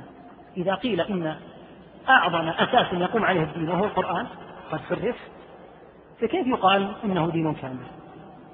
وقد أكذب الله من قال هذا بقوله اليوم أكملت لكم دينكم وأتممت عليكم نعمتي ورضيت لكم الإسلام دينا. ولا شك أن كمال الدين يقتضي ثبوت مصادره. هنا سؤال إنصاف. هل جميع الشيعة يرون أن القرآن محرف أما العوام السذج الذين لا يدرون؟ فيمكن أن كثيرا منهم لا يعرفون خبايا هذه المسألة. ويقولون القرآن الذي تقرؤونه في مساجدكم هو الموجود عندنا. نحن نقرأ منه كما تقرأون لكن شيوخهم والمتعلمون منهم لا ريب. أنهم يعرفون هذا الأمر ويكابرون ويعاندون. هذا أمر ظاهر جدا لأنه في كتبهم. لو أردت أن تجمع ما جمعت من الكتب لما جمعت مثل ما جمع هذا الرجل الطبرسي فجعلها في كتاب واحد ونقل نقولات هائلة عن عدد غير قليل منهم ومن نصوصهم المكتوبة على الله وعلى آل بيت نبيه صلى الله عليه وسلم. نعم. ومنها ما ذكروه في كتبهم الحديثية والكلامية. أن عثمان رضي الله عنه نقص من القرآن فإنه كان في سورة ألم نشرح بعد قوله تعالى ورفعنا لك ذكرك وعلي صهرك فأسقطها بحسب اشتراك الصهرية. قالوا وكانت سورة الأحزاب مقدار سورة الأنعام فأسقط عثمان منها ما كان في فضل ذوي القربى. مثل ما تقدم خطب الحجاج مرة وقال إن ابن الزبير حرف كتاب الله. فقام ابن عمر رضي الله عنهما وقال كذبت لا تستطيع أنت ولا هو. لا تستطيعون ذلك. ولم يستطع أن يسكت الحجاج صاحب سطوة وظلم. لما قال هذه الكلمة قال كذبت والله. لا تستطيع أنت ولا يستطيع أحد. طبعا نبذه لابن الزبير هو به كاذب الحجاج رجل ظالم. قال والله لا تستطيع لا أنت ولا أحد أن تتعرضوا لكتاب الله. فقولهم إن عثمان فعل هذا رضي الله عنه. هذا من الأوابد العظام والكذب العظيم على الله أولا. ثم من الذي تولى بعد عثمان؟ تولى علي رضي الله عنه وأرضاه. لماذا لم يظهر كما تزعمون هذا القرآن؟ نسأل الله العافية والسلام. الموجود وكان يصلي بالناس رضي الله عنه بالقرآن وكان أيضا يصلى بالقرآن بصلاة التراويح التي تنكرها اليوم الشيعة. كان ذلك في الكوفة بمحضر من علي رضي الله عنه حتى إنه قال مرة نور الله قبر عمر إذ نور مساجدنا ثم رأهم يصلون التراويح في رمضان. فالقول هذا قول عظيم جدا وما نقله الشيخ هنا جزء مما يذكرونه ويذكره الطبرسي وغيره من الكذب على الله والافتراء. نعم. قيل أظهروا في هذه الأزمنة سورتين يزعمون أنهما من القرآن الذي أخفاه عثمان. كل سورة مقدار جزء وألحقوهما بآخر المصحف. سموا إحداهما سورة النورين والأخرى سورة الولاء. هذا الكلام من الشيخ لاحظ نوع من التحرز. لما أراد أن يتكلم عن هذا الأمر العظيم أن في شخص يكتب سورة ويسميها باسم قال قيل لأنه كأنه لم يقف رحمه الله تعالى على هذا بنفسه. فخشي خشي أن يقول مثل هذا الكلام العظيم فقال قيل وهل هذا الكلام صحيح؟ لا شك أنه صحيح. وإذا أردت ذلك فانظر ما ذكرنا من كتاب الطبرسي. نقل هذه السورة الخبيثة التي سماها الولاية في كتابه هذا. هناك شخص يدعى محسن الكشميري له كتاب باللغة الإيرانية دبستان مذاهب. أيضا ذكر هذه السورة الكاذبة الفاجرة التي إذا قرأت كلماتها علمت العبث وعلمت قرآن مسيلمة كلام فج سخيف قدر ثم يلحقونه بكتاب الله عز وجل. قطعا فرح الكفار جدا بهذه الأكذوبة فنشرتها الجريدة الآسيوية الفرنسية عام 1842 ميلادي. وأيضا أحد المستشرقين يدعى مولكا أيضا أظهر هذه السورة لأنها انتشرت. كل هذا الكلام تجده في كتاب محب الدين الخطيب رحمه الله تعالى الخطوط العريضة الأسس التي قام عليها دين الشيعة الاثنى عشرية نقل كل هذا الذي ذكرته. الشيخ رحمه الله تعالى قال كلمة مهمة جدا. قال أظهر في هذه الأزمنة وهذا من الناحية التاريخية مهم جدا. لأن فيه تحديد متى افتروا هذه الفريات على الله يعني متى أظهروها. توفي الشيخ كما هو معلوم رحمه الله عام 1206 تاريخ تصنيف الكتاب هذا لا أعلم متى لكنه على كل حال قريب من التاريخ الذي نشرت فيه في الأزمنة بالتواريخ التي ذكرت. نعم. يلزم من هذا تكفير الصحابة حتى علي رضي الله عنهم حيث رضوا بذلك فهي كالتي قبلها في المفاسد. نعم لا شك. أن هذا الكلام إذا قيل في القرآن أن لو أحد أراد أن يضيف على القرآن أو يفتري في القرآن أو ينقص من القرآن لا شك أنه يكون كافرا. فيقول يلزم من هذا تكفير الصحابة ويلزم من هذا تكفير علي رضي الله عنه حاشاهم أجمعين من ذلك لأن معنى ذلك أنه سكت على جرم عظيم هائل. لكن الله عز وجل حمى كتابه وحمى أصحاب رسوله صلى الله عليه وسلم أن يكونوا على هذا المستوى القبيح الذي يذكره هؤلاء المفسدون. نعم. وتكذيب قوله تعالى لا يأتيه الباطل من بين يديه ولا من خلفه تنزيل من حكيم حميد. وقوله إنا نحن نزلنا الذكر وإنا له لحافظون. ومن اعتقد عدم صحة حفظه من الإسقاط واعتقد ما ليس منه أنه منه فقد كفر. ويلزم من هذا رفع الوثوق بالقرآن كله وهو يؤدي إلى هدم الدين. ويلزمهم عدم الاستدلال به والتعبد بتلاوته لاحتمال التبدل. ما أخبث قول قوم يهدم دينهم. نعم هذا الآن ذكره من المفاسد. إذا قيل بمقولة الشيعة في القرآن يقول يلزم هذا يلزم أن تكذبوا صريح قوله تعالى إنا نحن نزلنا الذكر. وإنا له لحافظون. يلزم أن تكذبوا قوله تعالى لا يأتيه الباطل من بين يديه ولا من خلفه. يلزمكم هذه المفاسد. لأن الله تكفل بحفظه. يلزمكم أيضا أن لا يوثق بالقرآن. لأنه إذا قيل إنه بدل ونقص فمعنى ذلك أن شيئا مما يقرأ منه يمكن أن من المبدل. الله العافية والسلام. أيضا ألزمهم بأمر مهم. قال يلزمكم أنتم يا معاشر الشيعة أن لا تحتجوا بالقرآن.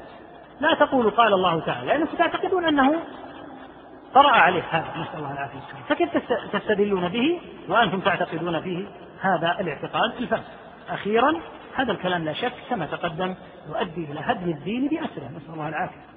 نعم. روى البخاري رحمه الله أنه قال ابن عباس ومحمد بن الحنفية ومحمد بن الحنفية رضي الله عنهما ما ترك رسول الله صلى الله عليه وسلم إلا ما بين الدفتين. الدفة. صلى الله عليه وسلم. إلا ما بين الدفتين. الدفة هي اللوح. كانوا يكتبون الكتابات قديما كذلك. البخاري رحمه الله تعالى ترجم على كلام محمد على كلام ابن عباس ومحمد بن الحنفية وقلنا إن محمد بن الحنفية رحمه الله هو محمد بن علي بن أبي طالب. غلب عليه اسم الحنفية نسبة إلى أمه لأنها من سبي بني حنيفة. فترجم البخاري باب من قال لم يترك النبي صلى الله عليه وسلم إلا ما بين الدفتين. ما مراد البخاري؟ الرد على هؤلاء في مقولتهم القبيحة. وهذا يدل على أن البخاري رحمه الله توفي عام 256 وهذا يدل على أن هذه المقولة قديمة جدا فيهم قاتلهم الله. من فقه البخاري رحمه الله تعالى أنه استدل عليهم بقول اثنين من آل البيت. محمد بن علي بن أبي طالب وعبد الله بن عباس رحمهم الله ورضي الله عنهم. لأنهم يزعمون أنهم منتحلون لآل البيت فرد عليهم بكلام آل البيت أن النبي صلى الله عليه وسلم قطعا لم يترك إلا ما بين الدفتين يعني في القرآن. وليس المقصود في عموم الأحاديث وغيره لكن يقصد ما يتعلق بالقرآن هو القرآن المعروف ولله الحمد. لا يأتيه الباطل من بين يديه ولا من خلفه. نعم. مطلب السب. مقصود المطلب السب يعني سب الصحابة يا من نعم. ومنها إيجابهم سب الصحابة رضي الله عنهم لا سيما الخلفاء الثلاثة. نعوذ بالله. نعم يوجبون هذا إيجابا. يقول لا بد يجب عليك أن تسب الصحابة. يقول لست أصلا في خيار من أمرك حتى لا حتى تسب أو لا تسب. يقول لا بد أن تسب. يقول لا يمكن أن تكون محبا لعلي حتى تسبه نسأل الله العافية ولهذا يقول لا ولا إلا ببراء لا بد أن تبرأ من جميع الصحابة. ثم تحب حتى تكون صادقا في حب علي. أما أن تقول أنا أحبهم ولله الحمد جميعا يقول لا. لا بد أن تسبهم. ولهذا يقول إيجابهم السب يوجبونه إيجابا. نسأل الله العافية. نعم. رووا في كتبهم المعتبرة عندهم عن رجل من أتباع هشام الأحول أنه قال كنت يوما عند أبي عبد الله جعفر بن محمد فجاءه رجل خياط من شيعته وبيده قميصان فقال يا ابن رسول الله خدت أحدهما وبكل غرزة إبرة وحدت الله الأكبر وخدت الآخر وبكل غرزة إبرة لعن الأبعد. أبي بكر وعمر رضي الله عنهما ثم نذرت لك ما أحببته لك منهما فما تحبه خذه وما لا تحبه رده. فقال الصادق أحب ما تم بلعن أبي بكر وعمر وأرد إليك الذي خيط بذكر الله الأكبر. سبحان الله الله أكبر. تأمل هذا الكلام الخبيث الخطير يقول هذا الخياط إنه خاص قميصين. مع كل غرزة إبرة وتحريكة إبرة في القميص الأول يذكر الله. أما القميص الثاني مع كل غرزة إبرة ومع كل حركة للإبرة يلعن أبا بكر وعمر. يقول ثم نذرت نذرا. نذرا لك. أن أعطيك الأحب. ما أحب الثوبين إليك. الذي خدته وأنا أذكر الله. أو الذي خدته وأنا ألعن أبا بكر وعمر. فقال أعطني الذي خدته وأنت تلعن أبا بكر وعمر. وترك الذي خاطه وهو يذكر الله عز وجل. يعني أنه فضل الثوب الذي خيط على اللعن والسب والشتم. معنى ذلك كبير جدا في حق جعفر. والله لو قال هذا جعفر لسقط ولما سوي في السنة لأن الذي سيتضرر جعفر لا أبو بكر. لكن جعفرا رحمه الله تعالى أجل وأكرم من أن يقول هذا. يعني لو أن إنسانا قال هذا في أبي بكر وعمر ما تضرر أبو بكر وعمر. الذي يتضرر الأحمق الذي يقول هذا. من يجرؤ أن يقول هذا الكلام؟ أن يأخذ الثوب الذي فيه الشتم على الثوب الذي فيه الذكر. ثم أتدرون من جعفر بن محمد رحمه الله؟ يقول أبو روى اللالكائي في الأثر رقم 2466 قول جعفر رحمه الله تعالى في أبي بكر وعمر يقول أبو بكر جدي فيسب الرجل جده يعني يسأل مستنكرا هل يمكن أن الرجل يسب جده؟ ثم دعا على نفسه قائلا لا نالتني شفاعة محمد إن لم أكن أتولاهما يعني أبا بكر وعمر وأبرأ من عدوهما. ثم روى في الأثر بعده قول جعفر رحمه الله وغفر الله له ورضي عنه في أبي بكر لقد ولدني مرتين. قال اللالكائي مبينا معنى هذه الكلمة. أم جعفر أم جعفر هي أم فروة بنت القاسم بن محمد بن أبي بكر. وأم أم فروة هي أسماء بنت عبد الرحمن ابن أبي بكر. فأبو بكر جد لجعفر من وجهه. فمن هنا تثير هذه مسألة مهمة جدا وهي المصاهرة بين الصحابة وبين آل البيت. النبي صلى الله عليه وسلم تزوج بنت أبي بكر عائشة وتزوج بنت عمر حفصة. وزوج أبا العاص بن الربيع من بني أمية. وزوج عثمان البنت الأولى ثم زوجه البنت الثانية. فتزوج النبي صلى الله عليه وسلم من الصحابة يعني من بناتهم وزوجهم من بناته. ثم توالى الأمر تزوج علي عمر بنته أم كلثوم. وهذا ثابت حتى في الكلين عندهم في فروع الكافي وهكذا استمرت المصاهرة بين آل البيت وبين الصحابة رضي الله عنهم. وهذا يؤكد لك أن الخصمة المفتعلة بين الصحابة وآل البيت غير صحيحة. البتة. أعجب من هذا. علي رضي الله عنه بما سمى أبناءه؟ بعمر وأبي بكر وأمثاله. فإذا كان عدوا لهم مبغضا لهم فلماذا يسمي بأسمائهم؟ ولماذا يزوجهم؟ ولماذا يتزوج آل البيت من الصحابة رضي الله عنهم؟ وهذه معلومة مهمة جدا. ذكرها صاحب التحفة الاثنى عشرية ونقل جملة من الزيجات التي وقعت بين الصحابة وبين آل البيت. وهل يمكن أن تزوج كافرا؟ هل في عاقل يزوج كافر؟ ما في. لو كانوا يعتقدون كفرهم لما زوجوا منهم بناتهم ولما تزوجوا ولا عدوا بناتهم كافرات مرتدات. لكن هذا الكلام هو صنيعة الشيعة. أما آل البيت فهم والله منهم براء. فتأمل ما تضفي هذه العبارات. من وصف جعفر حاشاه ورحمه الله ورحمه الله وصفه بالسفة. شخص يقول لك هذا ثوب خذته وأنا أذكر الله هذا ثوب آخر خذته وأنا ألعن. قال هذا الذي تلعن. إيش يدل عليه؟ على سفه العقد يدل على العقوق والقطيعة لهذا الشيخ رحمه الله برأ جعفر. قال حاشاه من ذلك رحمه الله. وهذه الأشياء إنما يلصقون هذه آل البيت. ولهذا قلنا إن اللالكائي رحمه الله تعالى وابن سعد روى عن علي بن الحسين أنه, أنه, أنه قال للشيعة أحبونا بحب الإسلام. والله ما زال حبكم حتى صار شينا علينا. أنكم أسأتم إلينا بدعوى هذه المحبة وهذه المبالغة. فينا نعم. فانظر إلى هؤلاء الكذبة الفسقة. ماذا ينسبون إلى أهل البيت من القبائح؟ حاشاهم قال الله تعالى وكذلك جعلناكم أمة وسطا لتكونوا شهداء على الناس. فإذا لم يكن أصحاب رسول الله صلى الله عليه وسلم وسطا فمن يكون غيرهم. وقال تعالى كنتم خير أمة أخرجت للناس فإذا لم يكن أصحابه من خيرهم فمن يكون سواهم. وقال تعالى والسابقون الأولون من المهاجرين والأنصار والذين اتبعهم بإحسان رضي الله عنهم ورضوا عنه. وأعد لهم جنات تجري تحتها الأنهار خالدين فيها أبدا. ذلك الفوز العظيم. ومن سب من رضي الله عنه فقد حارب الله ورسوله. وقال تعالى لقد رضي الله عن المؤمنين إذ يبايعونك تحت الشجرة. وكيف يسب من رضي عنه مولاه واصطفاه؟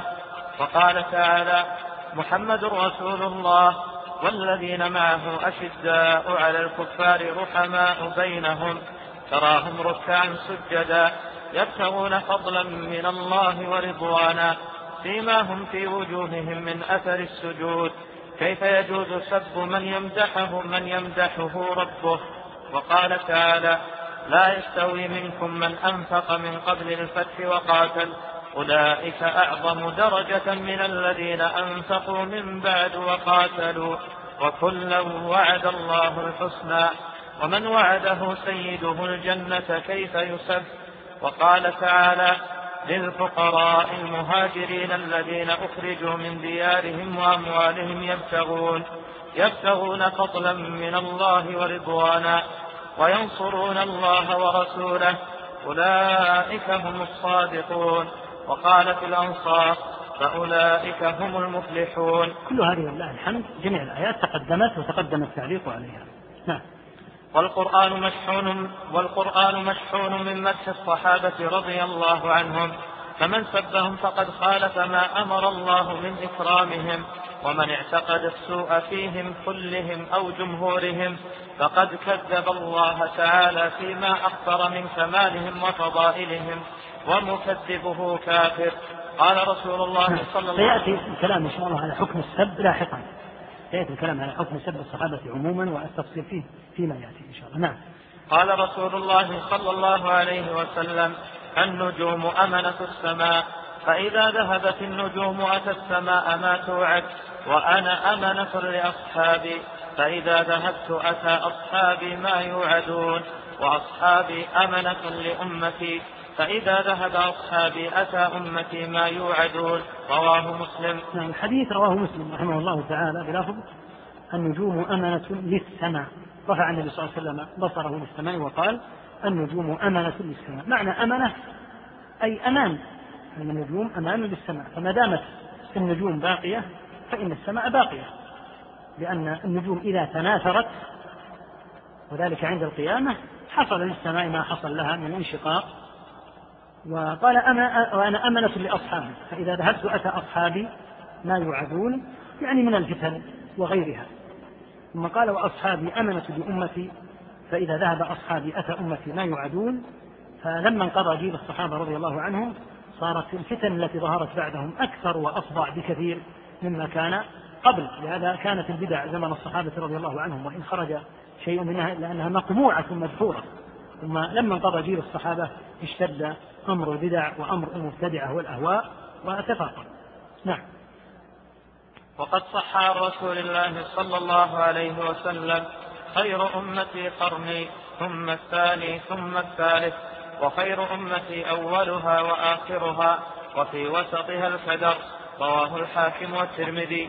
الحديث عن النبي صلى الله عليه وسلم معروف في الصحيحين وفي غيرهما من حديث عمران وغيره أن النبي عليه الصلاة والسلام قال خير الناس قرني ثم الذين يلونهم ثم الذين يلونهم وله عدة ألفاظ. الشيخ رحمه الله ذكر هذا اللفظ خير أمتي قرني ثم الثالث ثم ثم الثاني ثم الثالث إلى قوله هو في وسطها الكدر وذكر أنه رواه الحاكم. وجدت عند الحاكم رحمه الله خير الناس إلى قوله بعد القرون الثلاثة ثم الآخرون أرضا فالحاصل أن في الحديث الذي في الصحيحين وفي مثل هذا الحديث أن خير الأمة وأفضل الأمة هم أصحاب محمد صلى الله عليه وسلم وهم القرن الذين بعث فيهم رسول الله صلى الله عليه وسلم. نعم. وقد صح عنه صلى الله عليه وسلم أن الله يفتح على الناس ببركة الصحابة. نعم. ومراده بهذا حديث أبي سعيد صحيحين. يأتي على الناس زمان يغزو فئام من الناس فيقال لهم فيكم من رأى رسول الله صلى الله عليه وسلم فيقولون نعم فيفتح لهم. ثم يغزو فئام من الناس فيقال لهم فيكم من رأى من صحب رسول الله صلى الله عليه وسلم. هذا من التابعين. لا. الكلام الأول في الصحابة وهذا في التابعين. فيقولون نعم فيفتح لهم ثم يغزو فئام من الناس. فيقال لهم هل فيكم من رأى من صحب؟ من صحب. رسول الله صلى الله عليه وسلم فيقولون نعم فيفتح لهم. في ابن أبي شيبة بسند حسنه الحافظ في الفتح. والله لا تزالون بخير ما دام فيكم من رآني وصحبني. والله لا تزالون بخير ما دام فيكم من رأى من رآني وصحبني فلا شك أن الصحابة رضي الله عنهم لما كانوا في الأمة كانوا هداة قادة سادة رضي الله تعالى عنهم دعاة إلى كل خير وأن الله فتح على أيديهم الفتوح العظيمة ومنها فتوح هائلة وكبيرة جدا في بلاد فارس وفي بلاد الروم وفي غيرها. نعم. وعن أبي سعيد رضي الله عنه قال قال رسول الله صلى الله عليه وسلم لا تسبوا أصحابي فوالذي نفسي بيده لو أن أحدكم أنفق مثل أحد ذهبا ما أدرك مد أحدهم أو نصيفه. رواه مسلم وغيره. نعم هذا الحديث كان بين سعد رضي الله عنه وبين عبد الرحمن بن عوف بعض الملاحات فقال بين خالد بن الوليد وبين عبد الرحمن بن عوف بعض الملاحات فقال خالد تستطيلون علينا بأيام سبقتمونا سبقتمونا بها؟ فقال عليه الصلاة والسلام لخالد وهو من الصحابة لا تسبوا أصحابي والذي نفسي بيده. لو أن أحدكم أنفق مثل أحد ذهبا ما بلغ مد أحدهم ولا نصيفه وهذا من أعظم الأدلة على فضل الصحابة رضي الله عنهم. حيث قال عليه الصلاة والسلام في هذه المقولة لا شك أن سب الصحابة عكس تماما لما أمر الله به لأن الله أمرنا بالاستغفار لهم. لما ذكر المهاجرين في قوله الفقراء المهاجرين إلى قوله أولئك هم الصادقون ثم ذكر الأنصار بقوله والذين تبوأوا الدار والإيمان من قبلهم إلى قوله فأولئك هم المفلحون ذكر من يأتي بعدهم. قال والذين جاءوا من بعدهم يقولون ربنا اغفر لنا ولإخواننا الذين سبقونا بالإيمان. فالسب عكس تماما للذي أمر الله به. الواجب الاستغفار لهم والدعاء لهم. لهذا قال السلف رضي الله عنهم أمروا بالاستغفار لهم فسبوهم يعني عكسوا الأمر. يقول عليه الصلاة والسلام مقسما وهو الصادق هو الذي نفسي بيده. لو أن أحدكم أنفق مثل أحد هذا الجبل الكبير لو أنفق مثل أحد ذهبا. ما بلغ مد أحدهم؟ فلا نصيفه ما يبلغ المد؟ الصاع أربعة أمداد يعني ربع الصاع ولا يبلغ النصيف أي حتى النصف مقصود النصيف النصف. وذلك لأن الصحابة رضي الله تعالى عنهم وأرضاهم هم الذين حملوا الإسلام على أكتافهم. هم الذين تحملوا وصبروا في مكة وفي المدينة وغزوا الغزوات العظيمة مع النبي صلى الله عليه وسلم وفتحوا البلدان. فمن يطالهم ومن يلحقهم؟ فلهذا مهما فعل الناس بعده فإنه لا يمكن أن يدرك أن يدرك شرف الصحبة أحد نعم. وعن عمر رضي الله عنه يقول لا تسبوا أصحاب محمد صلى الله عليه وسلم فلا مقام أحدهم ساعة فلا مقام أحدهم ساعة خير من عمل أحدكم عمره. رواه ابن ماجه. الخبر في ابن ماجه عن ابن عمر رضي الله عنه والظاهر سقطت كلمة ابن. كلمة ابن ماجه عن ابن عمر لا عن عمر رضي الله عنه وفيه نهيه عن سب عن سب أصحاب محمد صلى الله عليه وسلم وإخباره أن مقام الواحد منهم لو ساعة واحدة مع النبي صلى الله عليه وسلم خير من عمل من يأتي بعدهم جميع عمره. وإن صام النهار وقام الليل وذكر الله وجاهد في سبيل الله لا يمكن أن يدرك شرف الصحبة. ما فيها من الإيمان بالنبي صلى الله عليه وسلم والسبق إلى الإسلام والجهاد معه وحمل الدين بعدهم وكثرة من أسلم على أيديهم وفتوحهم البلدان وإسقاطهم تلك الزعامات الكافرة الفاجرة في تلك الحقبة حتى نصر الله دينه وانتشر في أرضه ووصل إلى أقاصي الدنيا. بفضل الله أولا ثم بفضل جهاد الصحابة رضي الله تعالى عنهم وأرضاهم. نعم. وشاهد هذا شاهد كلام ابن عمر ما هو؟ الحديث قبله. لو أن أحد لو, لو أنفق أحدكم مثل أحد ذهبا ما بلغ مد أحدهم. ولا نعم. وقد صح عنه صلى الله عليه وسلم أنه قال لعل الله اطلع على أهل بدر فقال اعملوا ما شئتم قد وجبت لكم الجنة أو قد غفرت لكم. أهل بدر أفضل الصحابة رضي الله عنهم. الدليل على هذا أن جبريل سأل النبي صلى الله عليه وسلم ما من أفضل المسلمين؟ أو كلمة نحوها. فقال من شهد بدرا فقال جبريل وكذلك من شهد بدرا من الملائكة. فأهل بدر رضي الله عنهم وهم ثلاثمائة وبضعة عشر هم أفضل المسلمين وقد اطلع الله عز وجل عليهم فقال اعملوا ما شئتم فقد غفرت لكم. وهذا الحديث من دلائل النبوة. لأن أهل بدر ثبتوا جميعا رضي الله عنهم على الإسلام وقد أخبر الصادق المصدوق بوعد الله لهم بالمغفرة والجنة. وكذلك الصحابة عموما. سرد البخاري رحمه الله تعالى أسماء أهل بدر في صحيحه. سردهم جميعا لأن هذا من العلم الشريف. فسرد جميع أهل بدر فأهل بدر قد غفر لهم بنص الحديث الصحيح. نعم. وقد صح عنه صلى الله عليه وسلم أنه قال لا يدخل النار من حضر الحديبية إن شاء الله تعالى. نعم. وقد روي هذا الحديث الإخوة أحالوا على الطبراني والحديث ينبغي أن يقال على مسلم لأن مسلما رحمه الله روى عن النبي صلى الله عليه وسلم لا يدخل النار إن شاء الله من أصحاب الشجرة الذين بايعوا تحتها أحد وأصحاب الشجرة هم الذين حضروا الحديبية.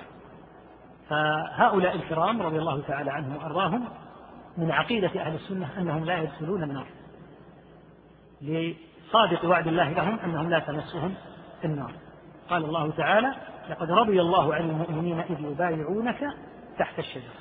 في هذه الآية العظيمة دلالة عظيمة جدا على من يتهم الصحابة في إيمانهم لأن الله زكى قلوبهم. لقد رضي الله عن المؤمنين إذ يبايعونك تحت الشجرة فعلم ما في قلوبهم فأنزل السكينة عليهم. يعني أن الله زكى مقصدهم وبين أنهم مخلصون فعلم ما في قلوبهم فأنزل السكينة عليهم بناء على صلاح ما في قلوبهم وأثابهم فتحا قريبا ومغانم كثيرة يأخذونها كل هذا لإخلاصهم وصلاح ما في قلوبهم رضي الله عنهم. نعم. وقد روي عنه بطرق إسناد بعضها رجال الصحيح غير واحد وهو ثقة. قال لا تسبوا أصحابي لعن الله من سب أصحابي. لا شك أن سب الصحابة رضي الله عنهم الساب لهم هو أولى بالسب أن يسب هو اللاعن لهم هو الأولى بأن يلعن لأنه يلعن من هم بهذه المثابة عليهم رضوان الله تعالى. وقد ثبت أن اللعنة إذا صدرت من العبد صعدت إلى السماء فأغلقت دونها أبواب السماء ثم نزلت إلى الأرض فأغلقت دونها أبواب الأرض ثم ذهبت إلى الذي لعن فإن وجدت مساغا وإلا عادت إلى الذي لعن. اللعن أمر كبير وخطير حتى فيما بين الناس. إذا لعنت أحد أنه غير مستحق. فإن اللعنة تعود إلى من صدرت منه يا من نعم. وقد روي بأسانيد بعضها وقد روي بأسانيد بعضها حسن عن ابن عباس رضي الله عنهما قال كنت عند النبي صلى الله عليه وسلم. قد روي بأسانيد بعضها. وقد روي بأسانيد بعضها حسن عن ابن عباس رضي الله عنهما قال كنت عند النبي صلى الله عليه وسلم وعنده علي رضي الله عنه فقال النبي صلى الله عليه وسلم يا علي سيكون في أمتي قوم ينتحلون حب أهل البيت لهم نفس يسمون الرافضة قاتلوهم فإنهم مشركون. نبذ يعني ينبذون به ويعرفون به ويطلق عليهم أنهم يطلق عليهم الرافضة. يدعون دائما محبة آل البيت. دائما سياحهم وعويلهم قضيتهم ودينهم وديدنهم آل البيت. هذا الحديث يرويه علي رضي الله عنه. نعم. وقد تواتر عن النبي صلى الله عليه وسلم ما يدل على كمال الصحابة رضي الله عنهم خصوصا الخلفاء الراشدين فإن ما ذكر في مدح كل واحد مشهور بل متواتر لأن نقلة ذلك أقوام يستحيل تواطؤهم على الكذب ويفيد مجموع أخبارهم العلم اليقيني بكمال الصحابة وفضل الخلفاء رضي الله عنهم. فإذا عرفت أن آيات القرآن تكاثرت في فضلهم والأحاديث المتواترة بمجموعها ناصة على كمالهم فمن اعتقد فسقهم أو فسق مجموعهم وارتدادهم أو ارتداد أو ارتداد معظمهم عن الدين أو اعتقد حقية سبهم وإباحته أو سبهم مع اعتقاد حقية سبهم أو حل أو حليته فقد كفر بالله تعالى ورسوله فيما أخبر من فضائلهم فيما أخبر من فضائلهم وكمالاتهم المستلزمة لبراءتهم عما يوجب الفسق والارتداد وحقية, وحقية السب أو إباحته ومن كذبهما فيما ثبت قطعا صدوره ومن كذبهما فيما ثبت قطعا صدوره عنهما فقد كفر. ذكر رحمه الله تعالى في هذا الموضع أن نصوص القرآن كثيرة جدا أن الأحاديث متواترة. لماذا؟ بالثناء على الصحابة ولفي فضلهم رضي الله عنهم. اعتقاد فسقهم اعتقاد فسق جميع الصحابة أو ارتداد جميع الصحابة لا شك أنه تكذيب للقرآن ورد للقرآن. ذكر رحمه الله تعالى حالتين. اعتقاد فسقهم أو ردتهم جميعا أو استباحة السب لأنها توجب الكفر. شيخ الإسلام رحمه الله تعالى في الصارم المسلول في آخر صفحة منه ذكر ما يتعلق بسب الصحابة رضي الله عنهم وجعله على الأحوال الآتية. قال الذي يقترن بسبه للصحابة دعوى أن عليا إله أو أنه النبي وغلط جبريل في الرسالة. فلا شك في كفره. هذا يكفر من عدة جهات. وكذلك يكفر من زعم أن القرآن نقص منه آيات وكتمت أو زعم أن له تأويلات باطنة. تسقط الأعمال المشروعة وهؤلاء هم القرامطة والباطنية لا خلاف في كفره. أما من سبهم سبا لا يقدح في عدالتهم ولا دينهم كوصف بعضهم بالجبن والبخل. فيستحق الأدب والتعزير. ولا يحكم بكفره. يقول وعلى هذا يحمل كلام من لم يكفرهم من أهل العلم. كأن يتعرض لأحد منهم يقول هو جبان هو بخيل. يقول هذا لا يكفر لكنه يستحق الأدب. الحالة الرابعة من جاوز ذلك إلى زعم أنهم ارتدوا بعد رسول الله صلى الله عليه وسلم إلا نفرا قليلا وأنهم فسقوا عامتهم. يقول فلا ريب في كفره. لماذا؟ قال لأنه مكذب لما نصه القرآن في غير موضع. نعم. والجهل بالمتواتر القاطع ليس بعذر وتأويله وصرفه من غير دليل معتبر غير مفيد. كمن أنكر فرضية الصلوات الخمس جهلا لفرضيتها فإنه بهذا الجهل يصير كافرا. وكذا لو أولها على غير المعنى الذي نعرفه فقد كفر لأن العلم الحاصل من نصوص القرآن والأحاديث الدالة على فضلهم قطعي ومن خص بعضهم بالسب فإن كان ممن تواتر النقل في فضله وكماله كالخلفاء الجهل بالمتواتر يقول ليس بعذر. لو أن إنسانا شرب الخمر ثم قيل لماذا تشرب الخمر؟ قال أنا ما علمت أنه حرام. يقول لا تصدق في هذا. لأن أمرا كشرب الخمر معلوم. وهكذا من أفطر في رمضان. قال أنا ما علمت أن الله أوجب رمضان. يقول لا يصدق. هذه أمور مقطوعة. لا يمكن أن تجهل. يقول أيضا لماذا؟ لأن الأمور متواترة في القطعيات لا تخفى. وهكذا من حرف. والمراد في من يدعي أن للنص معنى آخر. فيقول معنى الصيام ليس الامتناع عن الأكل والشرب مثلا بل كما تقول الباطنية الامتناع عن إفشاء سر الطائفة الباطنية. ولا لا يقبل من هذا الكلام. ولا ولا يمكن أن يقال إن هذا الأمر يمكن أن يخفى على أحد. ثم إنه قال قد حكم بعض في من سب الشيخين بالكفر مطلقا أو يأتي هذا. نعم. نعم. ومن خص ومن خص بعضهم بالسب فإن كان ممن تواتر النقل في فضله وكماله كالخلفاء فإن اعتقد فإن اعتقد حقية سبه أو إباحته فقد كفر بتكذيبه ما ثبت قطعا عن رسول الله صلى الله عليه وسلم ومكذبه كافر. وإن سبه من غير اعتقاد حقية سبه أو إباحته فقد تفسق لأن سباب المسلم فسوق. وقد حكم بعض فيما وقد حكم بعض في من سب الشيخين بالكفر مطلقا. نعم. والله هؤلاء الحنفية. الحنفية يحكمون بأن سب الشيخين كفر مطلقا على سائر الوجوه. فلا تجد تلتمس له تقول إن كان يقصد وإن كان لا يقصد. يقول مطلقا من سب الشيخين فإنه يكفر يقول كان الشخص إذا كان متوا... إذا كان واحد من الصحابة رضي الله عنهم قد تواتر شرفه وفضله كالشيخين واعتقد أحد كل هذا يقول فلا شك أيضا في كفره بخلاف ما إذا قال إنه ليس فعلي بصحيح وليس هذا بجائز فإنه يكون داخلا في عموم قوله عليه الصلاة والسلام سباب المسلم فسوق. نعم.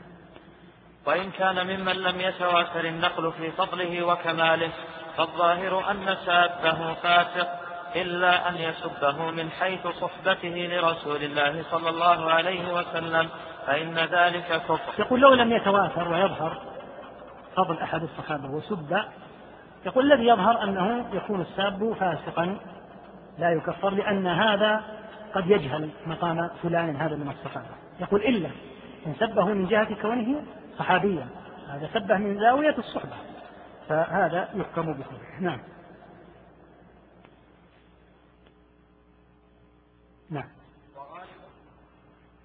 وغالب هؤلاء الرافضة الذين يسبون الصحابة لا سيما الخلفاء يعتقدون حقية سبهم أو إباحته بل وجوبه لأنهم يتقربون بذلك إلى الله تعالى ويرون ذلك من أجل أمور دينهم كما نقل عنهم ما أضل عقول قوم يتقربون إلى الله تعالى بما يوجب لهم خسران الدين. والله الحافظ. نعم مر معنا الخبر الباطل المكذوب على جعفر أن رجلا خاط قميصا وصار يخيط القميص بالسب وأن جعفرا قال أعطني القميص الذي خيط على السب. يتقربون قربة وعندهم دعاء خبيث جدا يسمونه دعاء صنمي قريش يقولون فيه والله حسيبهم وهو لهم بالمرصاد. يقولون اللهم لعن صنمي قريش وجبتيهما وطاغوتيهما وبنتيهما. يقصدون أبا بكر وعمر ويقصدون بالبنتين أمي المؤمنين عائشة وحفصة. ويتقربون إلى الله بذلك وهم سجود. فيتقربون إلى الله بالسب والشتم نسأل الله العافية والسلامة. ولكن قد قال الله تعالى ومن لم يجعل الله له نورا فما له من نور. يسجد ويدعو الله على أبي بكر وعمر ويشتمهما وعلى أم المؤمنين عائشة التي سماها الله بالطيبة في القرآن. الخبيثات للخبيثين والخبيثون للخبيثات الطيبات للطيبين كعائشة للطيبين كمحمد صلى الله عليه وسلم والطيبون للطيبات فيتقربون بمثل هذا. وما أكثر من يتقرب إلى الله بما يبعده. يتقرب بالبدع يتقرب بالباطل هذا كثير نسأل الله العافية. ولكن إذا أعمى الله البصائر فلا حيلة في هؤلاء إلا أن يمن الله عز وجل بهداية من شاء. نكمل إن شاء الله عز وجل عند هذا الفصل ونبدأ إن شاء الله في موضوع التقية وما بعده. والله تعالى أعلم. صلى الله وسلم على نبينا محمد. ونرجع الأسئلة إلى الغد إن شاء الله تعالى. عبد الله نرجعها إلى الغد إن شاء الله.